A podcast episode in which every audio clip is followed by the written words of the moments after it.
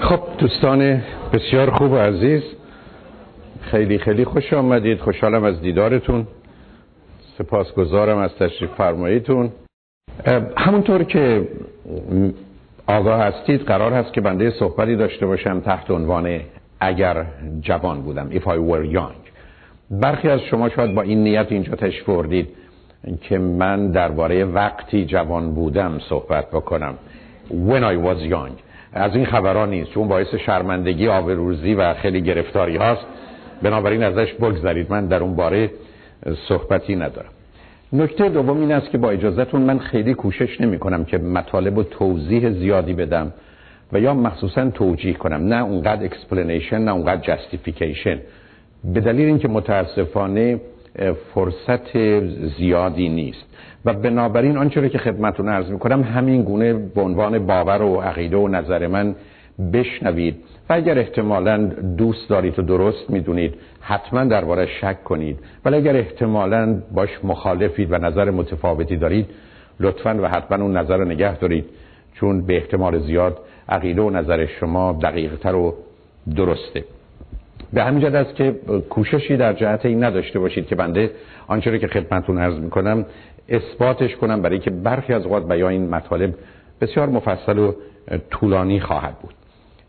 به این نکته ناچار اشاره می‌کنم چون می‌خوام با شما راحت و آسوده باشم که احتمالا بیشتر اون مطالبی رو که خدمتون عرض می‌کنم فکر می‌کنم حداقل در جنبه ها و جلوه های از اون تو زندگیم خودم رعایت کردم. بنابراین همه اونها به عنوان چیزی نیست که نشانه این باشه که یا آدمی به یه سن و سالی رسیده و همیشه و یا تا حدودی پشیمان است از گذشته و حسرت ایام گذشته رو می‌خوره یا فکر می‌کنه که احتمالا به گونه دیگری زندگی می‌کرد. در بسیاری از موارد آن گونه که زندگی کردم همچنان زندگی خواهم کرد.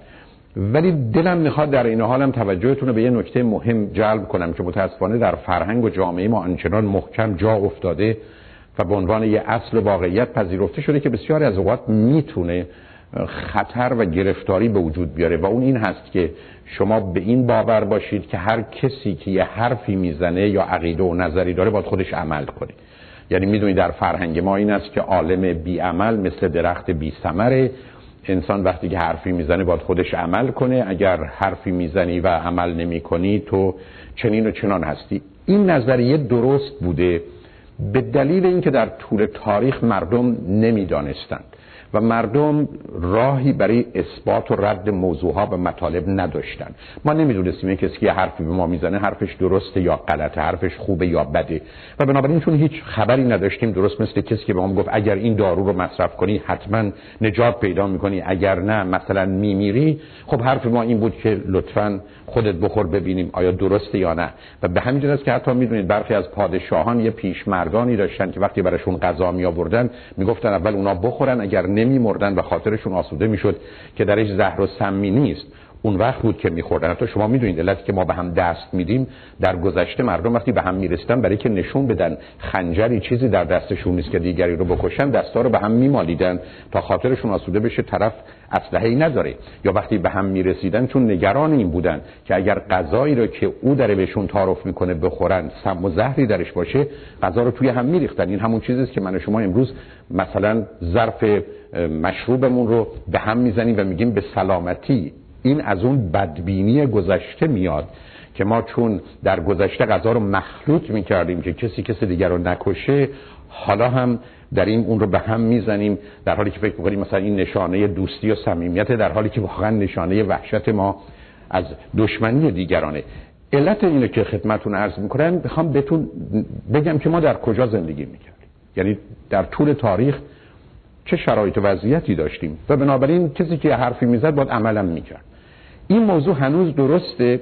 وقتی که شما می‌رسید به بچه ها برای که بچه ها پدر و مادر براشون الگوان و مدل. و بنابراین پدر و مادر به جای اینکه حرف بزنن در بیشتر موارد مهم این است که رفتارشون چه بوده و چگونه عمل می‌کنن. اما وقتی می‌رسید به آدمای بزرگسال چنین نیست.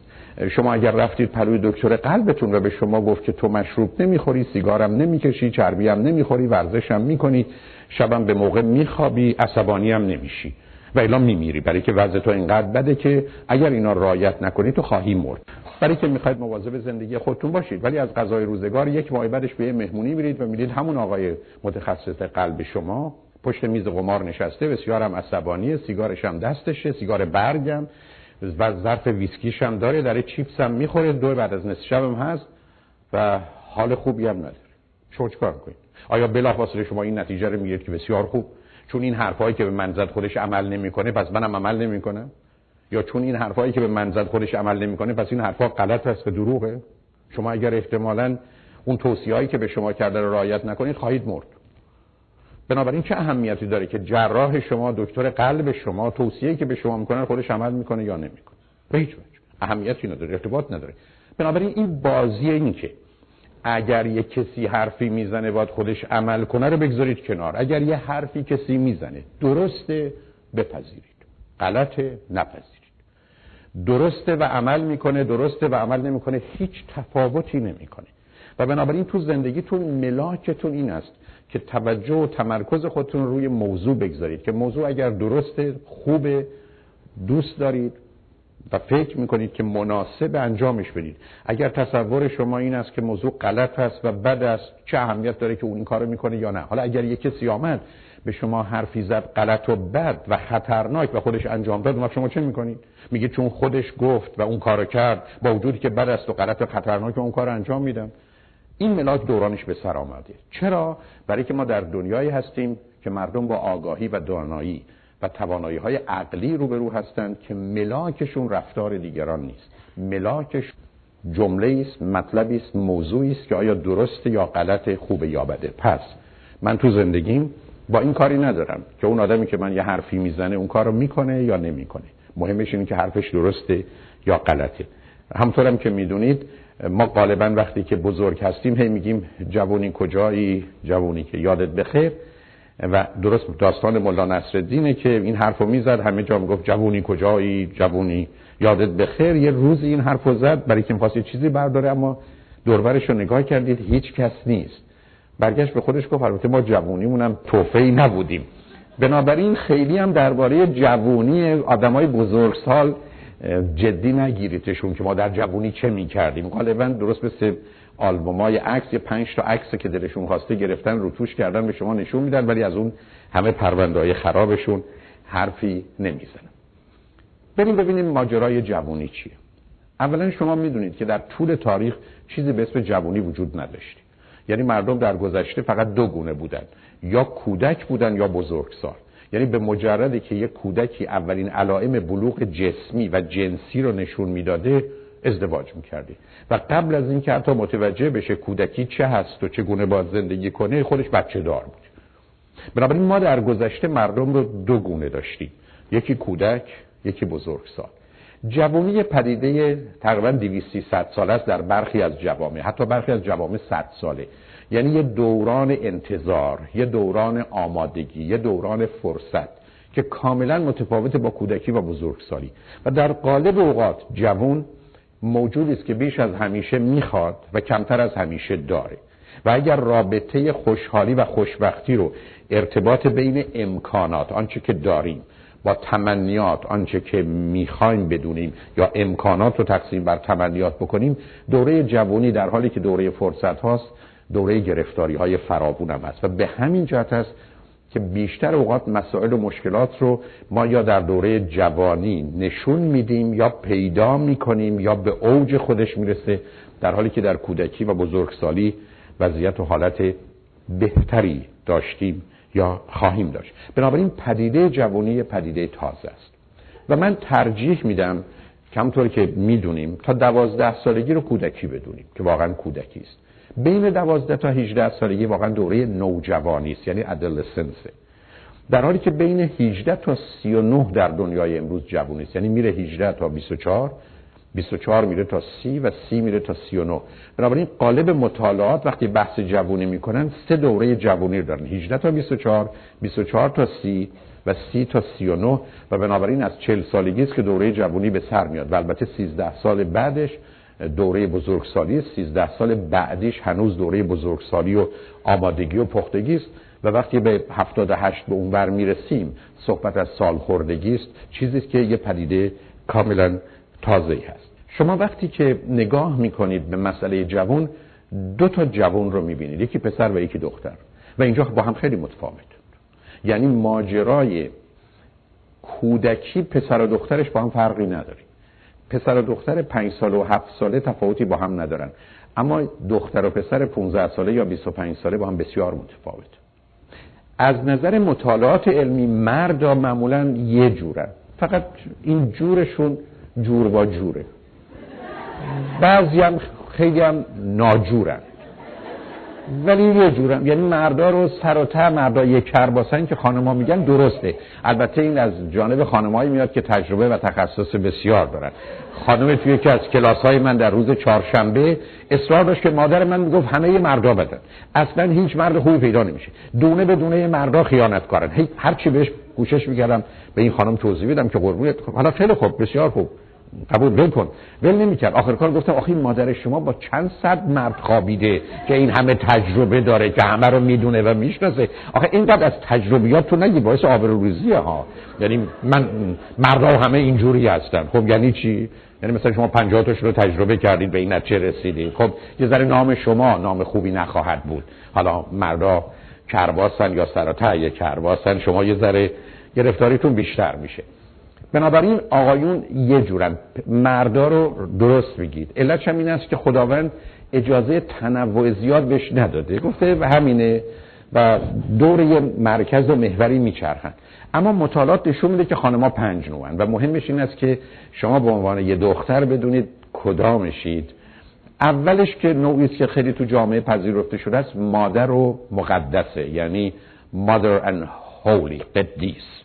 یعنی یه زنی که شما می‌بینید یا حداقل بسیاری از اوقات به شما میگن شما با دختری روبرو میشید یا با زنی روبرو میشید که خیلی حالت مادرانه داره حالت پرستار داره حالت پرورش دهنده داره مواظب مراقبه و خیلی هم پاک است و مقدس است و مواظب و مراقب و اون حالت کیرینگ رو بیش از هر چیز دیگه حتی شفقت رو به عنوان compassionate یعنی دلسوزی و مواظبت و مراقبت رو نوع دوم نوعی است که مدیر و مدبره.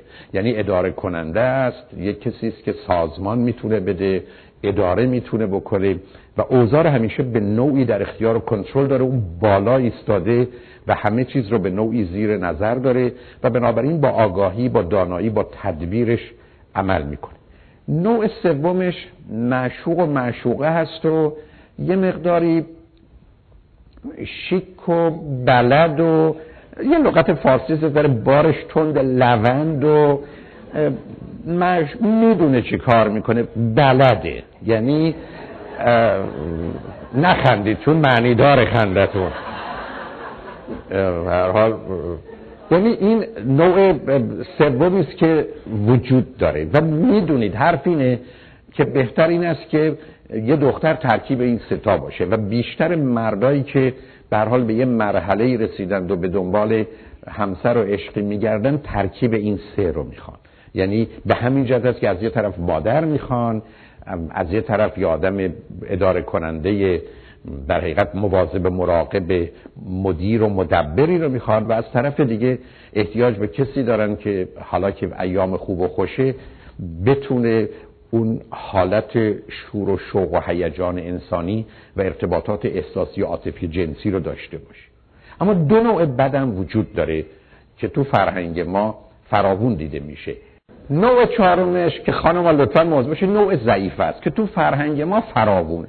یعنی من هیچم و ناچیزم و کاری ازم در نمیاد و نمی‌فهمم و نمی‌دونم و سرم پایین و بله و چشم و و واقعا این گونه. و در نتیجه معمولا این آدما دنبال یه کسی میگردن که ازشون مواظبت و مراقبت کن یعنی حرفشون این است که من هستم بیای میگن ما یه چیزی داریم این چیزا حاضریم در اختیار بگذاریم هر جور دلتون خواهد مصرف بفرمایید ولی مواظب ما باش ولی هم هیچ دیگه همینیم دیگه. ضعیفه. یعنی واقعا این لغت خیلی لغت درستی. درست عکسش اون زخیمه و کلفت است.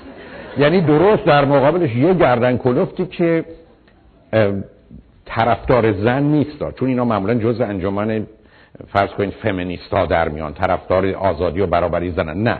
اینا ضد مردن. اینا دشمن مردن. اینا منتظر هستن یه مردی رو بگیرن مچاله کنن یا لغمش کنن یا یه فشارش بدن و حسابش رو برسن. و بنابراین به دو صورت هم خودشو نشون میده. یکی به صورت متمدنش که دنبال یه همسری میگردن که معمولا همسرشون به زودی میشه جز گروپ زیزی یعنی زنزلیل و بنابراین در اختیار کنترلشونه. یا تبدیل میشن به یک کسی که دمار از روزگار این در میاره پولا اینو می‌گیره میره سراغ اون بعد پولا می‌گیره میره سراغ اون بعد زندگی رو برمی می‌زنه زندگی اونو برمی می‌زنه. تخصصش هم اینه که بره سراغ کسانی که فکر می‌کنه زندگی خوبی دارن ولی زنه نمی‌دونه باید با این مرد چی کار کنه. بدنش دست من درستش می‌کنم. و اینا رو شما به عنوان شکارچی می‌بینید که موج می‌زنن و در به در دنبال یه مرد زخمی افتاد است. مثل شیری میمونه که حوصله شکار نداره اما دنبال یه آهوی زخمی میگرده. و بنابراین معمولا هم پیدا می‌کنن. خب این دو نوع آخر این زخیمه و ضعیفه گرفتاری است. امیدوارم نباشید و حتما هم نیستید.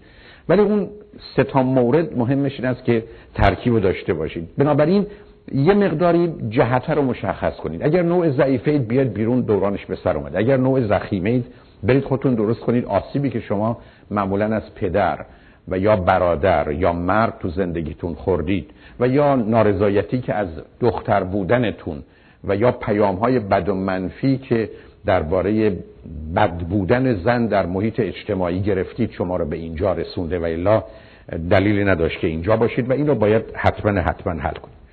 اگر شما در ایران تشریف داشته باشید یا اونجا زندگی کنید یا تو امریکا کاملا موضوع متفاوته. یعنی من و شما اگر من اگر جوان بودم یا شمایی که جوونید مهم که کجا زندگی می‌کنید. برای اینکه انسان یه درختی است که با توجه به آب و هوایی که درش رشد می‌کنه قرار خودش رو پیدا کنه یا مناسب اون آب و هوا باشه. اگر احتمالا شما یه ویژگی ها و مشخصات و انتظارات و هدف ها و برنامه ها و آرزوهایی دارید که با محیط ایران سازگارتره خب بهتره برید ایران. و اگر کسی هستید که با شرایط و وضعیت امریکا سازگارتری جای شما اینجاست. اما اینکه شما بخواید در امریکا ایران رو بیارید یا برید ایران امریکایی زندگی کنید این شدنی نیست. این از اون ترکیبای عجیب و غریبی است که خیلی ها فکر می‌کنن از اختش برمیان ولی آخر کار متوجه میشن که بازندن. بنابراین یه انتخابی در جهت اینکه کجا می‌خواید باشید رو باید بکنید و ضمنا هر جا که بودید ناچار باید اون نقش رو اون رولی رو ایفا کنید و بازی کنید که مناسب اون مسئله است. و این معناش بازی و حق بازی نیست. چون این ماجرای نقش و رول رو دارم می‌خواد توضیح بدم. من وقتی پشت فرمونم راننده برام اگر پلیس من نگه داره صحبت از اینکه من الان کنفرانس دارم نمی‌تونم بکنم یا از اینکه پدرم یا مادرم نمی‌تونم بکنم تکلیف مشخصه. شما اگر رفتید تو خونه در حالی که برای بچه هاتون پدرید یا مادرید اگر پدر و مادرتون اومدن دختر و پسر اونا هستید و بنابراین نقش های مختلف و متفاوت رو ایفا می‌کنید. چون برخی از آدم یه تصور و توهمی دارن که آدم باید همه جا یه جور باشه. نه من قرار نقش متناسب هر جا رو انتخاب کنم در حالی که اون کور یا هسته اصلی و اساسی شخصیتی من به مقدار زیادی قرار ثابت باشه. مهم این است که شما در چه جور خانواده ای متولد شدید. رابطه پدر و مادر مهمه. چگونه پدر و مادری داشتید بسیار مهمه که تو این خانواده چند تا بچه بودید. شما اگر یه بچه هستید تو این خانواده بسیار متفاوتی در حالی که اگر همین شما بودید ولی چهار تا خواهر برادر داشتید. بسیار مهمه که فرزند اولید یا فرزند دومید فرزند آخرید. بسیار مهمه که تو خانه شما اگر دختری چهار تا پسر اونجا هستن یا اگر پسری چهار تا دختر هستن بسیار مهمه که فاصله سنی شما چقدر هست. بسیار مهمه که پدر و مادر به ماجرای پسری و دختری و پسر بزرگ و دختر کوچک چگونه نگاه می‌کردن چه مزایای قائل بودن چه مسئولیت رو به عهده شما میذاشتن. اینا شما رو می‌سازه و علت اینکه ذره تاکید می‌کنم به خاطر اینکه شناخت این موضوع کمکتون می‌کنه که در بسیاری از موارد متوجه باشید درست مثل آدمی که خیلی چاقه یا خیلی لاغره احتمالا تو انتخاب غذا تو انتخاب ورزش حتی به خاطر کوچک و بزرگ بودنش تو انتخاب لباس عمل کنه. شما اگر بچه اول باشید این پدر و مادر بودن که شما رو بار آوردن تا بعد از سه سال که مثلا خواهر برادرتون متولد شده. در حالی که شما اگر بچه دوم باشید همین که خودتون رو بشناسید که از حدود چهار ماهگیه یا دوربرتون رو بشناسید اون خواهر و برادر بزرگتره که نقش بیشتر رو حتی از پدر و مادر تو تربیت شما دارن. بنابراین بچه اول در دو سه سال اول پدر و مادر تربیت می‌کنن. بچه دوم رو در دو سه سال اول حتی تا ده سال بعد این خواهر و برادرها هستن که تربیت می‌کنن و به همین جاست که حتما متفاوتن. بنابراین اگر شما جای بچه اول با دوم عوض کنید 70 80 درصد شما با یه موجود دیگری روبرو هستید. علت این تاکیدم این هست که مهمه که بدونید کجایید و بعدا تو ازدواج مهمه بدونید چیکار می‌کنید. شما اگر بچه اول هستید کسی هم که باش میرید بیرون بچه اوله شما باید بدونید آماده اید برای جنگ. You are headed for collision. برای اینکه این نوع نظام ذهنی در حالت عادی زمینه رو برای برخورد فراهم می‌کنه.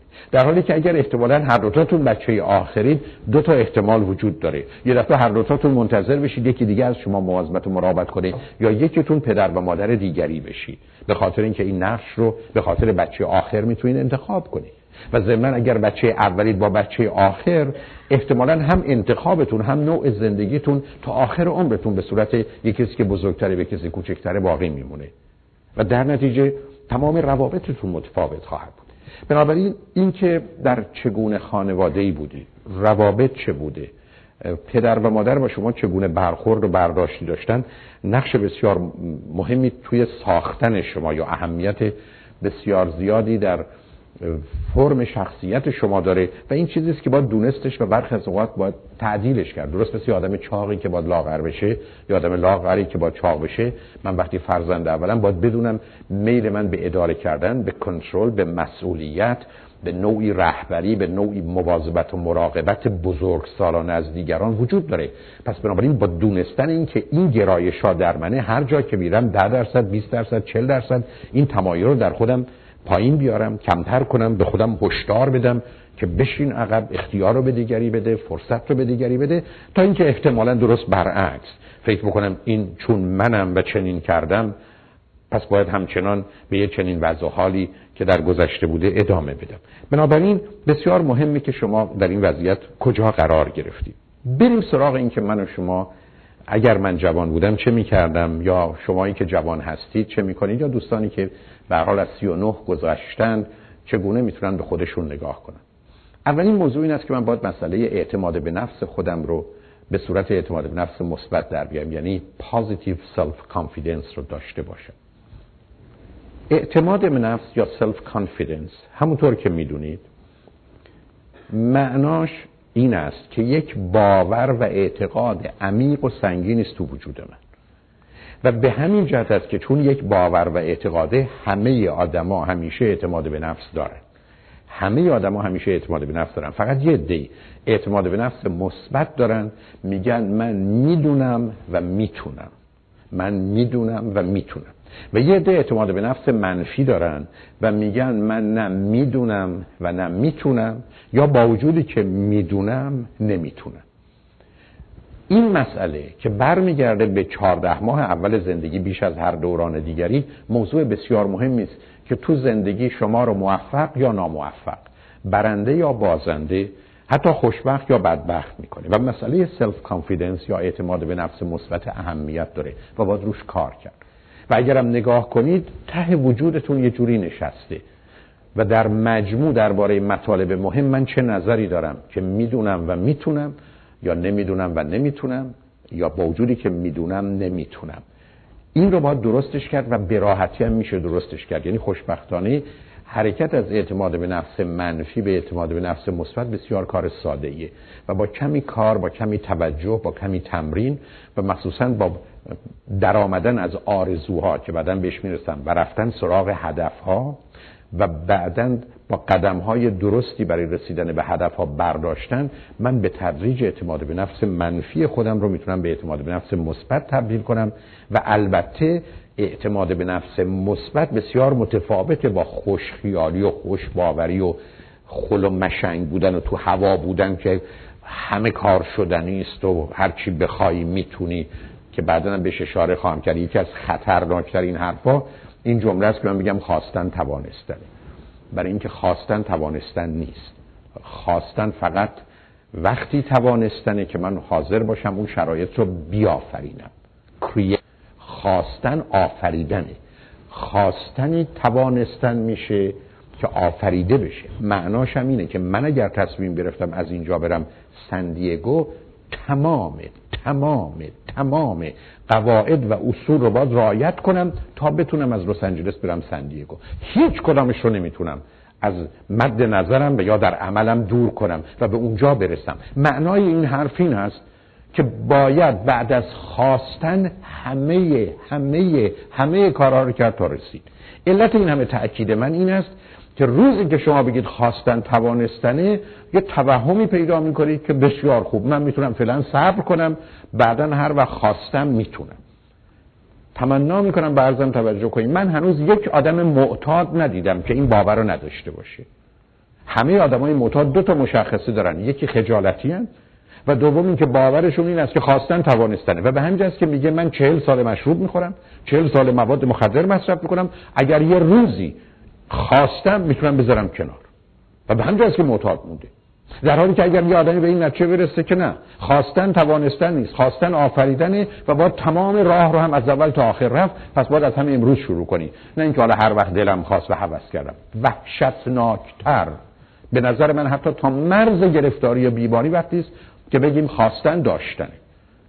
خواستن داشتن. تو بخوای خواهی داشت. یعنی بنده اگر نشستم تو خونم و ده سال فکر کردم که بالاخره من Spanish یاد می‌گیرم یا احتمالا فیزیک یاد می‌گیرم یه دفعه بعد از ده سال می‌بینم دارم به زبون اسپانیولی صحبت می‌کنم و همینجوری دانش فیزیک من داره می‌زنه بیرون.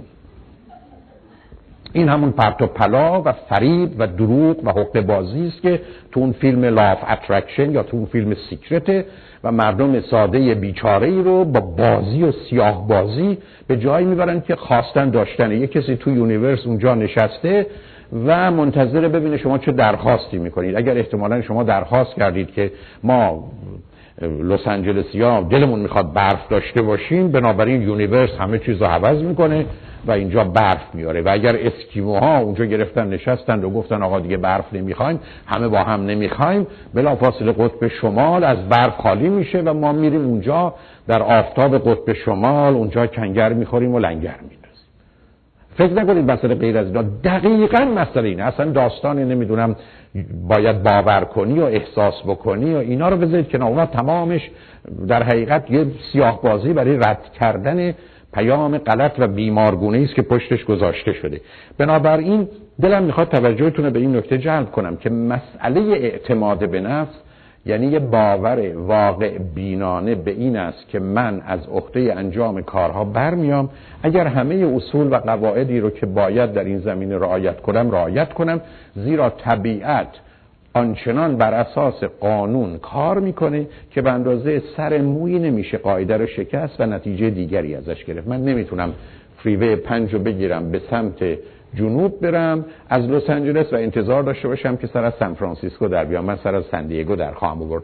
علتش است که تکلیف این ماجرا روشن و قطعی است. مگر اینکه من حاضر باشم دور کره زمین یه دور احتمالاً به گونه ای بچرخم.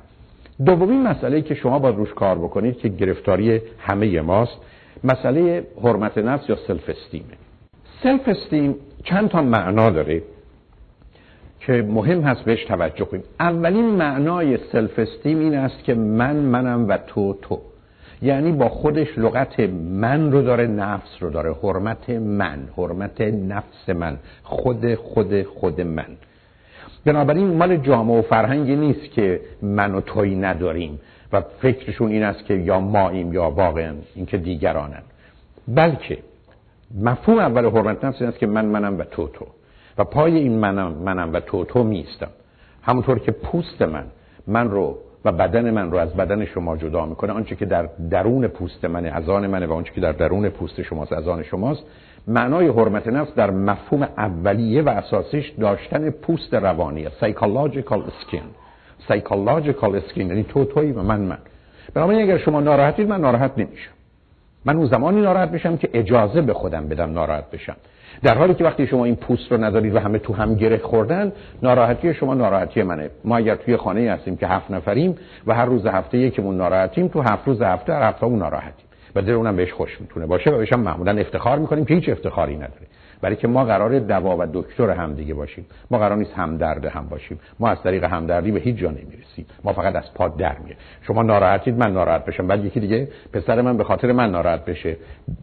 برادرش به خاطر اون ناراحت بشه. دوستش به خاطر اون ناراحت بشه. ناراحتی شما ادامه پیدا می‌کنه به همه بشریت. در حالی که ما درست برعکس وقتی کسی دردی داره ما قرار دوا و دکترش باشیم اگر می‌تونیم. اگر نمیریم دنبال کار و زندگیمون.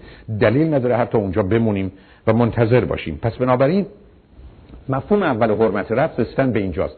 اینو خدمتون به این دلیل عرض می‌کنم که بعدا هم باش کار دارم که بیخودی فکر نکنید که شما به عنوان جوون عیب و ایرادی دارید که وقتی برادرتون یا خواهرتون یا پدرتون یا مادرتون ناراحته شما قشه می‌کنید و از پادر نمیاد تو خونه نمیاد فکر نکنید بی احساسید بی عاطفه اید ابدا. به هیچ وجه. شما اتفاقا آدم با احساسی هستید. شما بعدا خواهم رسید آدم حساس و به هم ریخته ای نیستید. شما عیب و ایراد ندارید. من وقتی که پسرم من وقتی برادرم ناراحته من همطور که بودم چون برادرم اینجاست یکی از بچه های منم اینجاست پسرم پرهام اینجاست من وقتی اینا ناراحت باشن چه برادرم که اینجاست چه پسرم خودشون می‌دونن. کوشش من این است که بفهممشون. و اگر کاری می‌تونم بکنم کاری بکنم. اگر نمیرم دنبال کارم. من قرار نیست اونجا بمونم. من قرار نیست با این فرض باشم که چون تو ناراحتی منم اینجا میستم ناراحت میمونم. این مشکلی رو برای هیچ کس حل نمی‌کنه. ما قرار از مرگ هم از درد هم خبر بشیم. یعنی ما قرار از این درد مشترکمون با خبر بشیم و بعد از خبر شدن به عنوان دوا دکتر عمل کنیم نه به عنوان همدرد. در حالی که بدونید در فرهنگ ما اصلا قراری نیست که من برای شما کاری بکنم. من قرار مثل شما قصه بخورم. برخی از وقت اینقدر قصه می‌خورم که شما دلتون برای من میسوزه. میگه نه حالا اینقدر ناراحت نشو من خودم ناراحت نیستم. یعنی دوستتون میاد میگه مثلا بچه من درس نمی‌خونه شما می‌زنید زیر گریه میگه نه با اینقدر بد نیست حالا داره می‌خونه. یا مثلا شما میرید میگید شوهرم زنم داره از من جدا میشه. اون می‌زنه زیر گریه شما بعد میگید با من خوشحالم. من خودم ترتیب این کار غیر مستقیم داده بودم که اون فکر کنه باید جدا بشه. بنابراین علتی که خدمتتون عرض می‌کنم چون بسیاری از اوقات شما جوونا رو متهم می‌کنن که احساس ندارید عاطفه ندارید. اصلا بدونید فرض بر اینه که اگر مثلا پدر و مادر شما ناراحتن شما باید ناراحت بشید بشید.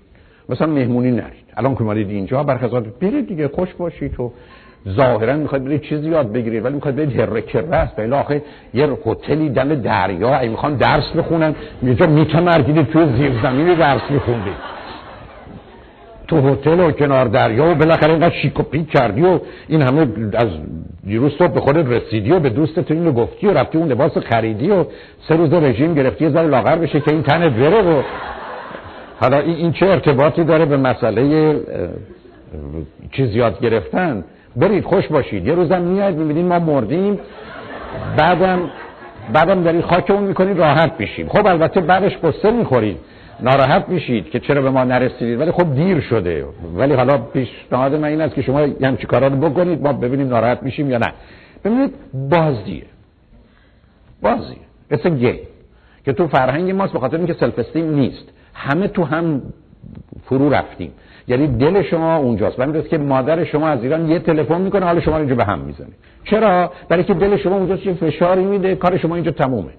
در حالی که او قرار نیست این کارو بکنه اگر حرفی است مطلبی است که شما ازش خبر نداشتید بسیار خوب. حالا که متوجه شدید مثل کسی که به شما میگه بیمارید حالا باید برش کاری بکنید؟ ولی قرار نیست که او بتونه شما رو اینجا اذیت کنه یا شما او رو اذیت کنید. اسم این این است که ما من منم و توتوی نداریم. دورانش به سر آمده. یه روزی بوده که آدما تو هم گره میخوردن. یه روزی بوده که این درد درد مشترک بوده. یه روزی بوده که مثل بیماری که میآمده اگر این می‌گرفته اونم می‌گرفته اگر این میمرده اونم میمرده مردم تو هم بودن. یه تکه ابر بودن. امروز ما قطره بارانی هستیم که قرار هویت و فردیت خودمون رو پیدا کنیم. بنابراین مسئله اول حرمت نفس این است که من منم و تو تو. دومش رسیدن به این مرحله است که ما با هم برابریم. We are equal. نه تنها با هم برابریم ما با هم یکسانیم. The same.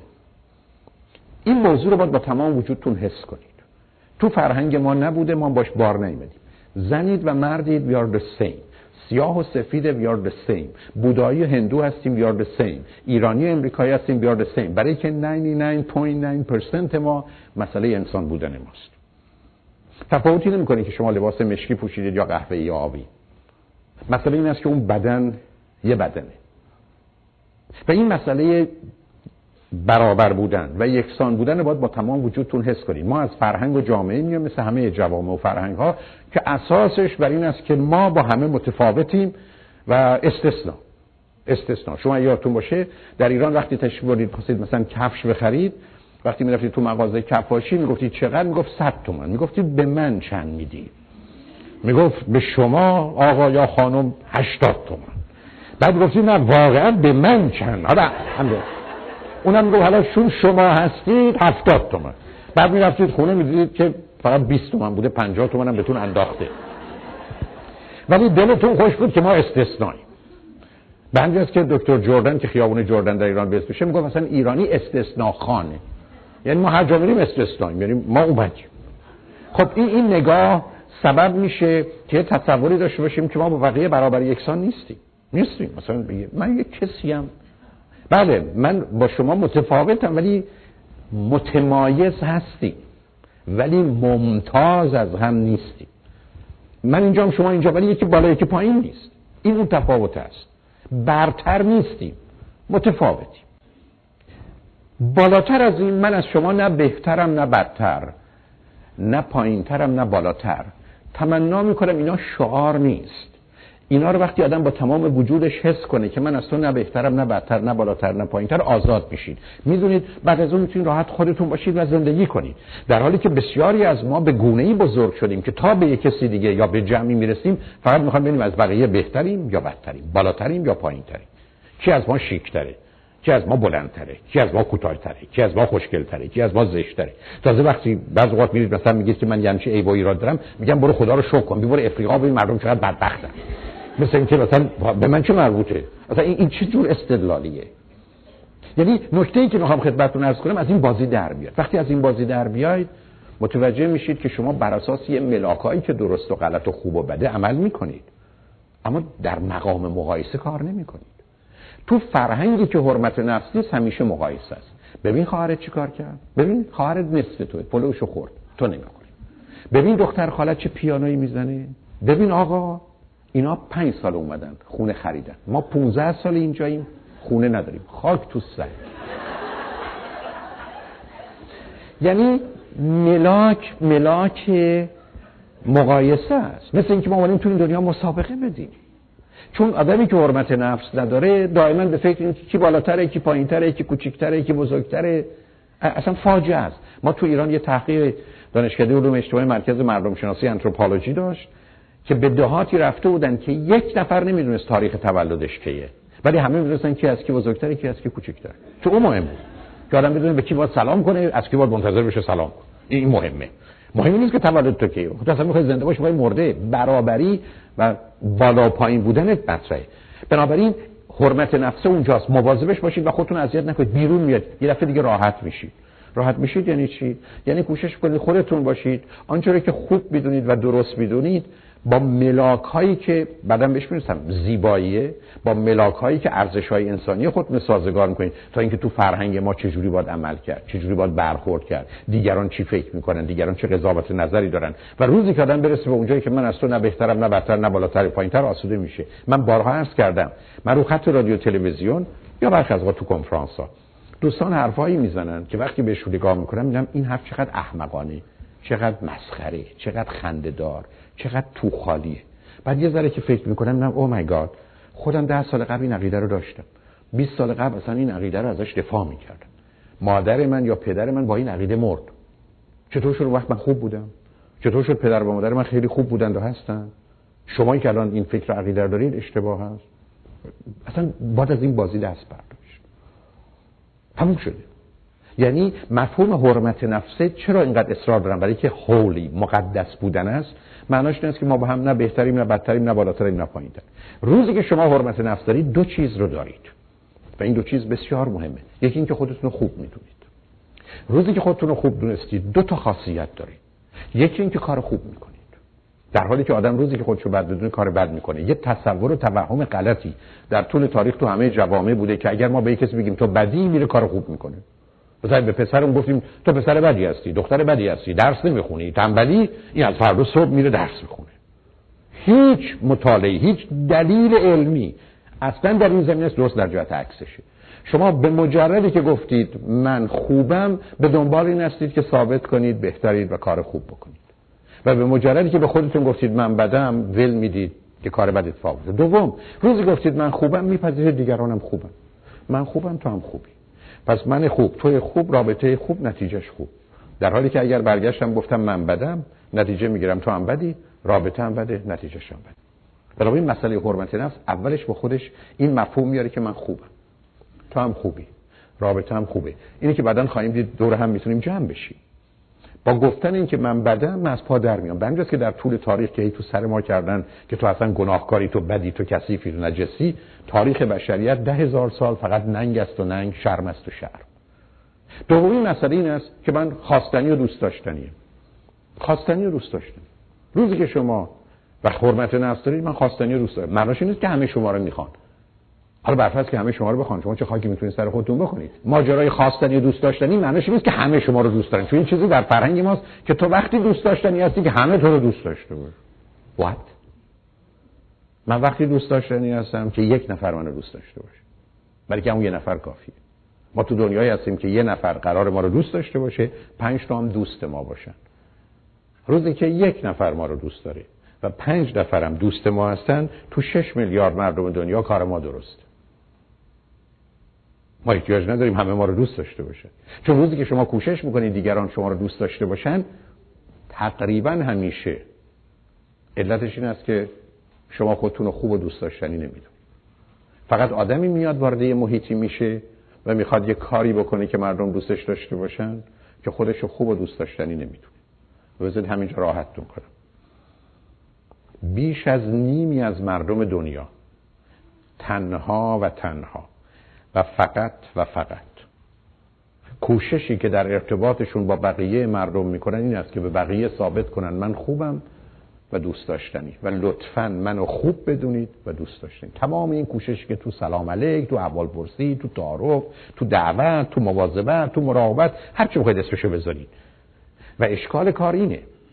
و اشکال کار اینه که چون من خودم رو خوب نمی‌دونم مهم نیست دیگران راجع من چی فکر می‌کنن. و چون من خودم رو دوست داشتنی نمی‌دونم مهم نیست که شما چه می‌کنید تازه اگر شما اومدید من گفتید من تو رو دوست دارم حالا تازه میگم این حق باز رو ببین. این دروغگو رو ببین. یا این خر رو ببین که باور کرده و به همین که شما باید از ده تا تست بگذارید تا من قبول کنم شاید شما من کمی خوب یا دوست داشتنی می‌بینید. در حدی که شاید در مقام مقایسه با دیگران چون من تو ذهنم هست منو به دیگران ترجیح بدید. و الا هیچ دیگه نیست. بنابراین علت این تأکیدی که خدمتون دارم این است که من شما بدونیم.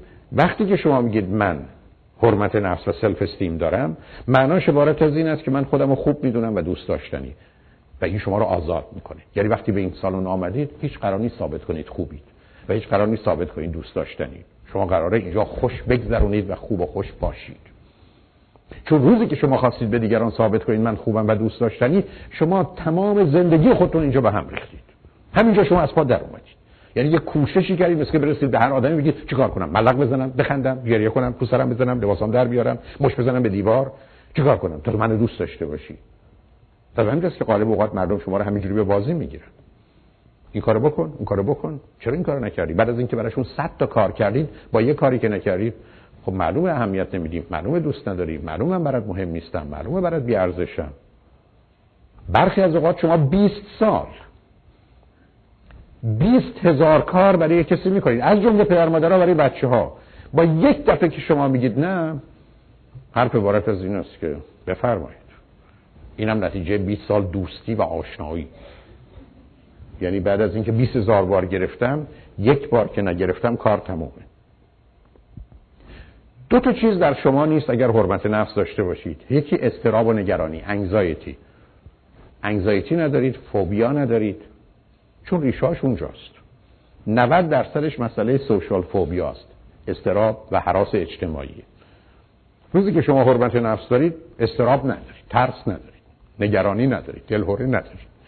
دوم شرم و خجالت ندارید تاکسیک شیم آدم خجالتی نیستید از خودتون بدتون نمیاد از خودتون خجالت نمی‌کشید از قدتون از وزنتون از سنتون از تحصیلتون از پدرتون از مادرتون از رشته تحصیلیتون از اتومبیلتون خجالت نمی‌کشید.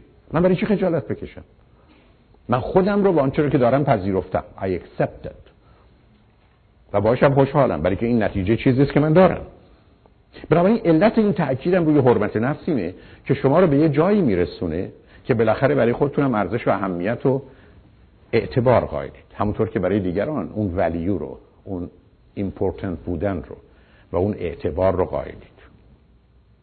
پس بنابراین من باید برای حرمت نفسم یه کاری بکنم. چون بیش از 80 درصد مردم دنیا حتما مشکل جدی سلف استیم و حرمت نفس داره و ما ایرانی ها اگر بیشتر نداشته باشیم حتما کمتر نیست.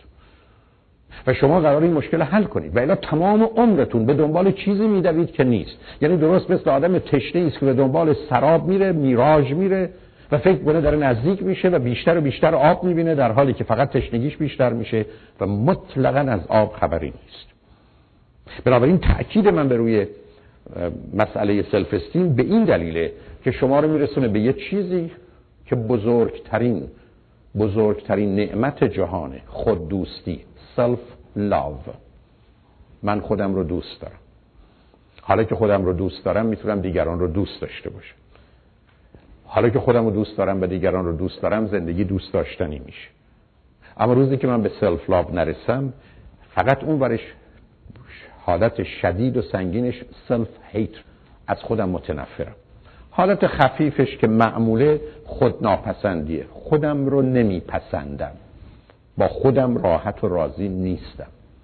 از هیچیم. یا از بیشتر چیزای خودم راضی نیستم. بنابراین من در مقابل مسئله خود دوستی حال دومی که پیدا می‌کنم خود ناپسندی. اما خود ناپسندی همونطور که می‌دونید به دو تا شکل خودش رو نشون میده. یعنی آدمی که خودش رو دوست نداره self hatred آدمی که خودش رو ناپ... نمیپذیره نمیپسنده دو جور زندگی می‌کنه. یکی خود ناپسند. حقیر صغیر بدبخت بیچاره وامونده خاک تو سر که میگه و عملا هم نشون میده. یعنی شما می‌بینید حالت ببخشید. کلفت و نوکر رو داره. همه رو داره میلیسه. زیر پای همه است. تمام مدت خودش رو ناچیز می‌دونه. خوابش مهم نیست غذاش مهم نیست زندگیش مهم نیست آیندهش مهم نیست. تو مهمی تو مهمی به بهانه‌های مختلف. یا درست برعکس.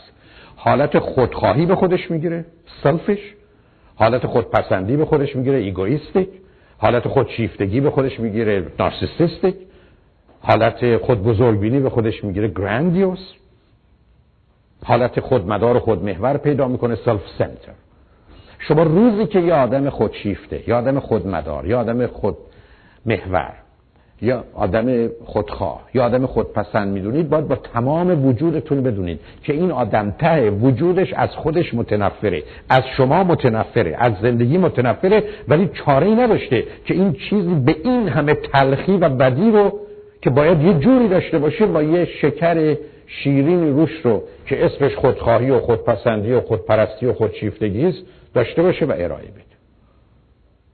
بنابراین موضوع بسیار مسئله مهمیه. و به همجاست که شما دلم می‌خواد بدونید مردم رو سه گونه می‌بینید خود دوست و خود ناپسند و خودپسند اما خودپسند همون خود ناپسندی است که رول خودپسند رو بازی می‌کنه. یعنی درست مانند یه دونه من شما وقتی که آدمی هستیم خودمون دوست داریم مثل همین هیکل و شکلی است که شما دارید. شما که خودتون دوست دارید این شمایید خود ناپسند میشه یه موش میشه یه سوسک. اون زیرا میدوه ولی بعضیا چون نمی‌تونن اون زیر بدون میترسن پاروشون گذاشته بشه میرن یه پوست شیر اجاره می‌کنن میرن توش یه بلنگو هم می‌گیرن مثل من پشت میستن نره می‌کشن.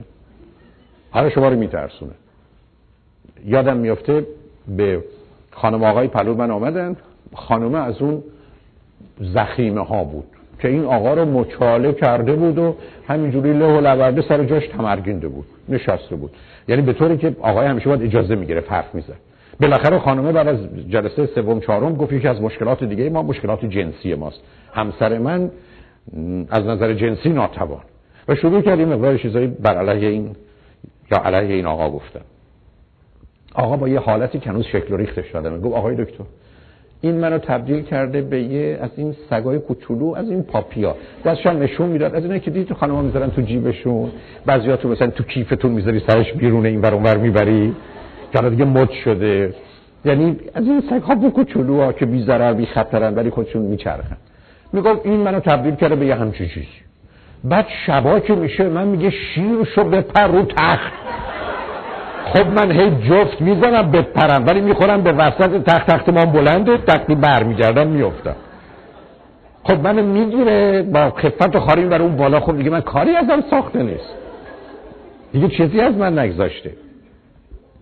بنابراین علت این که تأکید می‌کنم روی این مسئله دلم می‌خواد بدونید شما چاره جز خود دوستی ندارید و این کار باید در خودتون به وجود برید. لطفا لطفا با این همه توضیحات یه وقتتون گرفتم نگید خود دوستی یعنی خودخواهی چون تو فرهنگ ما فکر می‌کنن آدم خود دوست خودخواهی نه آدم خود دوست کسی است که چهار تا مشخصه داره. یک همه کارهای خوب دنیا رو برای خودش می‌کنه.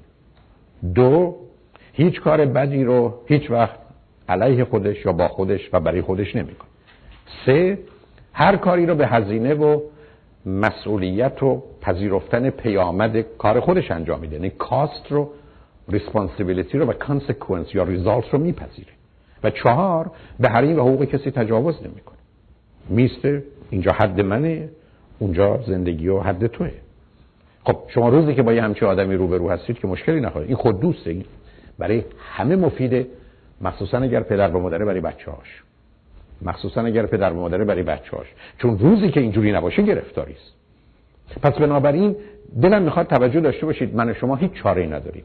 جز این که مشکل سلف استیم و حرمت نفس خودمون رو حل کنیم.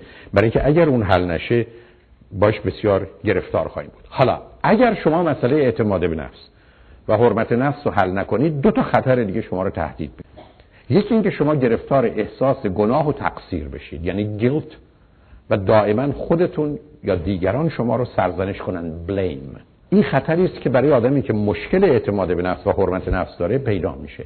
احساس گناه و احساس تقصیر. یعنی یه جوری شما میشه فکر کنید شما دیدید برخی از وقت مثلا به دوستتون کمک نمی‌کنید احساس گناه و تقصیر می‌کنید. به پدر مادرتون یا به خواهر برادرتون یا به بچهتون نمی‌رسید احساس گناه و تقصیر می‌کنید. چون معمولا با مسئله اعتماد به نفس و حرمت نفس اون میاد. و پشتش احساس حقارت احساس inferiority یعنی دیگه اینجا من کارم تمامه یعنی خطری که وجود داره اینجاست. خب اگر شما یه همچی کسی باشید که مشکل self-confidence اعتماد به نفس و self-esteem حرمت نفس و مسئله گناه و تقصیر رو داشته باشید و مسئله احساس حقارت متاسفانه وقتی می‌رسید به جوانی پنج شش تا آدم میشید. یک تبدیل میشید به آدم گوشه نشین عزلت طلب isolated separated. میره تو لاک خودتون دوم اشرت طلب. یعنی اهل پارتی. فقط به این فکر می‌کنید که چگونه میشه امروز خوش گذرون و به هر هزینه با هر شدتی با هر وضعیتی. یعنی من و شما درگیر حالی میشیم که حالا مسئله اشرت طلبی است. حالا میرم دنبال هرچی که کیف داره و لذت بخشه حالا مواد مخدر باشه مشروب باشه هرچی می‌خواد باشه فرقی نمی‌کنه. برای که اون گرفتاری من اینجا می‌رسه. سوم میرم دنبال مسئله ثروت. مخصوصا اگر تو خانوادم مسئله داشتن پول و ثروتمند شدن اهمیت داشته باشه حالا را میافتم میرم برای اینکه ثروتی رو بیاندوزم و دیگه پول برای من از وسیله به عنوان ویهکل به عنوان مین در میاد و تبدیل میشه به هدف. من فقط باید پول داشته باشم و بنابراین زمین و آسمون و پایین و بالا رو به هم میروزم که این پول رو داشته باشم. برای که میرم سراغ ثروت. مورد بعدش میرم سراغ قدرت. پاور چگونه می‌تونم قدرتمند باشم؟ حالا این به شکل و فرمای مختلف خودشو می‌تونه نشون بده. ممکن از طریق علمی باشه ممکن از طریق درگیر شدن در کارهای اجتماعی یا سیاسی باشه. برای که مسئله من این است که شاید بتونم این ضعفم رو و زبونیم رو از طریق قدرت حل کنم. احتمال دیگرش مسئله شهرته که تو جوونا بیشتر خودش رو نشون میده. یعنی من دنبال فیمم. دنبال این هستم که مشهور بشم. حالا به هر هزینه‌ای به هر قیمتی. و به همجاست که یکی از ایدالای بسیاری از آدم این است که مدل بشن یا خواننده بشن یا هنرپیشه بشن. چون تو این گونه موارد دیگه حالا شهرته به روی من در خودش رو باز می‌کنه و من رو اونجا می‌بره. اگر تو خانواده باشم که سیستم پدر و مادر من من رو به مقدار زیادی با یه باید و نبایدایی بزرگ کرده باشن من یه گرایشی پیدا می‌کنم به مهرطلبی love thirst love hunger. یعنی همطور که عرض کردم تمام مدت درست مانند کودکیم. به دنبال این هستم که مردم منو دوست داشته باشن. و دست به هر کاری می‌زنم هر چیزی رو تحمل می‌کنم تا اینکه مردم منو دوست داشته باشن. یا اینکه اگر توی فرهنگ و جامعه باشم مثل فرهنگ ایران که اینجا معمولا کمتره دنبال این هستم که برم قربانی بشم یا قربانی بکنم. یعنی وارد سیستم های افراطی بعدم می‌رسم سیاسی و مذهبی میشم که آخرش یا باید مرد یا باید کشت یا هر دو. یعنی حاضرم برم بمب خودم ببندم به خودم منفجر کنم. یا حاضرم برم راحت به راحتی یه کاری بکنم که یه میلیون نفر هزار نفر صد هزار نفر رو بکشم. به عنوان دشمن خودم. چرا؟ برای که برای من مسئله قربانی شدن و قربانی کردن یه مسئله جدی میشه. و یه احتمال دیگه کوچکی هم وجود داره بزنم به خل و مشنگی. یعنی تبدیل بشم به یه موضوعی یا آدمی که همه جوره هست. روزای مثلا خاصی از هفته مذهبی میشه. شبا یه دفعه هیپی میشه. دم صبح یه دفعه درویش میشه. زور که شد یه دفعه می‌خواد بره والنتیر میشه بره کارهای اجتماعی بکنه. یک آش شل قلمکاری درست می‌کنم که شما ترکیباشو برخی از اوقات تو محیط های علمی و دانشگاهی می‌بینید. حالا چیز دیگه ای که من تو دوره نوجوانی و جوانی مواظبش خواهم بود این است که یه واقعیت رو می‌دونم. و اون اینه که موفقیت با اولین قدم آغاز میشه. من و شما باید بدونیم که موفقیت با اولین قدم شروع میشه. خوشبختی با اولین قدم شروع میشه. انحراف با اولین قدم. متاسفانه بسیاری از ما فکر کنیم موفقیت قدم آخری است که برمیداریم. خوشبختی قدم آخری است که برمیداریم. انحراف وقتی است که 20 سال توی کاری هستیم. ابدا. شما فقط کافی وقتی به یه فریوی می‌رسید که باید به سمت شمال یا جنوب یا شرق و غرب برید همونجا اشتباه بکنید. با اولین فرمونی که می‌دید تا آخر رفتید. تو زندگیتون اصلا خودتون رو فریب ندید که یه دفعه کارو می‌کنم حالا یه مورد اشکالی نداره و بعدم مخصوصا نامشو بذارید تجربه. ابدا. برخی از کارا یک دفعشم فاجعه است. اولا می‌دونیم برخی از اعتیادا هست مثل کوکائین که شما با یک بار با یک بار می‌تونید معتاد بشید. یک بار. برخی از شما یه ظرفیت و زمینه ژنتیک دارید که با یک بار مشروب خوردن کارتون تمومه. برای که بدن به گونه عمل می‌کنه و انتظار داره که باش رفتید. بسیاری از اوقات یک دونه اشتباه یک پنج دقیقه یک دقیقه اشتباه به عنوان یه مرد و یا به عنوان یه زن حامله میشید یا کسی رو حامله می‌کنید که تمام زندگیتون عوض خواهد شد. بنابراین اصلا بازی در نیارید. که یه بار یه دفعه است. حالا عروسی حالا نمی‌دونم کنار دریاییم حالا کروز حالا شب تولد برادرته حالا عروسی خواهرته. نکنید. روزی که چیزی بده و غلطه به خاطر اینکه عروسی برادرتون یا خواهرتون خوب نمیشه. علت که اینو خدمتون عرض می‌کنم باید محکم سر این اصول ایستاد. و اصلا همونطور که شما هیچ وقت نمیگید حالا یه دفعه ما فریوی رو وارونه میریم. یعنی حالا بریم ببینیم چی میشه الهی به امید تو. ببینیم مردم میخندن نمیخندن چه کار می‌کنن. مثل آقای ایرانی بود که فریوی رو وارونه می‌رفت. اتفاقا تو رادیو دید که میگن یه دیوانه ای داره وارونه میره. گفت حالا باز چسبیدن به ما ایرانیا این همه دارن وارونه میان. راجع اونا نمیگن من یکی رو دارن میگن که دارن وارونه میرم بنابراین یه مقداری نگاه بکنید به اینکه انحرافه با اولین قدمه. اولین روزی که تصمیم گرفتید درسی رو دراپ کنید. اولین روزی که تصمیم گرفتید از مدرسه بیاد بیرون. اولین روزی که تصمیم گرفتید با این آدم همخوابه بشید. اولین روزی که تصمیم گرفتید یه ماده مخدر رو تجربه کنید شما می‌تونید پایان کارتون باشه برخی از این تیر خلاص و بنابراین هرگز این فرصت و اجازه رو به خودتون ندید. گفتم به بهانه مسئله تجربه و چیزایی از این قبیل هیچ دلیل نری که این کارو بکنید. مطلب بعدیش این است که خودتون گرفتار عادت نکنید. عادت یعنی هابیت درست عکس هوشه هوش تعریفش هست تنوع در سازش. عادت یکسانی در سازشه. به میزانی که تعداد عادتهای شما زیادتره نشون دهنده این است که شما بیهوش دارید بنابراین بی خودی بازی در نیاد که من به این کار عادت کردم یا اینو دوست دارم یا باید اینجوری یا اونجوری باشه. ای عادت بده و غلطه بندازید دور. بدتر از اون اعتیاده. ولی همطور که می‌دونید ما دو تا اعتیاد داریم. یکی اعتیاد منفی داریم که هممون می‌شناسیم. مشروب مواد مخدر قمار که تکلیفش روشنه. اما متاسفانه یه خطری که شما رو تهدید می‌کنه و باید بشناستش اعتیادهای مثبتن. اعتیاد به درس خواندن بیش از حد. شما اگر بیش از اندازه درس می‌خونید معتادید. فرقی با آدم هروئینی ندارید. اعتیاد به کار کردن بیش از حده. یعنی من قرار هفته 70 80 ساعت کار بکنم. به هر دلیل بانه کوتاه مدت در یه مراحل استثنایی. تزتون رو باید بگذرونید. تز دکتراتونه باید کار بکنید. 6 ماه اینجوری رو میشه اما من تمام عمرم می‌خوام اومدم به این دنیا حمالی کنم. بنابراین شما کاره سومیش مذهبه. چسبیدن به خود خدا که ما اومدیم تو این دنیا و خدا ما رو فرستاده اینجا و بنابراین باید بریم خدا رو کمک بکنیم. خود اون از عهده کارا بر نمیاد. ما باید بریم به کمکش تا به حال موفق نشده دفعه ما موفقش می‌کنیم. و بنابراین گرفتاری است. در حالی که بعدا شاید برستم او کاراش خوب از آب در نیمد 124 هزار پیغمبر فرستاده تو 6 هزار سال یعنی هر 17 روز یکی و یه آدم حسابی هم از توش در نیمد بنابراین بی خودیم چسبیدن به مذهب یا چسبیدن به بدن و اندام صبح و غروب حواستون این باشه که موی سرتون چی شد؟ پشم اونجا چی شد؟ دماغه به چه صورتی در اومد؟ وزنه کجا رفت؟ قده اینجوری شد؟ و می‌دونی اینا از یه حدی گذشت بیماریه. بیماریه.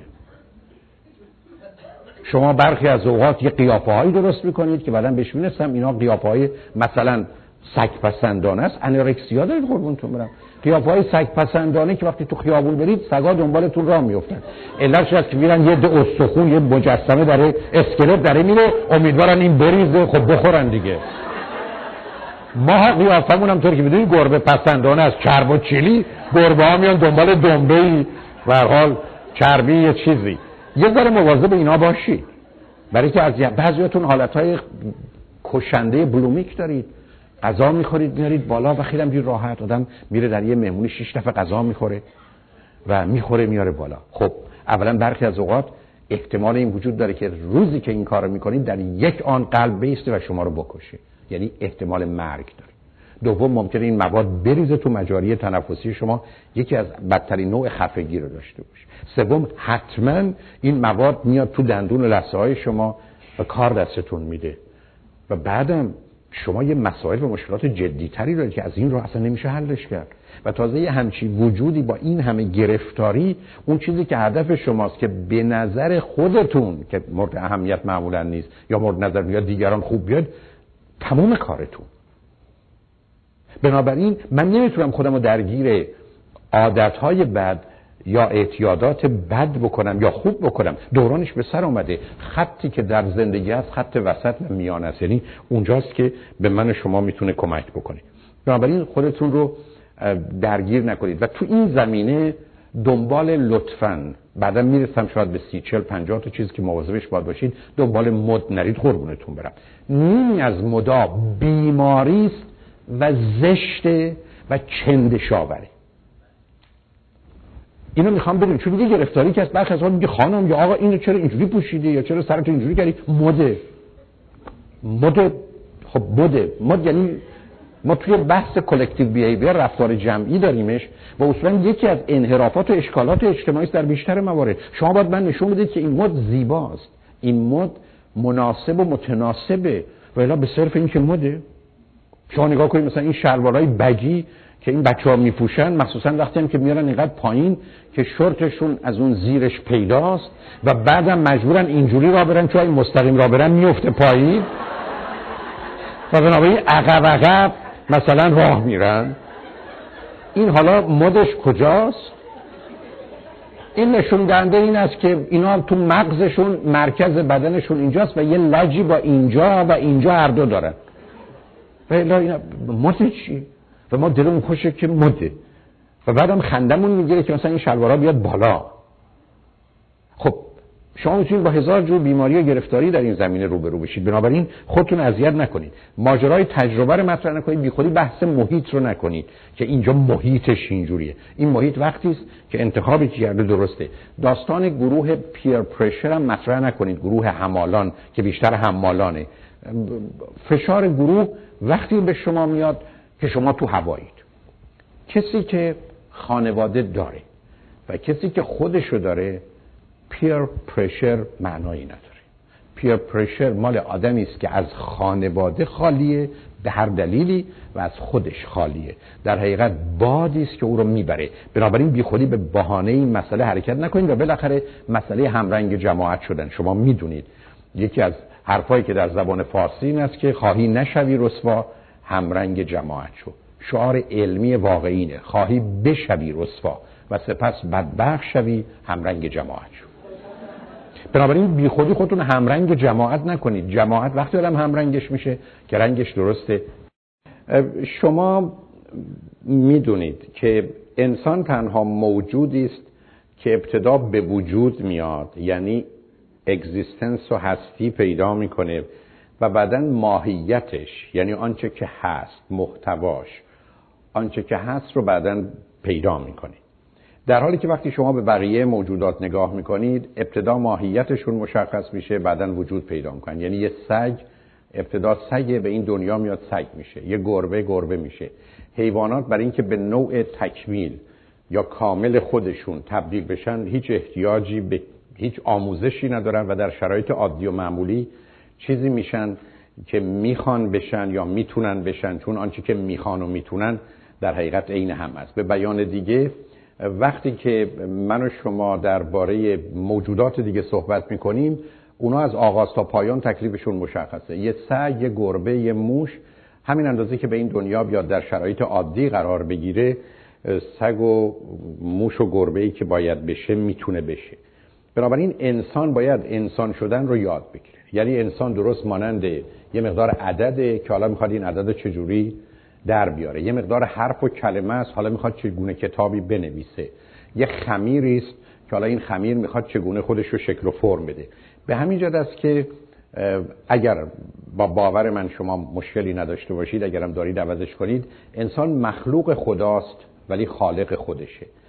مخلوق خداست ولی خالق خودشه. یعنی من و شما خودمون رو می‌سازیم. به بیان دیگه ما به این دنیا میاییم و آنچه که سرنوشت ماست آنچه که دستنی سرنوشت ماست باید اون رو از سر نوشت و در سر نوشت.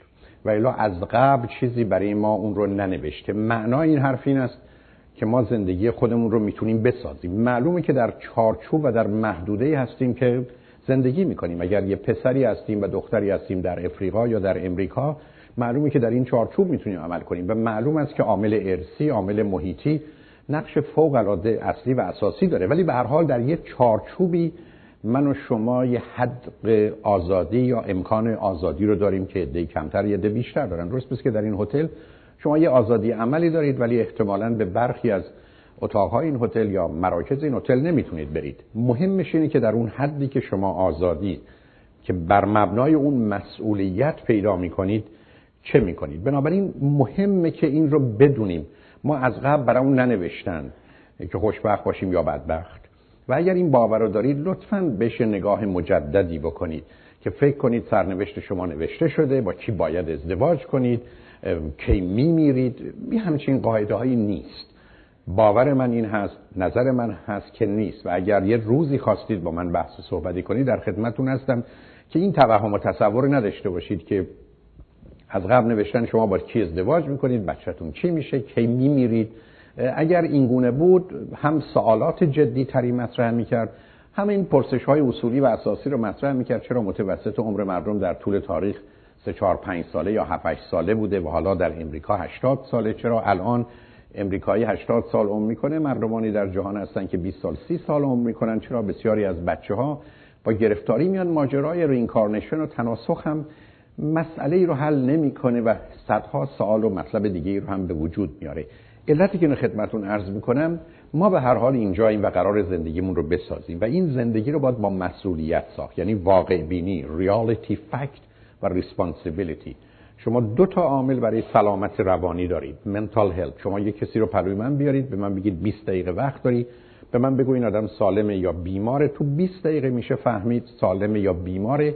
مهم اینه که با واقعیت چقدر ارتباط داره و چند رازه مسئولیت رو متناسب میپذیره. Reality and responsibility. و اگر بخوام به اونجا برسم که این آدم آیا در زندگیش با زحمت رو روبرو میشه یا رحمت کافی است که علاوه بر این واقعیت و مسئولیت اخلاق یا مورالیتی رو بگذاره. یعنی اون مثلث رحمتی که من می‌شناسم. reality morality responsibility و روزی که تو این morality reality responsibility زندگی نمی کنیم وارد یه مثلث دیگری میشیم که مثلث زحمت و نکبتی که می‌شناسید. افسردگی depression اضطراب anxiety و خشم و عصبانیت از anger aggression یعنی اجتناب ناپذیر. یعنی کسی که تو مثلث رحمت زندگی نمی‌کنه در مثلث رحمت زندگی نمی‌کنه که واقعیت و مسئولیت و اخلاقه ناچار وارد مثلث دیگری میشه و اونجا گرفتاریش این است که با افسردگی و استراب خشم روبروست و 45 سالگی حتما کسی که با واقعیت و مسئولیت و اخلاق زندگی نمی‌کنه حتما در 45 سالگی تو مثلث زحمت و یا نکبت قرار خواهد. اینجا نکته ای که اهمیت داره با مسئولیت باید مواظب چند تا نکته باشیم. بسیاری از ما مردم مسئول نیستیم مشغولیم. یعنی خودمون رو are busy. We are not responsible. مواظب باشید خط اینا خیلی خط برخی از اوقات مشکلی که آدم بکشه. بسیاری از پدر و مادرها رو ما می‌بینم که 18 ساعت شبانه روزشون برای خودشون و بچه ها به حساب خودشون مسئولن. ولی وقتی نگاه می‌کنید به سطح آگاهیشون و انتخاب و عملشون متوجه میشید که مشغولن. امیدوارم به کسی بر نخوره وقتی که شما می‌بینید مادرتون مثلا فرض کنید در روز سه چهار ساعتی وقت تمیز کردن خونه می‌کنه. یا احتمالا صرف پختن یه غذایی می‌کنه که معمولا ممکنه حتی شما ترجیح بدید نخورید. و یا احتمالا اگر هم حتی دوست داشته باشید اون همه ارزش برای گذشتن یا گذاردن این همه وقت و انرژی رو نداره. به بیان دیگه مهم هست که خودمون رو مشغول نکنیم. برخی از شما تو دانشگاه مشغولید. پنج ساله یه دوره مثلا چهار ساله یا دو ساله یا شش ساله یه دوره چهار ساله رو با مشغولیت دارید میگذرونید مواظب اون باید بود. برخی از ما که تو فرهنگ ما خیلی فراوونه دوست داریم لغت حال قربانی رو داشته باشیم ویکتم ما مسئول نیستیم مشغول نیستیم مظلومیم. و چون در فرهنگ ما گفته شده که مظلوم کسی است که حق با اوست مظلوم کسی است که خوبه چون یه نتیجه گیری قیاسی کردیم که چون ظالم و ظلم بده پس مظلوم خوبه. دوست داریم خودمون رو مظلوم نشون بدیم. نه مظلوم باشید نه مشغول باشید بلکه مسئول باشید. دو تا خطر دیگه هم هستی که این که حالت ملعون رو داشته باشیم. فکر کنیم لعنت شده ایم کسافتیم آشغالیم گناهکاریم. یکی مقتول اصلا ما مردیم و کار ما تمومه. برخی از دوستان رو خط میان که اصلا من نمی‌دونم از کجا شروع کنم با چه بگم. بنابراین بسیار مهمه که این رو بدونیم. سه تا چیز رو مواظبش باشید که کنار این هست. یکی این که آدم منتظری نباشید انتظار. Waiting. Nobody is coming. این حرف دکتر برندن خیلی درسته که nobody is coming. هیچ کس نمیاد. من license plate اتومبیلم سالها بود. Since I lost hope یا ever since I lost hope I feel much better. تو کنفرانس قبلی گفتم تا حالا سه تاشو دوستان برای من درست کردن فرستادن. که حالا حتما یکیش رو در اولین فرصت خواهم گذاشت. من باورم این است که من منتظر نیستم و تو زندگیتون منتظر نمونید. امیدوارم بهتون برنخوره نه در از آسمان کسی میاد بیرون نه از چاه کسی میاد بیرون. منتظر نمونید. ما این نگاه انتظار رو فقط به این دلیل داشتیم که به خودمون نگاه نکردیم و با خودمون نبودیم. و بنابراین امید من این است که توجه به این داشته باشیم. که منتظر نمونید. دومین مسئله این است که مضطرب نمونید. این حالت استراب و نگرانی رها کنید. ما پیش بینی می‌کنیم پیشگیری می‌کنیم آمادگی داریم. یعنی predict, prevent and readiness. ولی این بسیار متفاوته که من آدم مضطربی باشم و بعدم معترض که من همیشه rebellious همیشه objection دارم همیشه در حال گیر و درگیری هستم. چون خطری که تو جوانی هست این است که به جای مسئول بودن منتظر باشیم. به جای مسئول بودن معترض باشیم. به جای مسئول بودن مضطرب باشیم و بنابراین گرفتار بشیم. شما می‌دونید قبلا هم اشاره کردم. ما به آرزوهامون نمی‌رسیم. ما به خواسته هامون نمی‌رسیم. این رو لطفا بپذیرید. ما به هدف هامون می‌رسیم. گول. هدف معناش این است که یک موضوعی یه واقعیتی یه محلی یه مکانی به درستی تعریف شده. شما چرا اینجایید؟ فقط به یک دلیل. آمدنتون به اینجا براتون هدف شد. بسیاری از دوستان هستن که حالا فردا به تعارف یا واقعا که کمی واقعی است بیشترش تعارفه آرزو داشتیم تو اون کنفرانس باشیم. ولی فرقی نمی‌کنه. خیلی دلمون می‌خواست میمدیم کنفرانس. من هزاران بار این حرف شنیدم. ولی می‌دونم نه اینکه دروغ میگن حرف درستی می‌زنن. هیچ آدمی به آرزوش نمی‌رسه. چون دلم می‌خواد این پیام جدی باشه. هیچ آدمی به آرزوش نمی‌رسه. هیچ آدمی به خواستش نمی‌رسه. آدم فقط به هدفهاش می‌رسه. هدف وقتی است که اون گل رو شما تعریف می‌کنید و اونجا می‌گذارید. و برای رسیدن به این هدف شما احتیاج به یک چیزی دارید به اسم استراتژی. استراتژی یعنی سه چیز. نقشه مپ یعنی همه راه های رسیدن به هدف. دو چیز دومی که هست مسئله طرح و پلن یعنی انتخاب یک یا دو راه از اون راههایی که من و شما رو به هدف میرسونه سه برنامه یعنی دادن زمان به طرح و پلن. یعنی من و شما فقط به هدفی می‌رسیم که براش استراتژی داریم و استراتژی هم طور که عرض کردم یعنی نقشه طرح و برنامه مپ پلن و پروگرام. و آغاز کار و معلومه که پایان کار. این لغت انجام در زبان فارسی یعنی انجام دادن و به آخر رسوندن. و خیلی هم روشنه که تو زندگی اونجاست که آدم می‌تونه عمل کنه. متوجه چند تا نکته باشید. یک وقتی که یه چیزی برای شما هدفه قرار هست هدف اول شما باشه. یعنی first thing first first priority. شما تو زندگیتون می‌تونید هدفهای مختلف داشته باشید ولی هنوز بهش نرسید برای که هدف اول شما نیست. نکته دومی که هدف رو با وسیله اشتباه نکنید. بسیاری از چیزها باید همیشه هدف بمونن یا هدفن. برخی از چیزها همیشه وسیلن. دو چیزی که دلم می‌خواد توجهتون رو بهش جلب کنم یکی پوله. پول وسیله است. اگر پول برای شما تو زندگی به صورت هدف در اومد از پا در میاد پول وسیله است برای بهتر زندگی کردن. پول در حقیقت یه توانایی مصرفه. Consumption.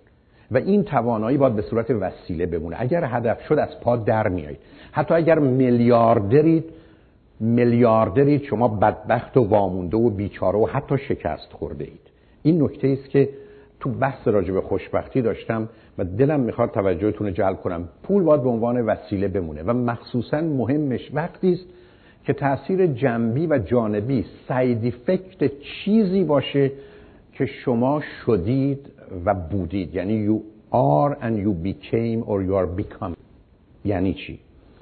اگر شما دانشمند شدید آگاه شدید دانا شدید اگر شما هنرمند شدید اگر شما توانایی خلق و ایجاد داشتید که با اون یه چیزی شدید شما آدم دیگری هستید تمام اجزای شما سلول های شما یه موجود دیگری از شما ساخته حالا اگر پولی هم برسه که تأثیر جنبی جانبیش اونه که ارزش داره و اونه که شما در حقیقت همچنان رو به صورت وسیله در آوردید ولی اگر شما خودتون رو زندگیتون رو آسایشتون رو آرامشتون رو خوابتون رو زیر پا گذاشتید برای در آوردن پول شما همه چیز رو باختید. بارها عرض کردم بسیارن مردمانی که خوابشون رو میفروشن و باش اتاق خواب می‌خرن. و اتاق. آدمایی هستن که چشمشون رو میفروشن و عینک می‌خرن. آدمایی هستن که پاشون رو میفروشن و کفش می‌خرن. و معلومه که یه چنین کاری اشتباه محضه. ولی بسیار شایع. فکر نکنید درصد کمی از مردم. ای بسا 20 30 درصد مردم واقعا خوابشون رو میپوشن با اتاق خواب می‌خرن. و بعدا حالا در این ساختمونی که 10 تا اتاق خواب داره شبها بیدار باید از این اتاق به اون اتاق برن و مسئله و مشکلشون با دکترشون و با خودشون است که چگونه میشه خوابید. بنابراین پول تأثیر جنبی و جانبی زندگی شما باشه. شما یه آدم آگاه دانایی بشید و حالا به شما پول میدن. تا اینکه به دنبال پول برید چون اولا کم به دست میارید و اگر به دست بیارید گرفتاری است. به همین جهت است که من یه بحثی دارم. خیلی هم باش در موردش جدی هستم که بعدا بهش می‌رسم ولی حالا که مطرح شده خدمتتون بده درس کنم اگر شغل و حرفه‌ای دارید که این رو دوست دارید و این شغل و حرفه از شما آدم بهتر و برتری می‌سازه شما تو زندگیتون حتی پولدار میشید بدونی که حتی یک روز کار بکنید.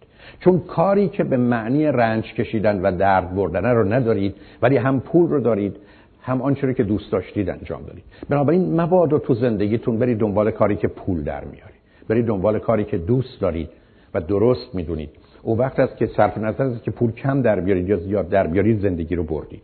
در حالی که اگر تو زندگیتون برید دنبال کاری که دوست ندارید هر روز باید به این فکر باشید که خدایا با صبح بلند شدم باز باید این کارو بکنم که انشالله زور میشه که این شب میشه. خوشحالم چهارشنبه شد خوشحالم جمعه شد. حالا دو روز شنبه شنبه. مثلا آزادم. حالا باز دو مرتبه بدبختانه فردا یک شنبه است. زندگی رو باختید. زندگی رو باختید. برای که خودتون رو باختید. چون یادتون باشه آخر کار این شمایید که مهمید. نه آنچه که دارید.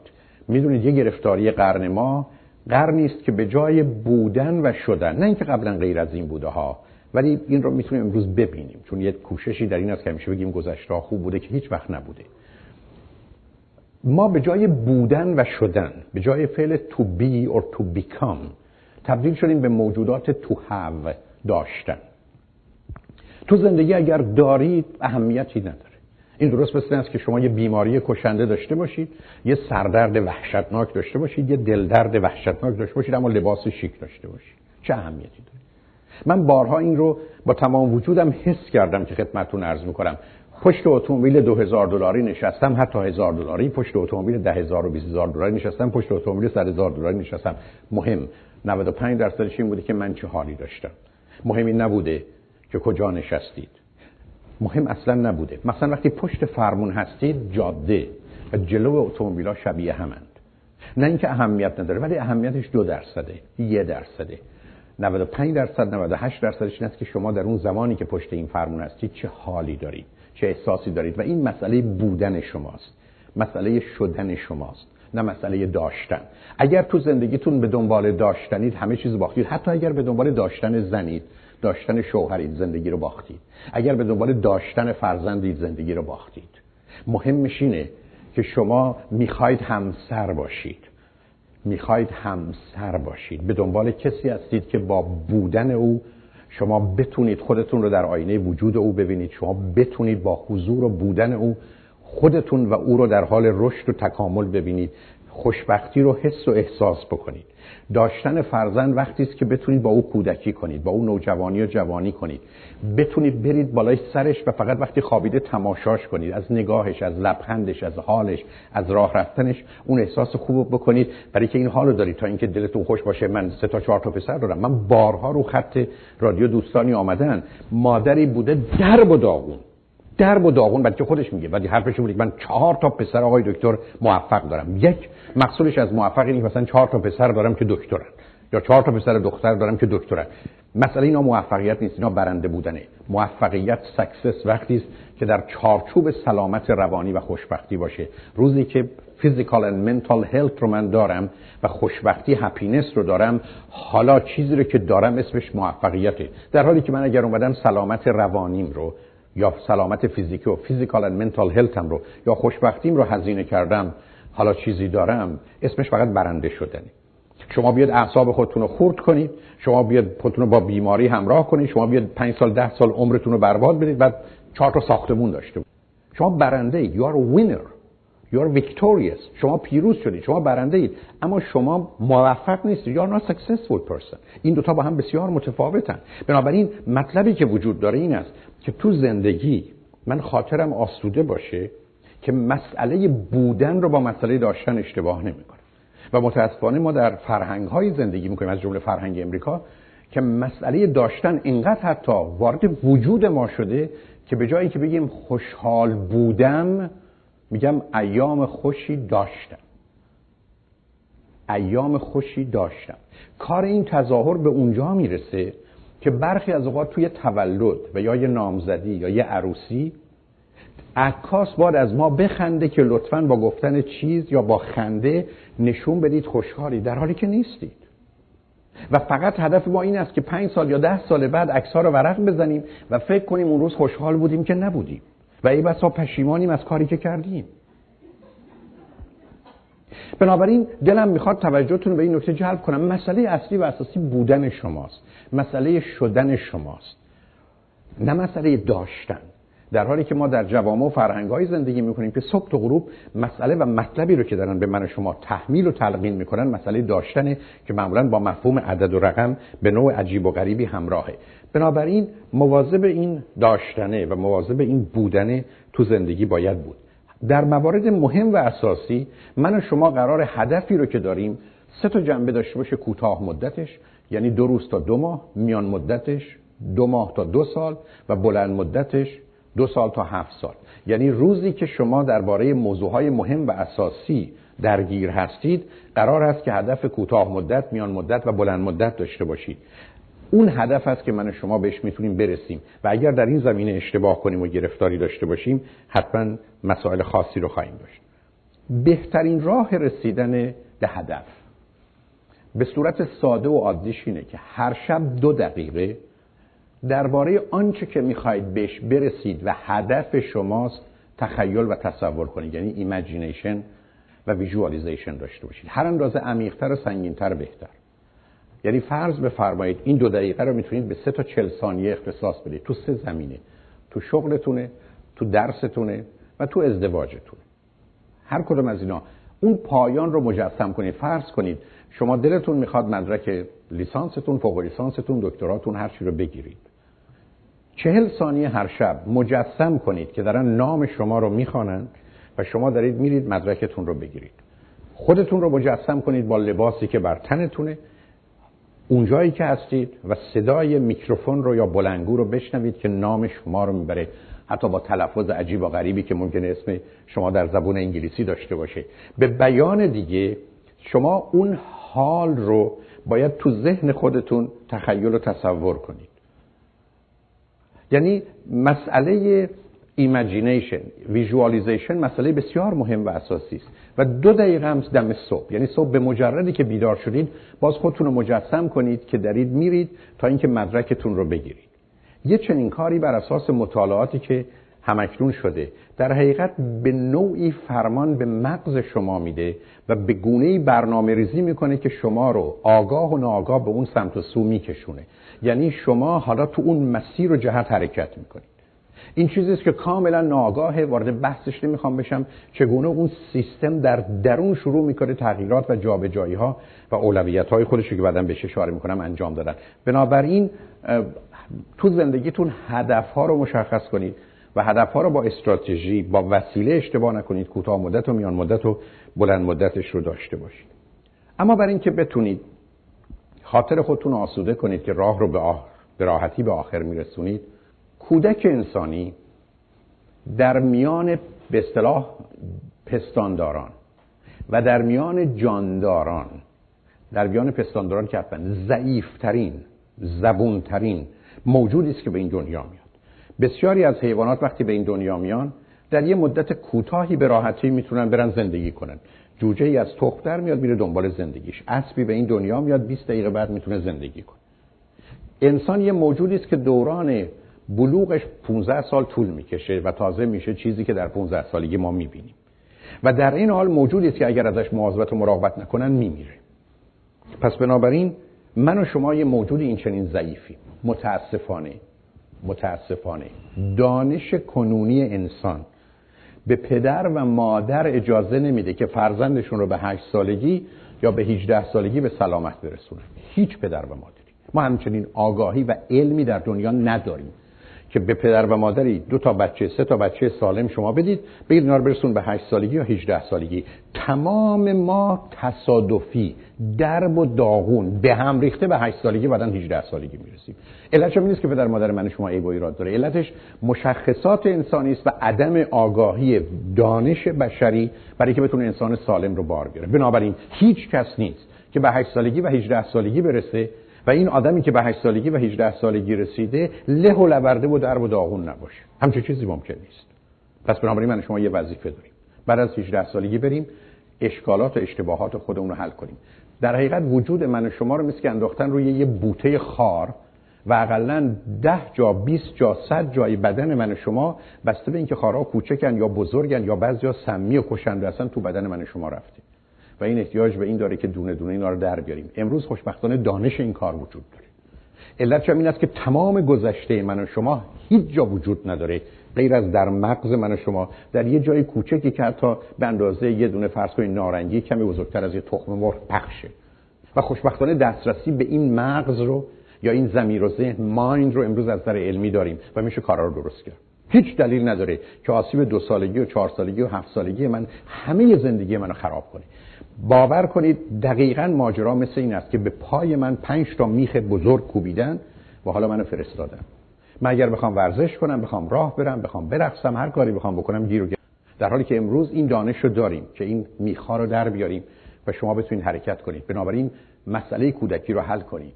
شما نمی‌تونید وارد مرحله جوانی و بزرگسالی بشید بدون که آسیب کودکی رو حل کرده باشید. تمام عمرتون با اون میخ با اون خار با اون گرفتاری باید زندگی کنید. و بعد از اون هم انسان یه موجودی است که از نظر روانی به نظر من هفته یک دفعه کثیف میشه و کار تراپی سایکوتراپی یا روان درمانی در حقیقت حمام روانی است. این هفته یه روز رو احتیاج داریم و به میزانی که شما سالم ترید به این احتیاج بیشتری دارید و به میزانی که شما بیمارترید این احتیاج رو حس و احساس نمی کنید و گرفتارتر میشید. بنجه است که شرط سلامت روانی در بسیاری از موارد درک این واقعیتی که من به کمک احتیاج دارم. و به میزانی که خودتون رو بینیاز می‌بینید بیمارترید. و به میزانی که خودتون در این زمینه محتاج می‌بینید سالمترید. بنابراین من قرار مسائل و مشکلات کودکی حل کنم و الا گرفتار خواهم بود. من و شما اصولا موجودی هستیم که در زندان متولد میشیم. در شکم مادر به زندان این جهان میاییم و همچنان گرفتار زندان تاریخیم history زندان فرهنگ و تمدنیم culture and civilization زندان خانواده ایم family زندان دولت دوران کودکی هستیم childhood و زندانی همه حوادث و اتفاقات بد دور برمون هستیم. حتی تماشای یه فیلمی توی فرض کنید سینما و یا در تلویزیون شرایط و وضعیتی رو برای من و شما به وجود میاره که ما رو به هم میریزه. مسئله اصلی و اساسی که من و شما داریم اینه که باید یه کوششی در جهت رهایی خودمون از این زندان ها بکنیم. یعنی من و شما قرار است که از زندان ها خودمون رو آزاد کنیم. انسان موجودی است که در زندان متولد میشه و در زندان زندگی می‌کنه. مهم آزادیه.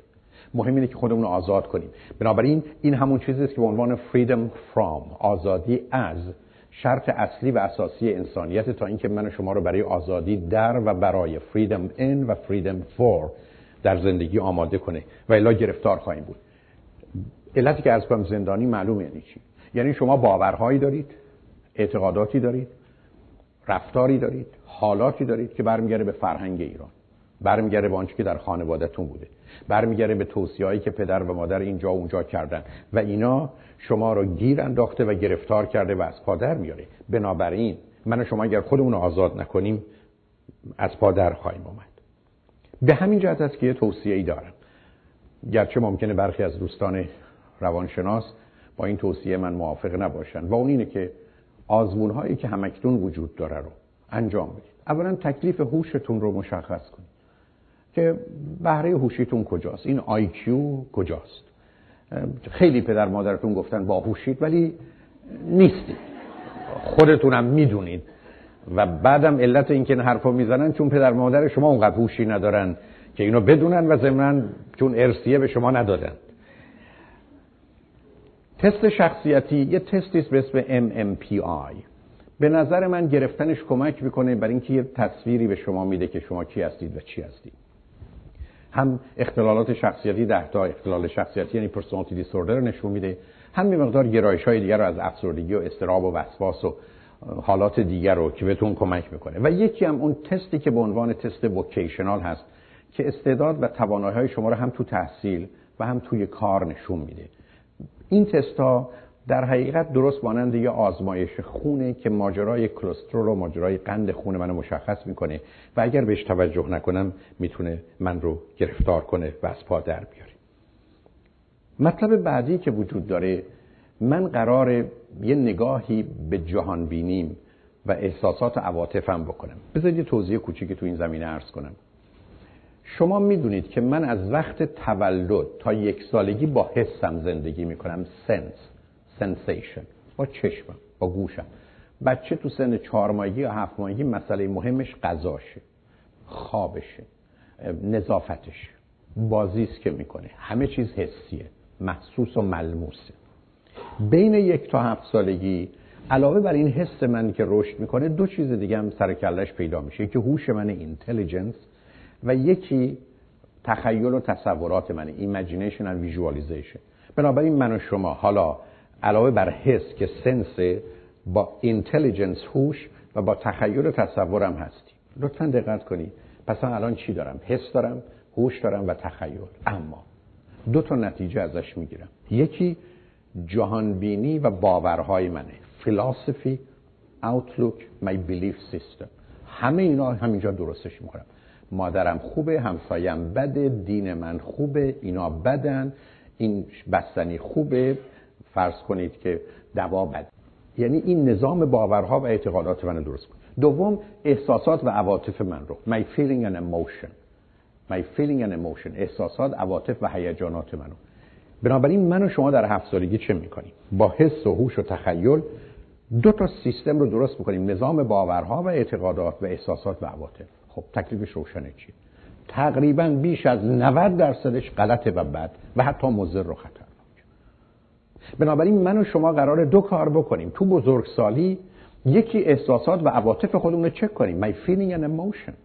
برای که این احساسات و عواطف همطور که بدونید دو نوع احساسات خوب داریم شادی داریم امیدواری داریم اما عکسش هم داریم. غم داریم و ناامیدی. متاسفانه بسیاری از ما به دلیل اون آسیبایی که خوردیم مسائل و مشکلات بسیار جدی سر احساسات و عواطف داریم. غمگینیم خشمگینیم ناامیدیم. حسودیم بدجنسیم کین توزیم و اینا به صورتی تو وجود ما جا افتاده که با اونا رو تعقیب می‌کنیم بدون که خودمون متوجه باشیم. بنابراین من قرار احساسات و عواطفم رو چک کنم و از اون حال غم به شادی بیارمش از اون استراب به آرامش بیارمش و این کار کاملا شدنی است کاملا شدنی است دوم تمام جهانبینی و نظام باورها و اعتقاداتم رو چک کنم. چون شما من بگید که یه بچه سه ساله یا پنج ساله تصمیمی که درباره جهان می‌گیره انسان می‌گیره روابط انسانی می‌گیره تا چند اندازه می‌تونه به واقعیت حقیقت نزدیک باشه؟ تقریبا هیچ. تقریبا هیچ. حتی همینجا این نکته خدمتتون عرض کنم. اگر شما برگردید به من بگید که من از چهار سالگیم یا هفت سالگیم یا هشت سالگیم دلم می‌خواست دکتر بشم مهندس بشم من اصلا خوشحال نمیشم. علتش بسیار روشنه. برای که شما در دو سه چهار پنج سالگی بر اساس اطلاعات بسیار کم ناقص عجیب و غریبی تصمیم به اینا گرفتید. کی میگه که این تصمیمی که در سه سالگی پنج سالگی هفت سالگی گرفتید اصلا تصمیم خوب درستیه؟ به هیچ وجه.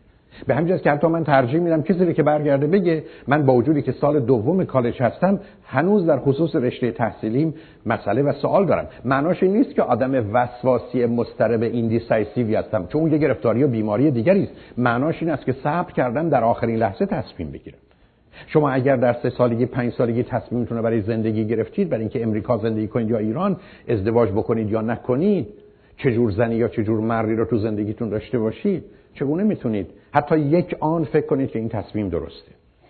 بنابراین روزی که کسی به من میگه من از بچگی دلم می‌خواست چنین یا چنان بشم و حالا شدم منو هیچ وقت خوشحال نمی‌کنه. و درست برعکس فکر می‌کنم که یه آدمی به دنبال یه چیزی را افتاده که به صورت عادت به صورت اعتیاد به صورت بیماری سراغش بوده. در حالی که اگر در بزرگسالی شما این تجنظر نظر رو بکنید و بعدا به این نتیجه برسید که این رو می‌خواید یا نمی‌خواید موضوع و مسئله چیز دیگری است. بنابراین جهانبینی و نظام باورها و اعتقاداتتون رو قرار شما چک کنید.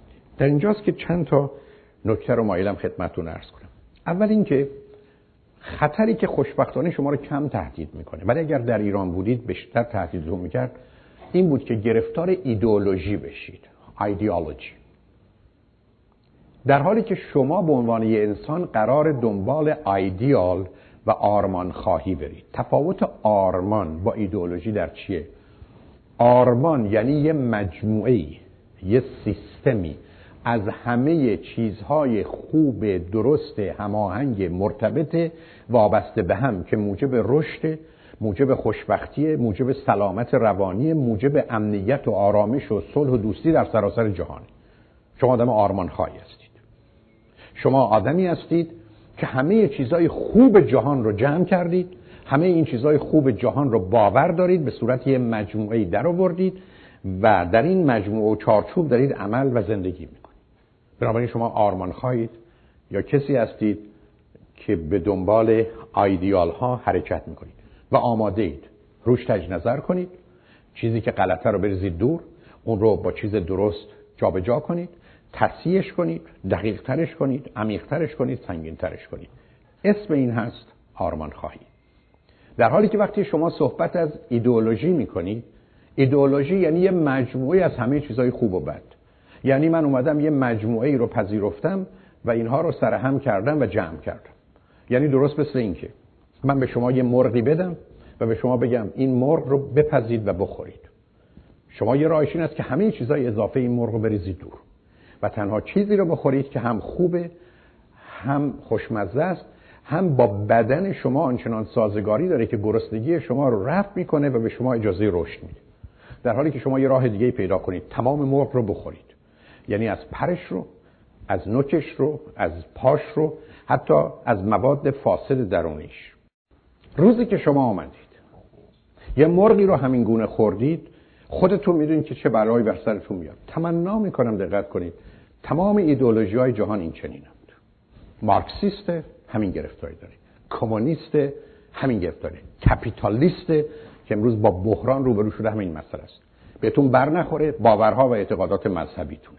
برای که همه مذاهب ایدئولوژی یعنی یه مجموعی رو جمع کردن که حتی خود شما به عنوان کسی که باور دارید و پیرو هستید می‌دونید اینجا و اونجاش عیب و ایراد داره که پنهانش می‌کنید تفسیرش می‌کنید تعبیرش می‌کنید میگید این مال گذشته است این مال اون زمان هست مال این دنیا نیست اونجوری نیست و چیزای عجیب و غریب.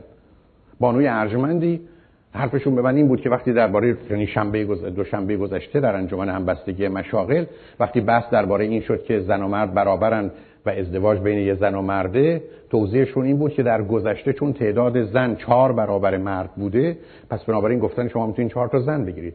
اولا هرگز چنین نبوده. مطالعات مردم شناسی نشون میده که به دلیل قانون اعداد بزرگی که در مسئله تولید مثل همه جای جهان جمعیت زن و مردش با هم ولی شما نگاه کنید ما برای توجیه این مسئله که میشه چهار تا زن رو گرفت بریم وارد یه حرفی بشیم که اصلا واقعیت نداره در حالی که چون خودمون می‌دونیم غلطه.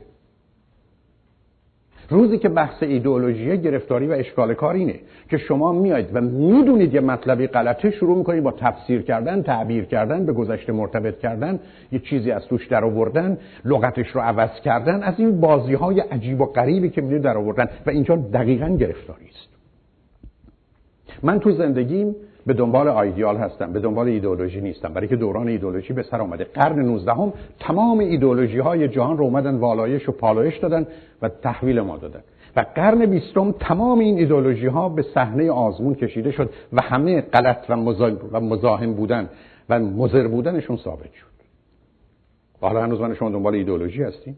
هنوز یه از ما کوشش می‌کنیم که توجیه کنیم اگر احتمالا بلوک شرق سقوط کردن مشکل مارکسیست چیزی این چنین یا آنچنان بود و هنوز مارکسیست ماندیم. اگر این بحران کنونی رو که در سیستم اقتصاد کپیتالیستی دنیا می‌بینیم که نتیجه نظامی است که مبتنی مبتنی بر ظلم مبتنی بر این هست که آدم فقیر رو فقیرتر و آدم غنی رو غنیتر می‌کنه و بازی که سیستم بانکی در آورده که دروغی است. زیرا اومدن یه چیزی درست کردن به اسم پول که آدما بدون که کار بکنن با پول خودشون پول در میارن. در حالی که دیگران باید برن کار بکنن و بدن به این کسانی که هیچ کاری نکردن. و نامش رو جهان سرمایه داری گذاشتن. کار رو به اونجا رسوندن که به یک آدم به خاطر یک ساعت کار حتی دو دلار یک دلار میدن. یادتون باشه که یک میلیارد مردم دنیا روزی یک دلار درآمدشونه روز یک دلار. دو نیم میلیارد مردم دنیا. نه میلیون. کمتر از روزی دو دلار درآمدشونه و بعد آدمایی هستند که در هر روز بیش از یک میلیون دلار حقوق می‌گیرن. روزی که به رئیس مؤسسه مثل اکسان 400 میلیون دلار برای یک سال پاداش و حقوق داده میشه. یعنی بیش از روزی یک میلیون دلار. حتی روزایی که کار نکرده یعنی 365 روز رو. یعنی شما تو همچی دنیایی هستید و به صراحت عرض کردم رو خط رادیو گفتم. گفتم هیچ کس هیچ کس کارش تو زندگی یک چهارم من نیست. یعنی اگر شما کار منو خیلی مفید بدونید هیچ آدمی نیست. در دنیا که کارش یه چهارم من ارزش نداشته باشه.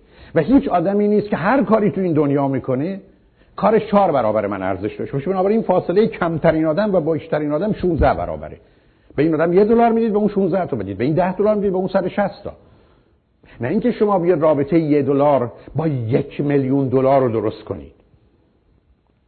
اینا نشون دهنده یه نظامی است که تکلیفش مشخصه اساسش کجاست. مسئله تولید و تکنیک بحثی است که به قول آدم اسمیت در کتاب ثروت و ملل رو میشه از طریق نظام اقتصاد کپیتالیستی فهمید. ولی بحث توزیع دیستریبیوشن رو حتما نه.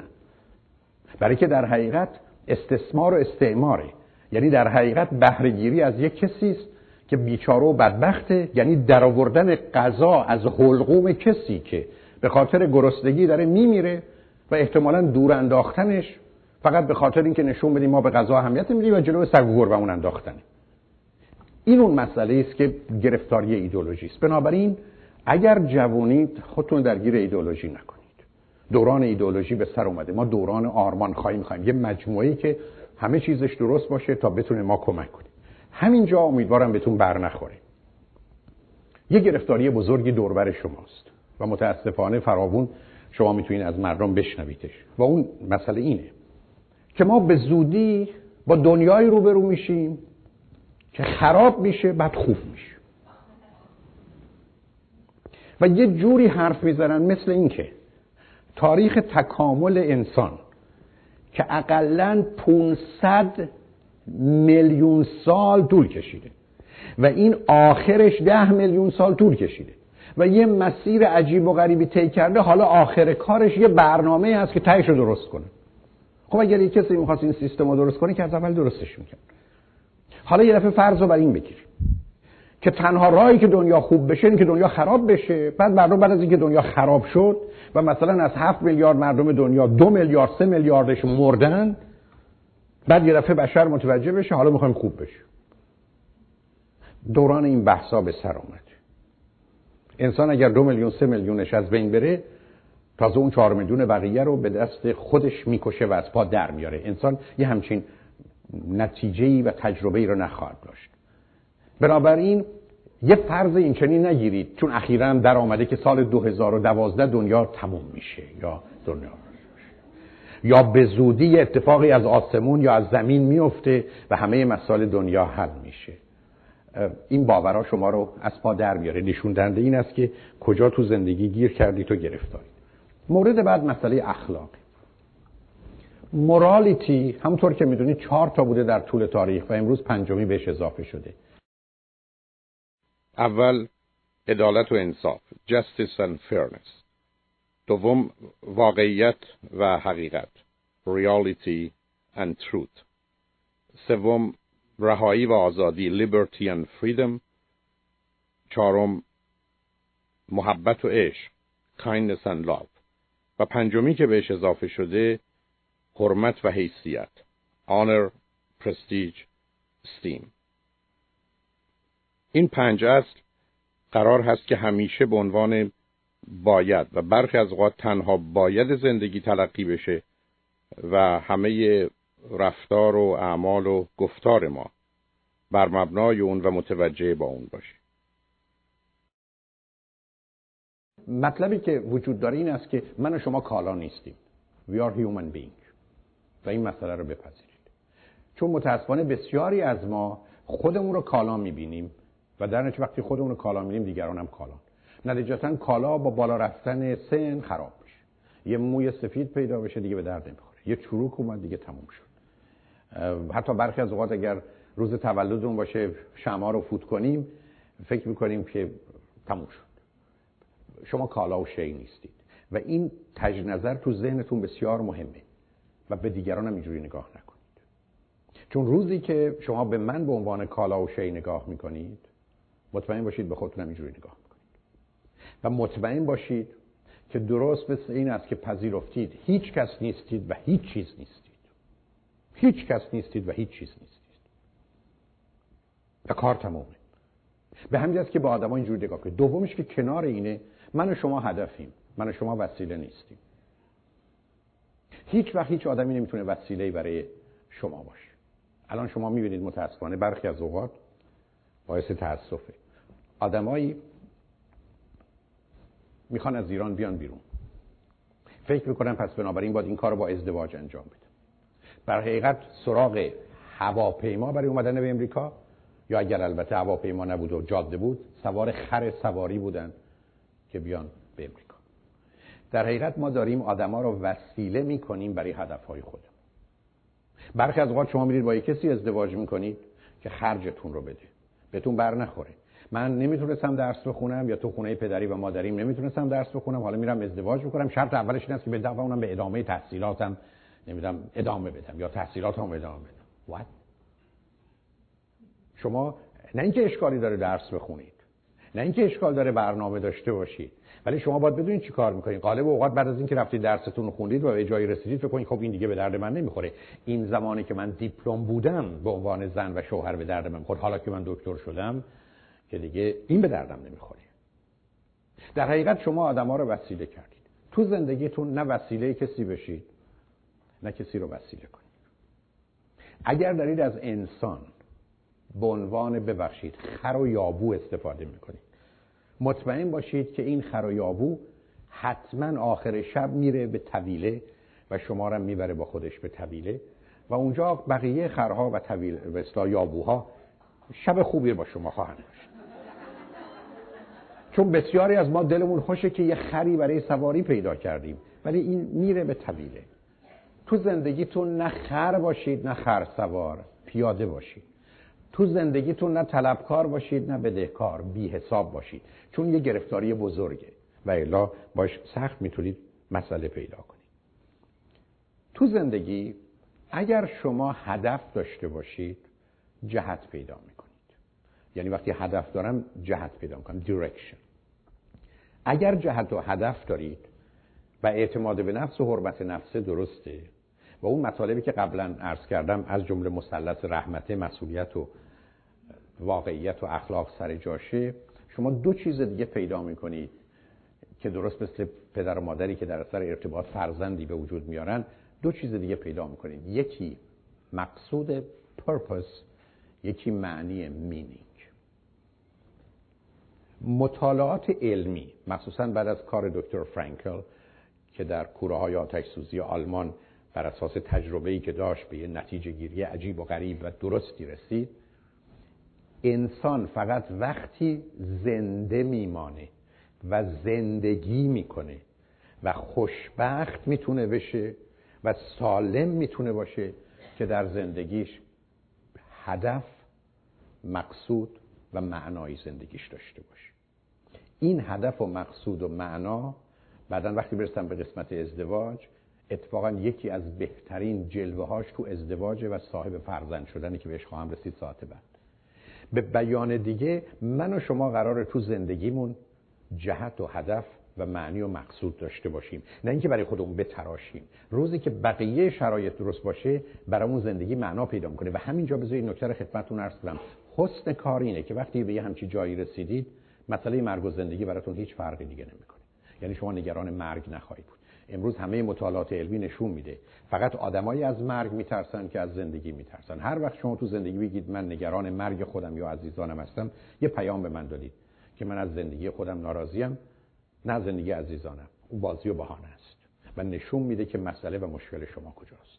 چون زندگی رو باختید چون در زندگیتون آنچه که می‌تونستید بشید و می‌خواستید بشید نشدید پس حالا نگران مردنید. چون درست مثل آدمی است که کارش رو تمام نکرده. به همین که مطالعات علمی نشون میده پدران و مادرانی پدران و مادرانی که از مرگ نمیترسند فرزندانشون از زندگی نمیترسند به خاطر اینکه پدر و مادر خوب زندگی کرد. نتیجتا تو زندگی مهم اینه که من و شما جهت و هدف و مقصود و معنی پیدا کنیم. Direction goal meaning purpose. اگر یه همچی کاری پیدا کردیم کارمون درسته. اما سه تا خطر در جوانی شما رو تهدید می‌کنه که مواظبش باشید. سه تا چیزی که خوبند ولی تو جوانی می‌تونن خطرناک باشن. اولش مذهبه. مذهب خوبه سر جای خودش وارد بحثش نمیشم چون تعریف مذهب که چه هست مهمه. برخی از تعاریفی که شما یا آدما بر این مذهب دارن بسیار ویرانگرم طور که ممکنه تعاریفی باشه که مبتنی بر علم و عشق درسته در حالی که 90 درصد مردم دنیا مذهبشون مذهب جهل است و ترس. یعنی به میزانی که نادانترن و به میزانی که وحشت زده تر هستن مذهبی تر هستن. اینو همه جا جای دنیا می‌شدید و همه تاریخ هم می‌شدید. اما نکته و مطلب من این نیست. خطری که در جوانی وجود داره یکی از اونا مذهبه علت چمین است که مذهب یه آمادگی برای سیاه و سفید و مطلق گراهی ابسولوت داره. و خطر جوان به دلیل ویژگاهی روانیش اینه که تو اون چاه بیاد. مذهب رو پدر و مادر بر اساس باورهاشون به طریق درست که وارد بحثش نمی‌خوام بشم تا دوازده سالگی بچه می‌تونن بدن و شما بعد از 22 یا بعد از مرحله 26 یا 30 می‌تونید به دنبالش برید که بهش اشاره خواهم کرد. اما بین 12 تا 22 و بین 12 تا 26 مذهب می‌تونه بسیار خطرناک باشه. یعنی شما رو به افراط و تفریط هایی می‌بره که جهانی رو سیاه و سفید ببینید و به زودی همه جهان برای شما سیاه میشه. و به همین که تو این جهان سیاه مایل به کشتن و نابود کردن خودتون و دیگران میشید. برای که فکر این تنها راه روشن کردن جهانی. و تمام داستان شهادت از همینجا میاد. و به همین است که چه نگاه کنید به سربازای امریکایی که الان در عراق دارن کشته میشن چه نگاه کنید به همه کشته شدگان در همه زمینه ها بیش از 95 درصدشون سنشون بین 18 تا 26 علتش این است که این سن نیست که آدم می‌تونه به راحتی فریب بخوره و گرفتار بشه. حالا عرض خواهم کرد دو تای دیگه رو. اما شما قراره درباره آنچه که باور و اعتقاد مذهبی خودتونه به درستی بدونید. یعنی شما باید بدونید این باورهای شما از کجا آمده و بنابراین باید به منابع اصلی و اساسی باور و اعتقادتون یا اگر باوری دارید به کتاب آسمانیتون مراجعه کنید و دقیق و درست اون رو بخونید. دوم قرار از بقیه ادیانی که دوربر خودتون می‌شناسید و باشون در ارتباطید خبر داشته باشید. شما باید بدونید اگر فرض کنید یه مسلمانید یک یهودی باورش چه هست؟ و اگر یهودی هستید یک مسلمان باورش چه هست؟ این کتاب ها رو باید خوند. برای اینکه اینا کتاب هایی است که آدما باور دارند به مقدار زیادی بر مبناش عمل کردن یا می‌کنن. یا آرزوها و هدفهایی در اون چارچوب دارن و شما با این آدما در این زندگی می‌کنید مثل اینکه من باید زبون شما رو بدونم من باید زبون ذهن شما رو بدونم. به همین که شرکت تو برنامه های اونها هم ضروری است. برای اینکه آدم بدونه چه خبره. یعنی بدونید که تو این مراکز مذهبی چه میگن چه گفتگویی هست و شناخت اونها مهمه. نه بحث کردن نه اثبات و رد. ابدا شناخت. من می‌خوام درست مثل اینکه پا میشید در شهر لس آنجلس میگردید. که لس آنجلس رو بشناسید. آمدید اینجا ببینید کنار دریا چه خبره. این شناخت و این آگاهی ضروری و اساسی است. ولی اگر خودتون رو رها کنید و به خودتون اجازه بدید سخت می‌تونید گرفتار بشید. خطر دومی که شما دارید بعد از مذهب سیاسته که خوشبختانه اینجا الان کمه. تو ایران ما متاسفانه این ترکیب سیاست و مذهب رو در این اواخر با هم داشتیم. اگر تو محیط علمی و دانشگاهی بودید قبل از انقلاب شما می‌تونستید به این دوتا چجوری با هم گره خوردن. مثلا برخی از ادیان که مایه های سیاسی داره. سیاست مال دوره جوونی نیست. اولا سیاست دو تا معنا داره. یکی مدیریت که جنبه انسانی و اخلاقی داره. یکی فریب و حقوق بازی و استثمار و استعماری که امروز بیش از 95 درصد سیاست دنیا رو گرفته که هرچی ازش دورتر باشید بهتره. اینکه شما علم سیاست رو بدونید فلسفه سیاست رو بدونید فن سیاست رو بدونید بسیار مفیده. ولی اینکه درگیر فعالیت های سیاسی بشید. اگر اینکه دقیقا می‌دونید چی کار می‌کنید و مطمئن باشید که قربانی نمی کنید و قربانی میشید اشکالی نداره. و الا سیاست می‌تونه شما رو بسیار گرفتار کنه. و سومیش فلسفه است فلسفی فلسفه یه جهان بینی است. ولی برای جوان خطرناک یه سن جوانی همونطور که گفتم یه ذره فلسفه معمولا 18 است تا اقلا 26 حتی 30 شما رو می‌تونه گرفتار کنه. مخصوصا بعد از فلسفه مارکسیست که نوعی جبر تاریخ و دترمینیست رو مطرح می‌کرد آنتی تزی که در اروپا و بعدا امریکا پیدا شد فلسفه اگزیستانسیالیسته.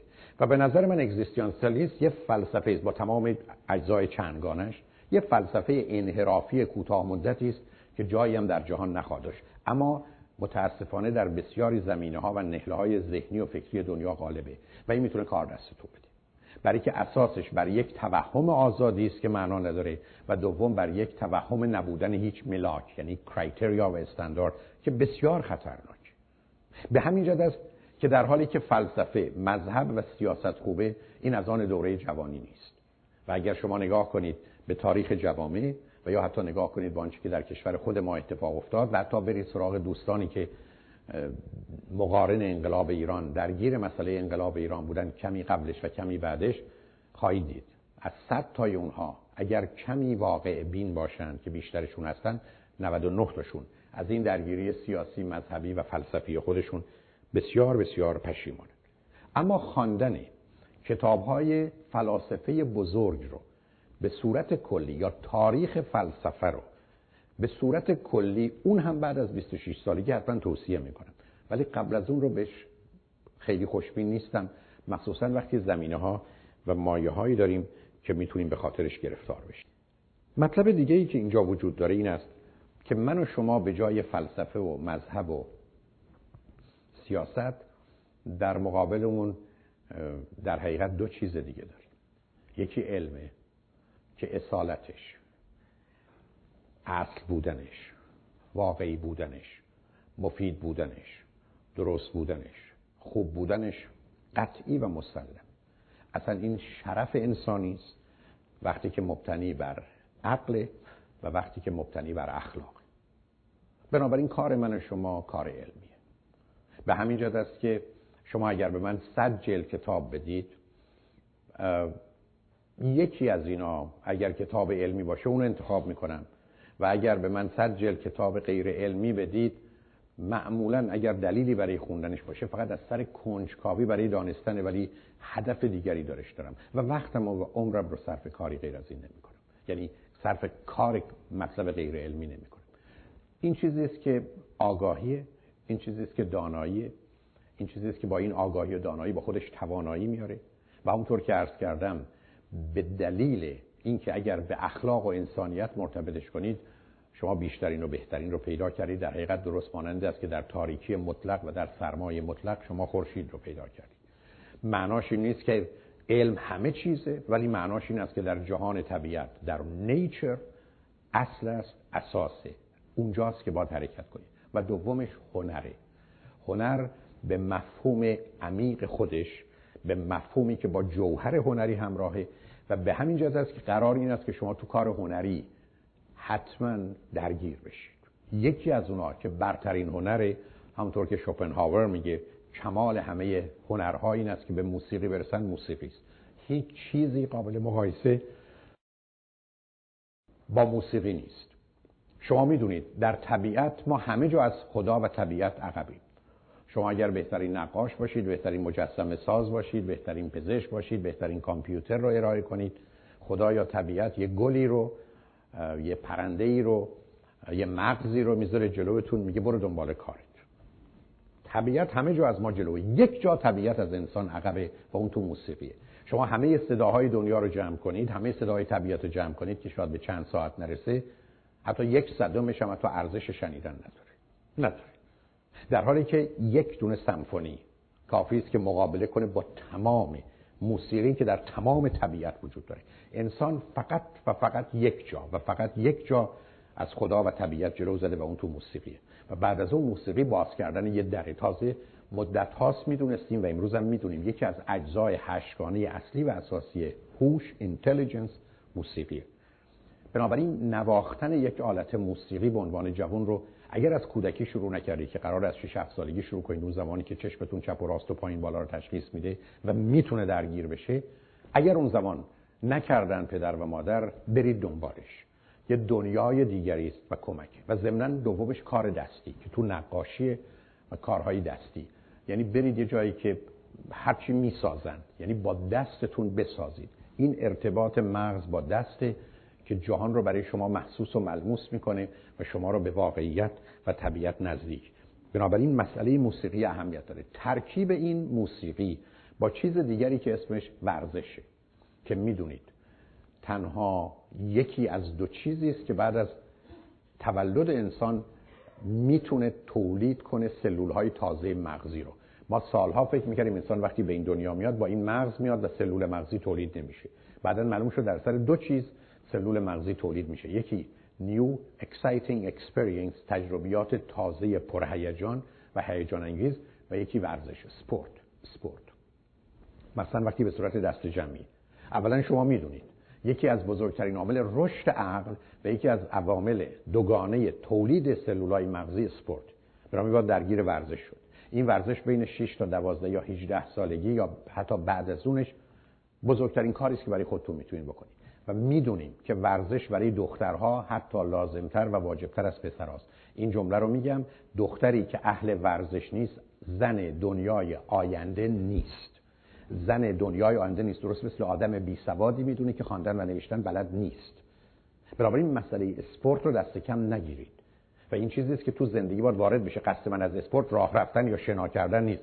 اونا فعالیت های بدنی یا جیم رفتن نیست. قصد از اسپورت درگیر شدن در بازی های مخصوصا جمعی است که هرچه این جمع درگیری بیشتری داشته باشه مثل فوتبال و بسکتبال حتی بهتر از والیبال. بنابراین مسئله اسپورت مهمه. اما این اسپورت و موسیقی در یه جا خودش رو می‌تونه ترکیب کنه و تون رقصه. و این چیزی است که امید من این است که در دنیا که حتما در آینده خواهد شد این هارمونی و هماهنگی موسیقی و بدن که می‌تونه هر دو رو داشته باشه رو داشته باشید و اونایتون که از این نعمت برخوردارید شانس بسیار بزرگی دارید همین جاست که مسئله دیگری کنار موضوع هنر خودش رو نشون میده و اون زیبایی است. وارد این بحث نمی‌خوام بشم که زیبایی تصور و تخیل من و شما نیست. زیبایی وقتی تصور و تخیل شخصی من و شماست که ما از زیبایی بوی نبردیم. درست مثل آدمی که موسیقی نمی‌شناسه هر صدایی مخصوصا وقتی که بدنش رو تکون بده فکر کنه موسیقی. هر جمله که یه ریتمی داشته باشه یا وزن و قافیه‌ای داشته باشه فکر کنیم شعر. هر نقاشی که مقدار خط کشیده شده فکر کنیم نقاشی. اون نشانه نادانی است. زیبایی یه اصولی داره. این اصول رو می‌شناسیم. این اصول رو تو همه ابعادش می‌شناسیم. این داستان اینکه زیبایی در چشم نمی‌دونم بیننده است. بله در چشم آدم بیمار ناآگاه است. و الا کسی که با موسیقی آشناست انواع موسیقی ما نداریم. انواع موسیقی هم همون نوع پذیرفته شده و درستی است که با مغز کار داره. اندازه ها همینه. شما وقتی که یه شیعی دارید نسبت طول و عرضش اگر نسبت جمع این ازلا مساوی نسبت اون خط یا سطح بزرگتر به کوچکتر باشه در ذهن یه آرامشی به وجود میاره. به همجاست که به عنوان قاعده طلایی زیبایی می‌شناسیم. به همین است که آنچه که در یونان یا روم قدیم انجام گرفته که متوجه بودن چه منظره و چه ترکیبی به انسان آرامش و امنیت و احساس خوب میده درست کردن و هنوز به عنوان طرح کلاسیک میشناسیمش. تو این زمینه نظر عمومی مردم رو رها کنید. ولی قصد من چیز دیگری است. چیزی به اسم زیبایی وجود داره و این زیبایی رو باید خلق کرد.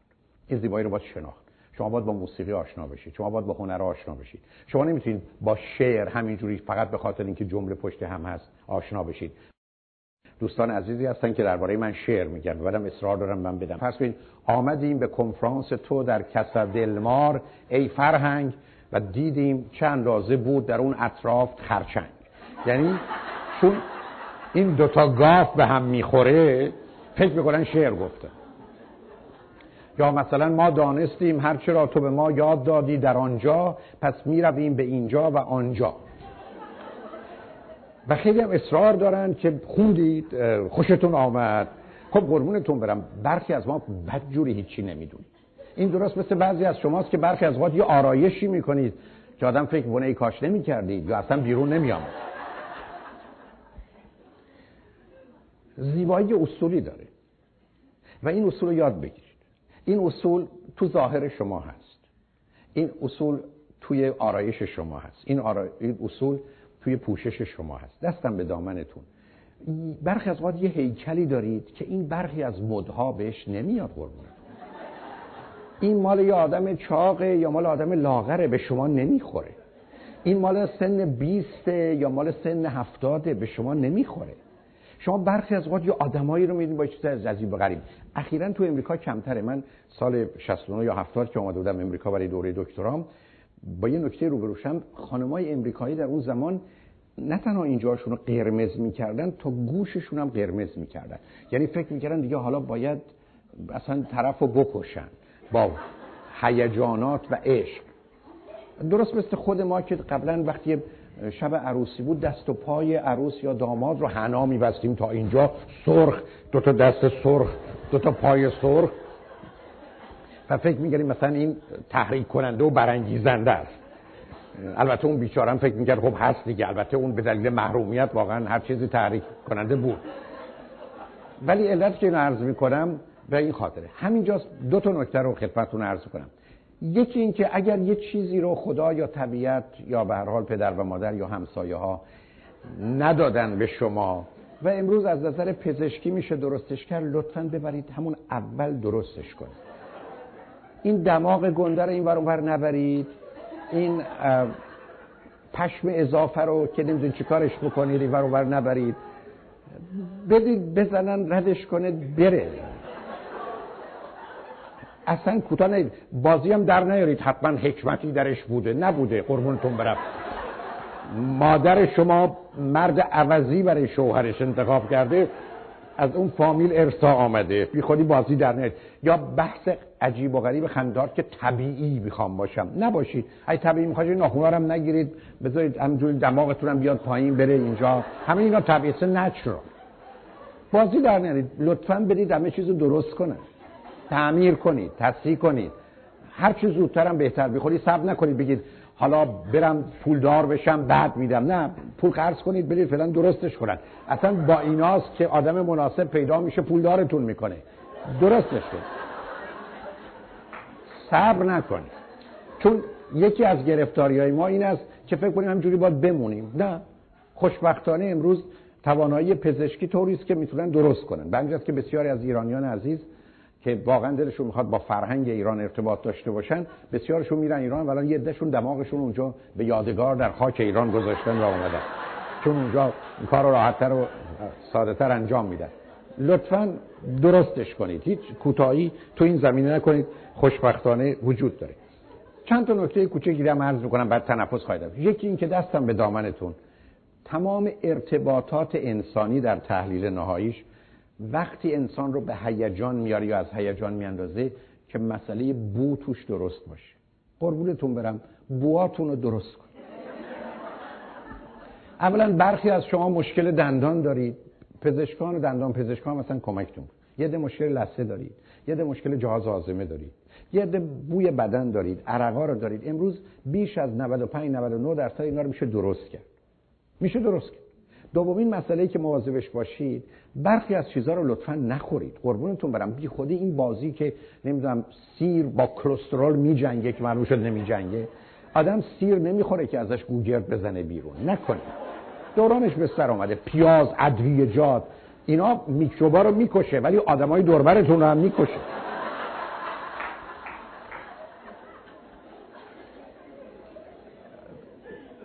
کاملا جنبه سکچوال شما مرتبط به این بو.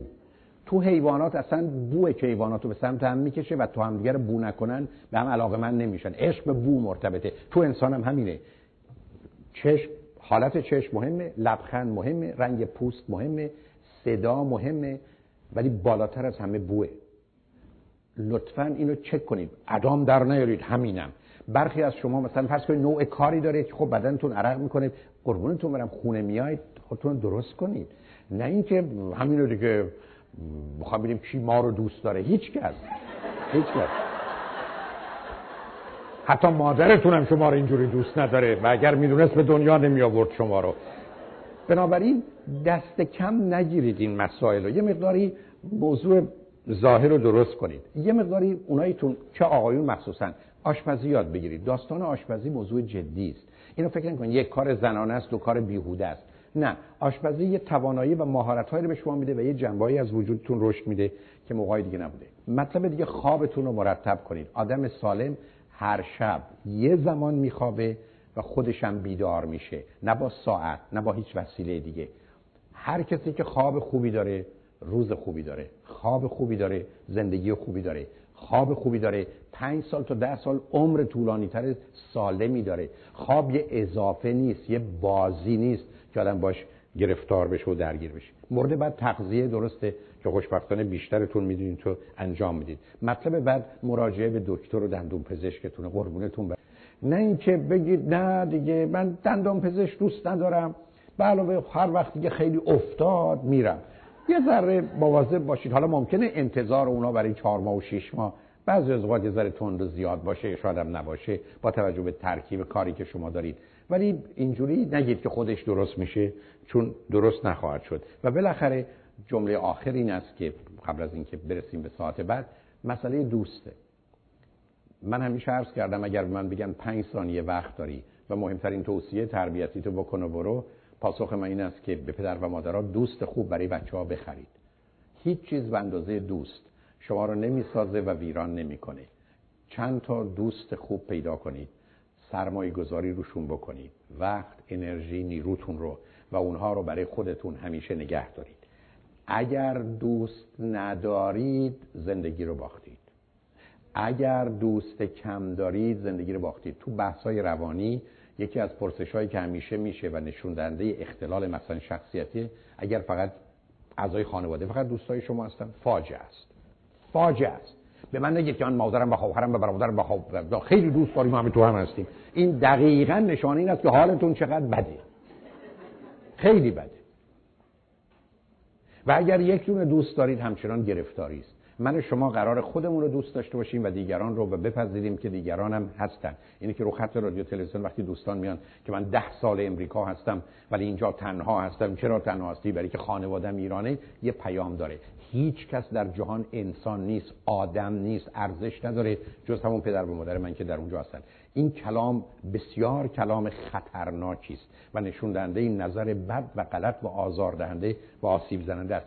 دوست رو پیدا کنید و این دوستی رو رشد بدید برای که با اونه که معنا پیدا کنید معلومه یه مقدارم آدمایی هستن که نیمه دوست های شما هستن برای کارهای مختلف و یه آدم آشنا دارید. به میزانی که ارتباطات شما بیشتر و بیشتر نشان دهنده این است که شما از آگاهی و سلامت روانی و رشد بیشتری برخوردارید. بنابراین عامل دوست رو نادیده نگیرید.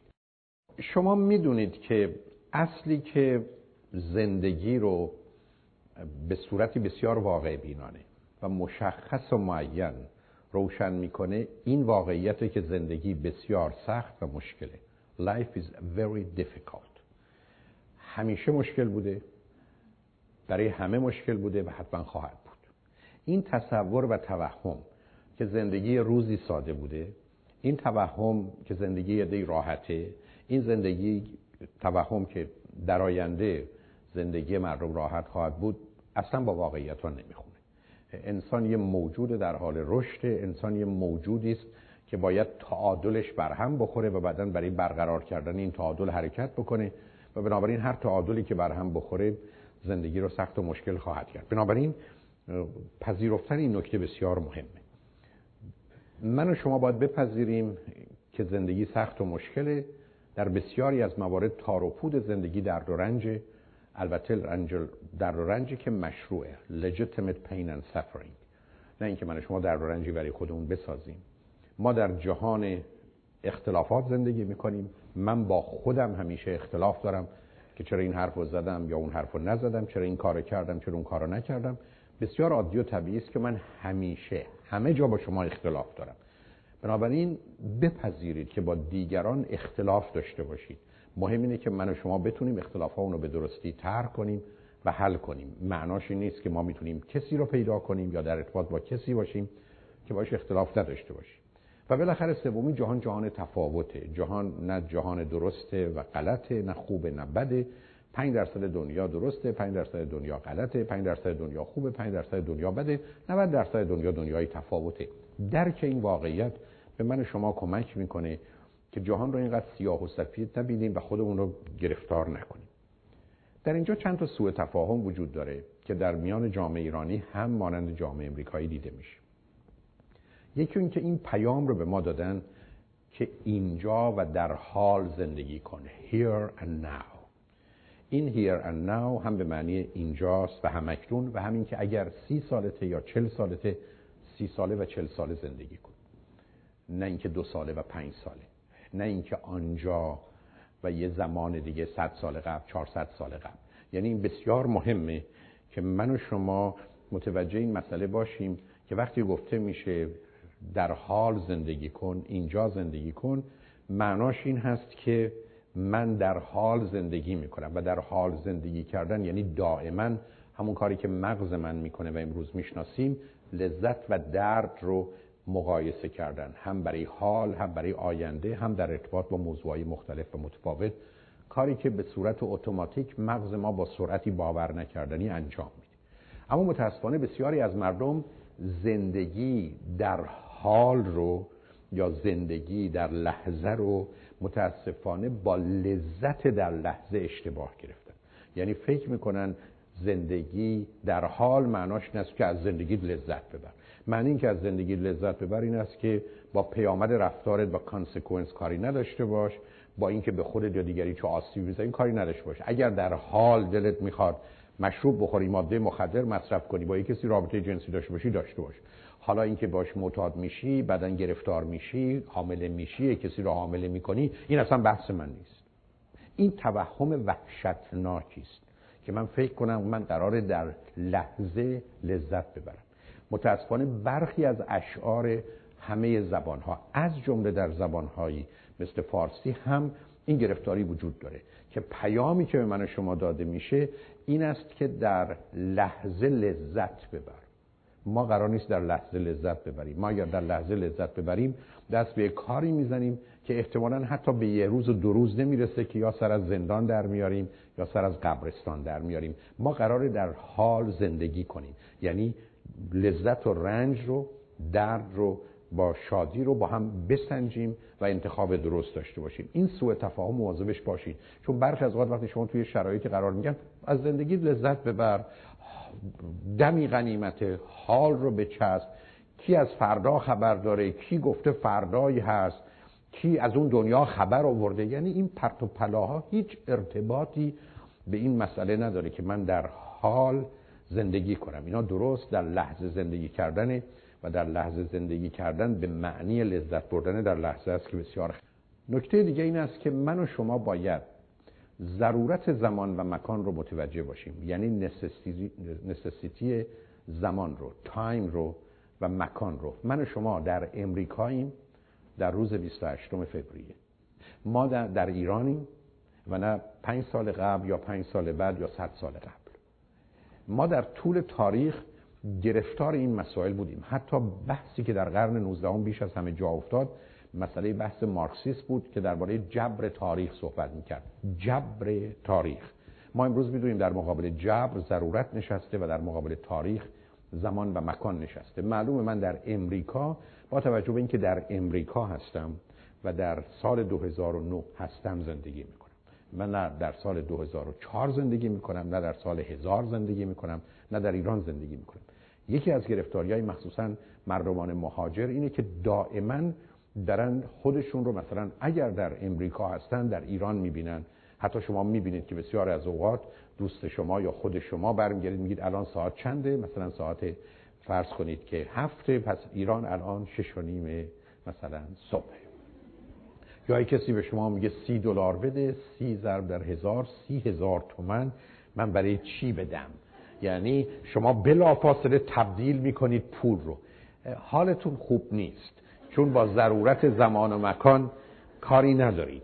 من و شما قرار گرفتار جبر تاریخ که بحث کهنه بدون تردید غلطیه نباشیم بلکه ضرورت زمان و مکان رو متوجه باشیم. من و شما در دنیایی هستیم که قرار خطرناک زندگی کنیم. این زندگی بدون خطر و بدون ریسک به جایی نمی‌رسه. اگر آدمی هستید که محتاطید و محافظه کارید و کاشس و evaluate everything و watch everything و این ورا نگاه کن اون ورا نگاه کن آخر کار شما با ترمز روانی زندگی می‌کنید. پاتون رو گازه یه پاتون رو ترمز ماشینم میستاده بنزینش تموم میشه. ما تو دنیایی هستیم که ذره قرار خطرناک زندگی کنیم و خیلی از ضرر و خطر نترسیم. معنای دیگهش اینه که من و شما تو دنیایی هستیم که به عنوان یه انسان که موجود ناقصی هستیم. We are imperfect و این تنها تعریف انسانه. هیچ تعریف دیگه ما از انسان نداریم. انسان نه کثیفه نه نجسه نه گناهکاره نه بده. هیچ کنم از اینا نیست. انسان یه موجود ناقصیه. یه موجودی است که imperfect و به سمت کمال حرکت می‌کنه. هرگز هم به کمال نمی‌رسه. مثل همه چیز دیگه. این تعریف انسان که انسان یه موجودی است در حال رشد در حال تکامل بهش این پیام رو میده که من و شما تو دنیایی که هستیم اشتباه می‌کنیم. میستیک در بیشتر موارد تنها راه رشده. من اصلا از طریق اشتباه رشد می‌کنم. شما اگر بخواید بسکتبالیست بشید پیانیست بشید بگید نمی‌خوام اشتباه بکنم هرگز هیچ وقت نه بازیکن میشید نه حتی یک آهنگ می‌تونید بزنید. لازمه رشد و تکامل در بیشتر موارد اشتباه از طرف دیگه وقتی درگیر ارتباط با دیگران میشید مسابقه است و بنابراین برد و باخت داره. یعنی شکسته. Failure. Defeat. یا آدم سالم با اشتباهش راحته با شکستش هم راحته. علتش هم روشنه. ما راهی غیر از این نداریم. من و شما فقط از طریق اشتباه و از طریق شکسته که می‌تونیم رشد بکنیم پیش بریم و به جایی برسیم. بنابراین اگر تو زندگی کسی هستی که با مسئله اشتباه مسئله و مشکل داری تو زندگی از پا در میاری آدمایی هستن که تو زندگی به هیچ جا نمی‌رسن یا وامونده و به زمین خوردن برای که حاضر نبودن اشتباه کنن. معلومه که ما calculated risk داریم. ریسکی که باید حساب شده باشه. وقتی به مسائل اقتصادی می‌رسه economic feasibility هر کاری مطرحه. ولی معناش این است که اگر توان اشتباه کردن و شکست رو نداریم از پا در میاد. کنار این یه خطر دیگری است که اشتباه و شکست غالبا برای خود ما اونقدر مهم نیست که نگران حرف و قضاوت مردمی اگر نگران مردمید تا نمیرید و نگید مردم مردم نجات پیدا نمی حرف مردم باد هواست.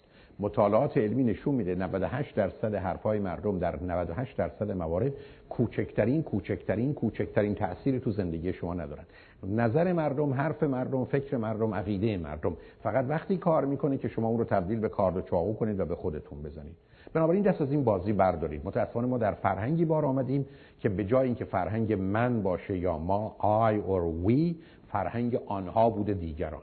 و بنابراین ما آنقدر که نگران دیگرانیم و برای دیگران زندگی می‌کنیم کارمون تا اونجا بالا می‌گیره که رشته تحصیلی رو انتخاب می‌کنیم که آنها میگن. شغلی رو انتخاب می‌کنیم که آنها میگن. با کسی ازدواج می‌کنیم که آنها میگن. خوبه. بنابراین نه رشته خودم رو انتخاب کردم نه کار خودم رو نه ازدواج خودم رو و عمق فاجعه اینجاست. بنابراین دست از این بازی که من می‌خوام بدون اشتباه بدون شکست بدون نظر مردم بدون خنده و تمسخر مردم عمل کنم بردارید. شما راهی غیر از پذیرفتن اشتباه و شکست و حرف مردم ند به همین جهتی که مهم اینه که من از اشتباهم بیاموزم. مهم این است که از طریق اشتباهی که میپذیرم و شکستی که می‌خورم راه های بعدی رو برای خودم هموار کنم. و این مطلبی است که اهمیت داره. همینجاست که بسیاری از ما به دنبال هیجان و excitement هستیم. کمی از این هیجان و excitement یعنی خطر بی خطر یا خطر کنترل شده چون این معنی هیجانه برای زندگی لازمه. ولی اگر از یه حدی میگذره باید بدونید که گرفتارید و یا بیمار. یعنی برخی از آدما هستن که فقط با هیجان می‌تونن احساس خوبی داشته باشن. این در انواع مختلف بیماری ها خودشو نشون میده. بسیاری از شما هستید که حالت عادی فرض کنید رفتن به یه مهمونی ارتباط عادی با دیگران برای شما اون شور و شوق و هیجان رو به وجود نمیاره و به خاطر اینکه براتون به وجود نمیاره دنبال یه چیزای دیگه هستید و معلومه که بعد از این مدتی متاسفانه هیچ شخصی و هیچ رابطه ای و هیچ شرایط و موقعیت یعنی سیچویشن و condition ی برای شما نمی‌تونه هیجان به وجود بره و ناچار سر از مواد مخدر در میارید و یا گرفتاری های دیگه. به همین جهت است که در حالی که هیجان excitement لازمه زندگیه وقتی از یه حدی میگذره می‌تونه مسئله آفرین باشه.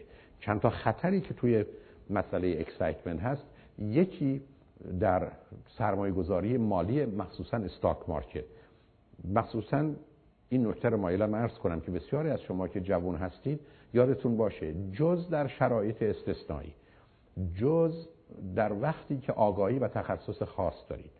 جز در وقتی که حاضرید هر رو که دارید ببازید و راحت به زندگیتون ادامه بدید مبادا مبادا درگیر استاک مارکت بشید.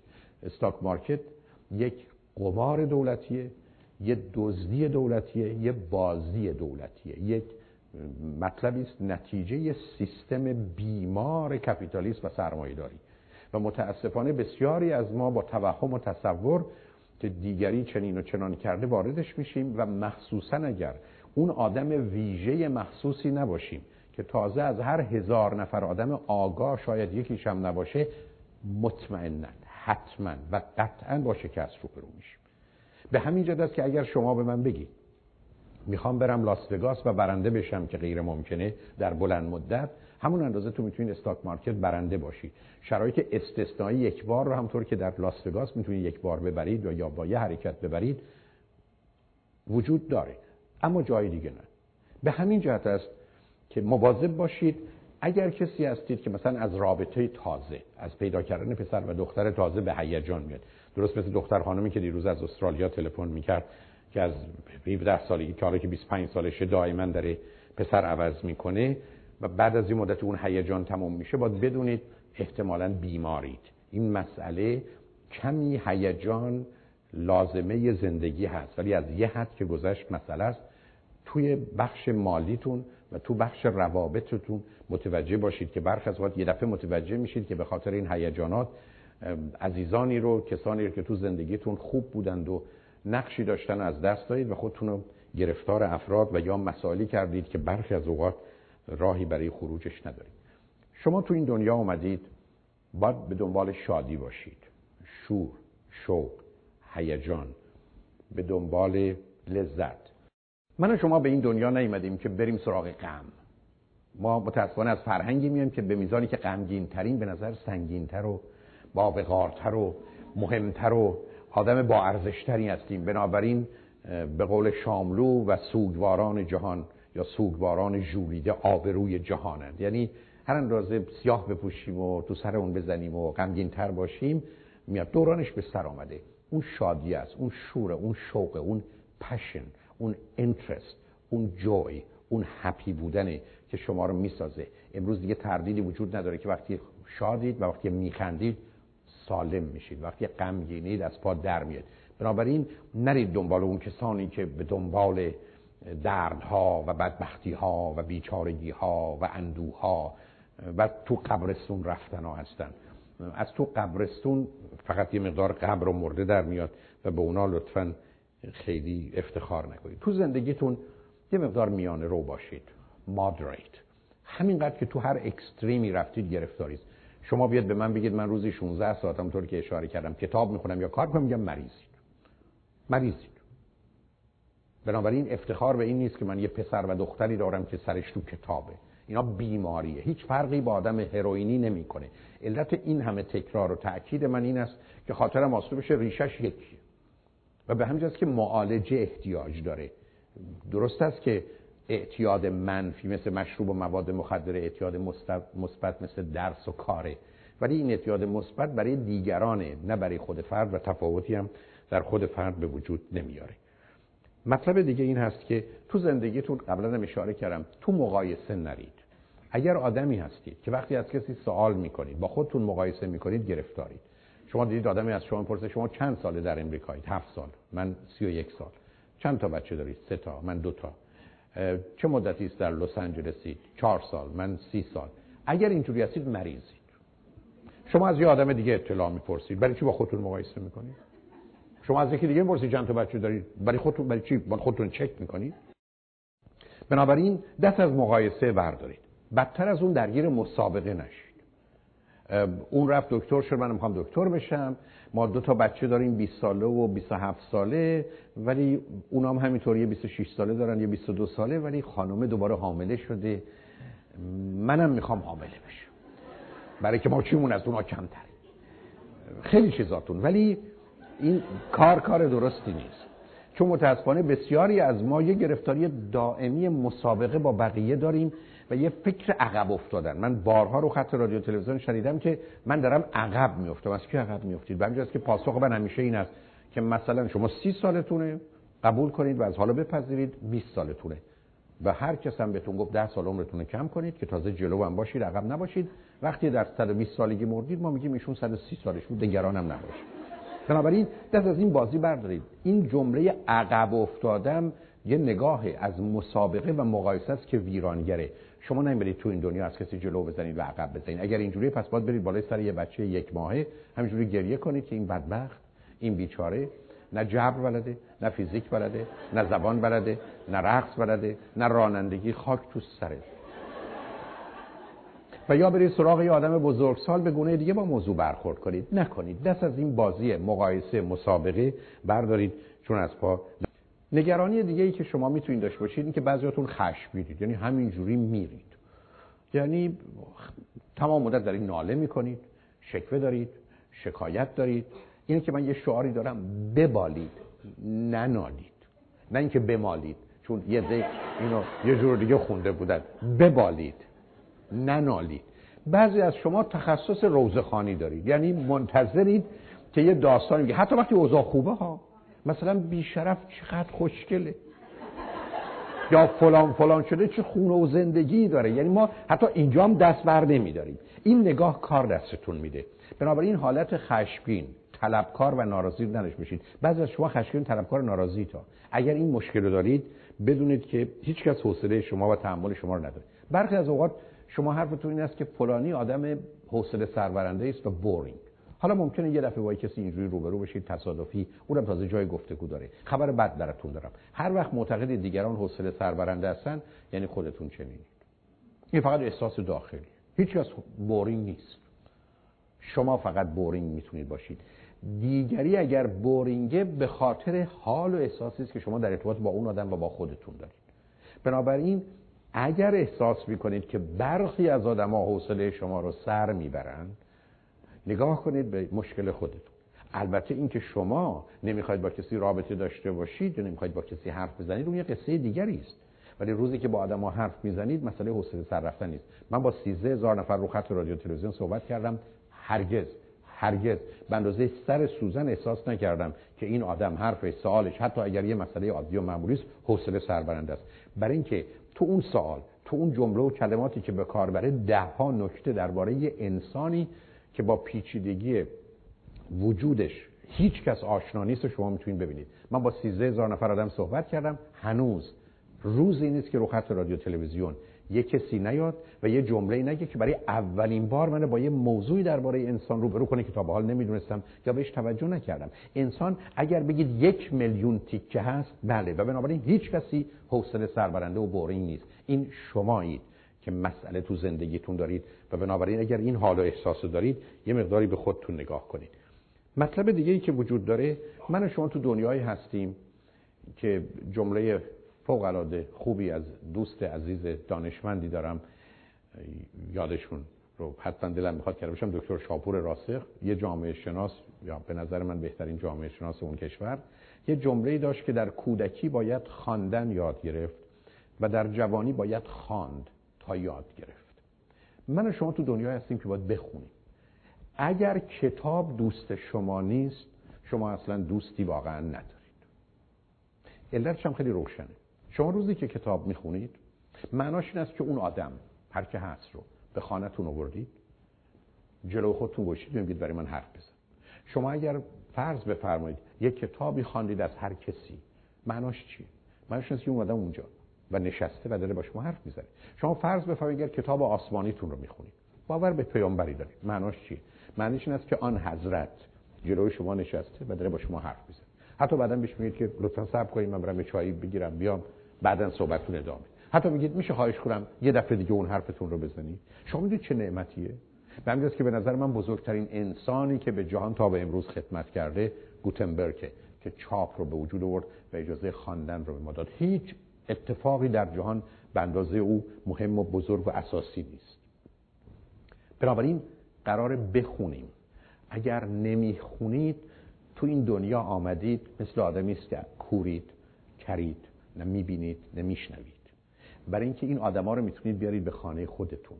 این آدما دور و بر شما هستند و بنابراین من اون زمانی که جوان بودم و هنوزم کمی ادامه داره البته نه به صورت مرتب به دلیل حجم کار و مسئولیت هایی که دارم و از این بابت هیچ خوشحال نیستم. امکان نداشت یک شب به رخت خواب برم بغلا یک ساعت کتاب نخونده باشم. حتی وقتی که دیر وقت دیر وقت بود خودم رو مقید کردم که باید کتابتو بخونی و بخوابی. و اگر شرایط استثنایی بود بلافاصله روز بعد جبرانش می‌کردم. وقتی هم که کتاب می‌خونید یه خودکار و قلم دستتون باشه یا تو خود کتاب های مال خودتونه. حالا یا با هایلایت یا با وقت ممکن نباشه یه علامت زدن یا بعدا یادداشت برداشتن این کار رو معنای دیگه بهش بدید. من متاسفانه بسیاری از کتابام با خودم نیوردم ولی الان یک جلد مثلا دفتری دارم که اقلا شاید 100 150 کتاب توش ازش یادداشتایی که دارم اونجاست. چه می‌کردم؟ من همیشه مداد دستم هنوزم هست البته. همیشه هر وقت کتاب بخونم یا خودکاری. وقتی کتابی رو می‌خونم مطلب مهمه کنارش ضربه دری می‌زنم. دو تا کار می‌کنم. یکی بعد از اینکه مثلا کتاب تموم شد به اونها یه نگاهی می‌کنم. چون اونا به عنوان استخونهای یک موضوع تو ذهن من دهها و صدها مسئله مرتبط رو به ذهن من به خاطر من میسوره دوم عین اون مطلب رو اونجا می نویسم به همین که اگر من یه روزی بخوام یه سخنرانی بکنم. ولی از من انتظار داشته باشن که کوتیشن و کوت بدم هیچ مشکلی ندارم. به همین که یه سخنرانی در ایران خاطرم هست. برای مثلا دو ساعت کردم 195 تا کوتیشن توش بود به دلیل خاصی که بود. چرا؟ برای که این کتابا بالاش نوشتم که در چه تاریخی این کتاب رو خوندم تعداد صفحاتش چیه؟ چون برخی از کتابا متفاوتن. بعد نوشتم صفحه هفت. یه مطلب اومده صفحه 9 آمده صفحه ده اومده. برخی از اوقات دوستان درباره اینکه مطلبی رو از یک دانشمند یک کسی ذکر می‌کنم که جملش خاطرم هست کمی تعجب می‌کنن. علتش این است که من اون یادداشت‌ها رو دارم و مثلا چون برخی از اوقاتم می‌گیرم میشنم یه دفعه سی جلد کتابی رو که خوندم تو یک ساعت نکاتی رو که ازش برداشتم رو برای خودم می‌خونم. جمله رو باز تکرار می‌کنم. علاوه بر اینکه مطالب مهم کتاب به خاطرم میاد شما روزی که یه مطلب یادتون میاد بقیه یادتون میاد. شما برخی از اوقات نشده یه مطلب یادتون رفت یا یه شعری اولش رو میگن می‌تونید بخونید یا یه لطیفه یا جوکی.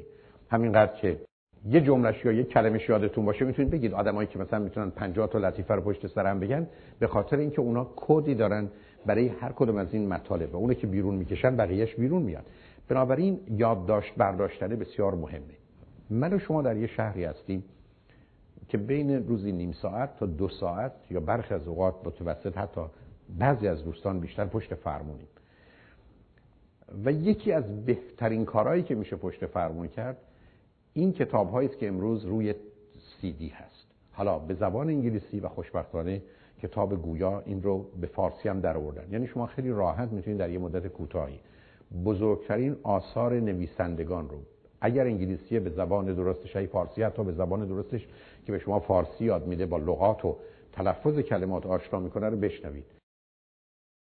شما اگر نگاه کنید در جهان یه مقدار از کتاب های مهم که به صورت داستان بوده یا به صورت گزارش حوادث بوده به صورت فیلم در آمده یعنی شما با بینوایان ویکتور هوگو برادران کارامازوف جنگ و صلح تولستوی با کتاب های فوق العاده با ارزشی من به دلیل علاقه که برنست همینگوی داشتم و دارم به دلیل نگاه ویژه‌ای که به همه مسائل می‌کنه این کتاب ها وجود تفاوت کتاب و ارزش کتاب رو با فیلم می‌دونم. اما بسیاری از اوقات برای بسیاری از ما خاصیت یه فیلم این هست که در حالی که ظرف دو ساعت یا سه ساعت شما یه فیلم رو می‌بینید یک کتابی رو که خواندنش برخی از اوقات 50 ساعت طول می‌کشه رو داشتید و دوم به دلیل اینکه اون فیلم ساز کوشش کرده با واقعیت های مربوط به این فیلم شما را آشنا کنه ای بسا مثل این است که ده بار اون کتاب رو خوندید. مخصوصا اونهایی که نگاهی که دارید نگاه چشمی دارید. امید من این است و به زودی به دنبالش هم خواهم رفت که مثلا دویست یا سیصد جلد کتاب معتبر دنیا رو که به وسیله افرادی که تو کار سینما بودن که در گذشته بیشترش انجام شده چون حالا کمتر انجام میشه به صورت فیلم در اومده رو بتونم توی مجموعه درست کنم. حتی مثلا هفته یکی دو شب یه سینمایی رو بگیریم و این فیلم ها رو پخش کنیم و یا اینکه اجازهش رو بگیریم به صورت مثلا دیویدی در اختیار بگذاریم. برای که من فکر می‌کنم بسیاری از ما با توجه به وقت کمی که داریم اگر بتونیم بسیاری از این کتاب ها رو از طریق فیلم ببینیم گفتم برای درصدی ممکنه معنای دیگه داشته باشه وارد بحث کتاب و فیلم نمی‌خوام بشم ولی برای من ارزشش و اهمیتش برخ از ده برابر و 20 برابر هم از نظر وقت هم از نظر فهم و درک فیلم جالبتر بوده برای که من رو با ذهنیت خودم که داستان رو می‌سازم که واقعیت نداره دورتر می‌کنه و با آنچه که واقعیت داشته نشون میده. خود من خاطرم هست که کتاب کلبه اموتوم رو خوندم ولی وقتی فیلمش رو دیدم متوجه شدم که بیش از 99 درصد موضوع رو مثلا چیز دیگری دیده بودم در حالی که واقعیت که اون آدم نوشته بود و اون افرادی که فیلم رو درست کردن به دنبال این بودن که واقعیت رو ارائه بدن مطلب رو گونه دیگه ارائه داده بودن. بنابراین به این فیلم ها نگاه کنید. برای اینکه می‌تونه بسیار شما رو کمک کنه. فیلم های مستندی است که امروز برخی از کانال های تلویزیونی دارن که در نوع خودش بی‌نظیره. یعنی برخی از اینا تمام نظر و ذهن شما رو عوض می‌کنه. مطالعه تاریخ البته نه تاریخی که بیشتر فریب و دروغه که بیشتر کتاب هستن ولی یه نگاه کلی به اینکه در جهان چه میگذره. نگاه به تاریخ هنر تاریخ فرهنگ و تمدن به مراتب بیش از هر چیز دیگه می‌تونه به من و شما در جهت رشدمون کمک کنه. نکته دیگه ای که تو زندگی قبل از رفتن سراغ درس و مسئله ازدواج مایل هستم بهش اشاره بکنم مسئله وقت و زمان. شما می‌دونید که من و شما دو چیز تو دنیا داریم. یا دو پدیده یکی اشیاء و اشخاص یکی وقت و زمان. خوشبختی و بدبختی موفقیت و شکست. سلامت و بیماری به این مرتبطی که شما با وقت یا زمان چه می‌کنید؟ با وقت یا زمان چه می‌کنید؟ شما می‌دونید که اگر من و شما رو در شرایطی قرار بدن که بگن یا هر چی رو داری از تو می‌گیریم یا تو رو می‌کشیم یعنی زمانت رو به آخر میرسونیم عمرت رو تمام می‌کنیم جز در شرایط استثنایی که من نمی‌دونم چه هست ما هممون هر چی داریم میدیم برای که زنده باشیم. به بیان دیگه مسئله وقت و زمان ارزشش از آنچه گفتن طلا هست یا بالاتر از همه چیز دیگری است. بسیاری از ما گرفتاریمون سر وقته. علتش هم چند تا مسئله است. یک می‌دونیم. زمان دوربر من شما 24 ساعت است. ولی متاسفانه زمان درونی که در مغز ما نزدیک قسمت بینایی ما هست دورش 25 ساعت است. و بنابراین همه آدما یه مشکلی در جهت سازگاری جهان 24 ساعته با مغز 25 ساعتشون داره دوم زمان یه پدیده کمی بیرونی است. است کوانتیتیتیو که با ثانیه شناخته میشه. حتی صدم ثانیه. زمان برای انسان یه مفهوم کاملا کیفی درونی است. کوانتیتیتیو نیست کوالیتیه به همین که زمان برای من شما کند و تون میشه. زمان در کودکی بسیار آهسته است. به طوری که 20 سال اول زندگی مساوی با 60 سال دوم از نظر احساس زمان. زمانی که در یه جامعه کشاورزیه خیلی خیلی آهسته تر از جامعه صنعتیه. از طرف دیگه بسیاری از ما متاسفانه همیشه نگران وقتیم و بنابراین آسیب می‌بینیم. بسیاری از ما اصلا از گذشت زمان خبر نداریم. بسیاری از ما نمی‌دونیم که هر کار ما چقدر وقت می‌بره و بنابراین در ارزیابی برنامه اون همیشه گرفتاریم. تصور اون است که مثلا ظرف پنج دقیقه دوش می‌گیریم ظرف پنج دقیقه حاضر میشیم در حالی که ترکیب دوش گرفتن و حاضر شدن ما یک ساعته. و بنابراین ده دقیقه کجا و 60 دقیقه که شش برابرش کجا. و به همین که بسیاری از اوقات با آدمایی که با ما مختلف به این زمان نگاه می‌کنن اشکال و اختلاف داریم. یکی از گرفتاری های بزرگ زندگی زناشویی متاسفانه در مورد این وقت و زمانه. از جانب دیگه بسیاری از ما اصولا نگاهی که به زمان داریم به این صورت است که اگر قرار ساعت سه اینجا باشیم می‌پرسیم که چه ساعتی باید به کنفرانس رفت؟ ساعت سه است الان ساعت دو کی باید بریم کنفرانس؟ سه است الان یک و نیم دو و نیمه کی باید بریم کنفرانس؟ ساعت سه هست. خب الان چند ساعت سه. پس باز بریم دوش بگیریم حاضر بشیم و بریم. یعنی متوجه نیستیم که اگر ما یک ساعت طول می‌کشه تا حاضر بشیم و به کنفرانس برسیم کنفرانس ساعت دو تشکیل میشه. نه سه. دو نسه آیا ذهن ما این رو میپذیره و بر مبنای اون عمل می‌کنه؟ یا اینکه گوشه ذهنش انداخته بشه اعتنایی نمی‌کنه؟ و بالاخره مهمترین مسئله که شما رو می‌سازه و ویران می‌کنه در خصوص وقت اینه. که آیا امروز برای شما مساوی فردا هست یا نیست؟ هر کسی که امروز درست براش مساوی فرداست این فردا البته می‌تونه به معنی فردای یک شنبه باشه یا هفته دیگه یا ماه دیگه باشه با توجه به موضوع. ولی مهم اینه که آیا امروز مساوی فردا هست یا نیست. اگر کسی این رو به دلیل آنچه که مخصوصا بین دو تا پنج سالگی در کودکی آموخته امروز رو مساوی فردا می‌دونه. درد امروز مساوی درد فرداست. لذت امروز مساوی با لذت فردا. اگر یه چنین چیزی رو می‌دونه حتما تو زندگی هم موفق هم خوشبخت هم سالمه. حداقل تو این مسیر قدم برداره چرا؟ به خاطر اینکه یه همچین آدمی که امروز مساوی فردا می‌دونه درد رو امروز می‌بره و لذت و فردا. برای که با پذیرفتن درد و کار امروز درد و کار امروز رو دردش رو و رنجش رو کمتر می‌کنه. به دلیل نگاهی که به فردای لذت بخش می‌کنه امروز رو برای خودش لذت بخشتر می‌کنه. به خاطر فردایی که می‌خواد لذت ببره و نگران درد و رنجی نیست لذت رو افزون می‌کنه و زندگی رو بردی در حالی که اگر یه کسی بگه امروز مهمتر از فرداست کارش تمومه. برای که این آدم میره سراغ لذت امروز که مهمتره و درد رو به فردا می‌گذاره و فردا هم که معمولا به دنبال بهانه‌ای میگرده که اونو به پس فردا و روزای بعد بذاره و معلوم آخر کار بعد از پنج سال یا پنجاه سال متوجه میشه همه زندگی رو اشتباه کرده بنابراین این مسئله که یک حال درونی و ذهنیه باید سر جای خودش قرار بگیره و خوشبختانه امروز راههایی برای رسوندن من و شما به اونجا وجود داره که بتونیم ازش بهره بگیریم. با توجه به این مسئله است که که می‌دونید من و شما در زندگیمون درگیر دو گونه کار هستیم. یکی کار مهم important یکی کار فوری urgent. وقتی که مهم و فوری urgent و important رو در یه چارچوبی قرار میدیم چهار تا حالت به دست بیاد. نوع اول کاری است که هم مهم هم فوری. It's an emergency urgent. من باید این کار انجام بدم. یه کسی حالش به هم می‌خوره باید رسونش به بیمارستان. دو کاری که نه مهم نه فوری. بسیاری از این تلفن هایی که به هم می‌کنید و بسیاری از این ملاقات ها و رفت آمد ها و مهمونی ها که نه مهم نه فوری. سوم کارهایی هستن که فوری هن ولی مهم نیستن. در می‌زنن تلفن زنگ می‌زنه. اینا کارهای فوری هستن. نمیشه وقتی کسی در می‌زنه بگیم فردا میریم جواب میدیم. ولی مهم نیستن. به من نگید ممکنه مهم باشن. نه نیستن. از صد تا تلفن و از صد تا در زدن یکیش هم تا کار مهمی نیست. و چهارم کارهایی که مهمن اما فوری نیستن. سلامت شماست. درس خوندن شماست. شغل و کار شماست. روابط شماست. اینا موضوع بسیار مهمی هستن ولی فوری نیستن. کتاب همین الان نباید خون مگر اینکه شما اشتباهی در انتخاب کرده باشید. گفتگو رو یا سلامتیتون رو الان قرار نیست بهش برسید. این یه چیزی است که یک کاری است که از گذشته ها کردید و به آینده مرتبطه حالا با توجه به این چهار تا حالت آدم سالم چه می‌کنه؟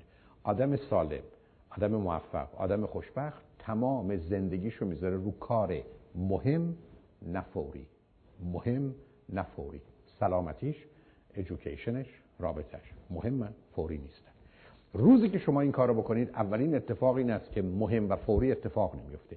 چون همه کارهای امرجنسی مال این است که کارهای مهم رو به موقع انجام ندید. دوم شما هم که درگیر کار نمهم نه فوری نشید همچی وقت و عمری شما ندارید.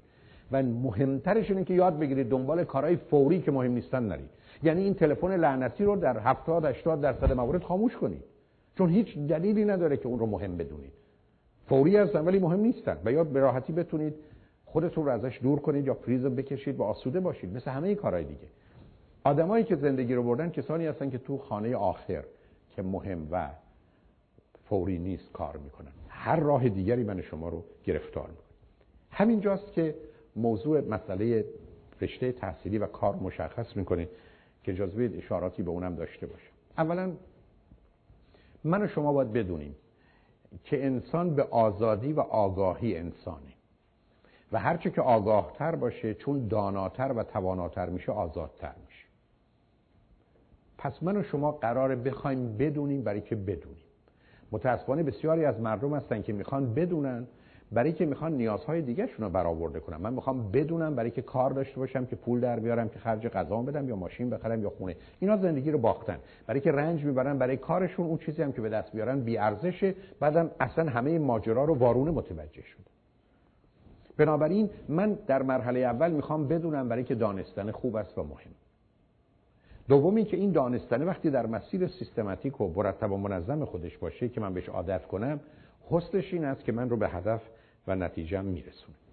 بنابراین اولین کاری که من و شما تو دنیای امروز می‌کنیم و بنده خاطرم هست در ایران با دوستانی که در ارتباط بودم البته دوران دانشگاه یا کمتر از دوره دانشگاه بودن حرفم این بود که اگر نمی‌خواید عالی ترین مراحل دانشگاهی و درسی رو پشت سر بذارید لطفا با من حرف نزنید. علاقه هم به گفتگو با شما ندارم.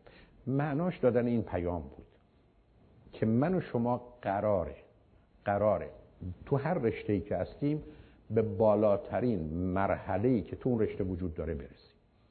خاطرم هست در ایران یکی از حرفایی که به دانشجوها می‌زدم این بود که اگر بخواید در 45 سالگی از دانشگاه هاروارد چون در ایران هنوزم به یک اعتبار اوله اولین دانشگاه هست بیان و شما رو به عنوان استادی در 45 سالگی التماس کنند و ببرن من بهتون میگم چه باید بکنیم.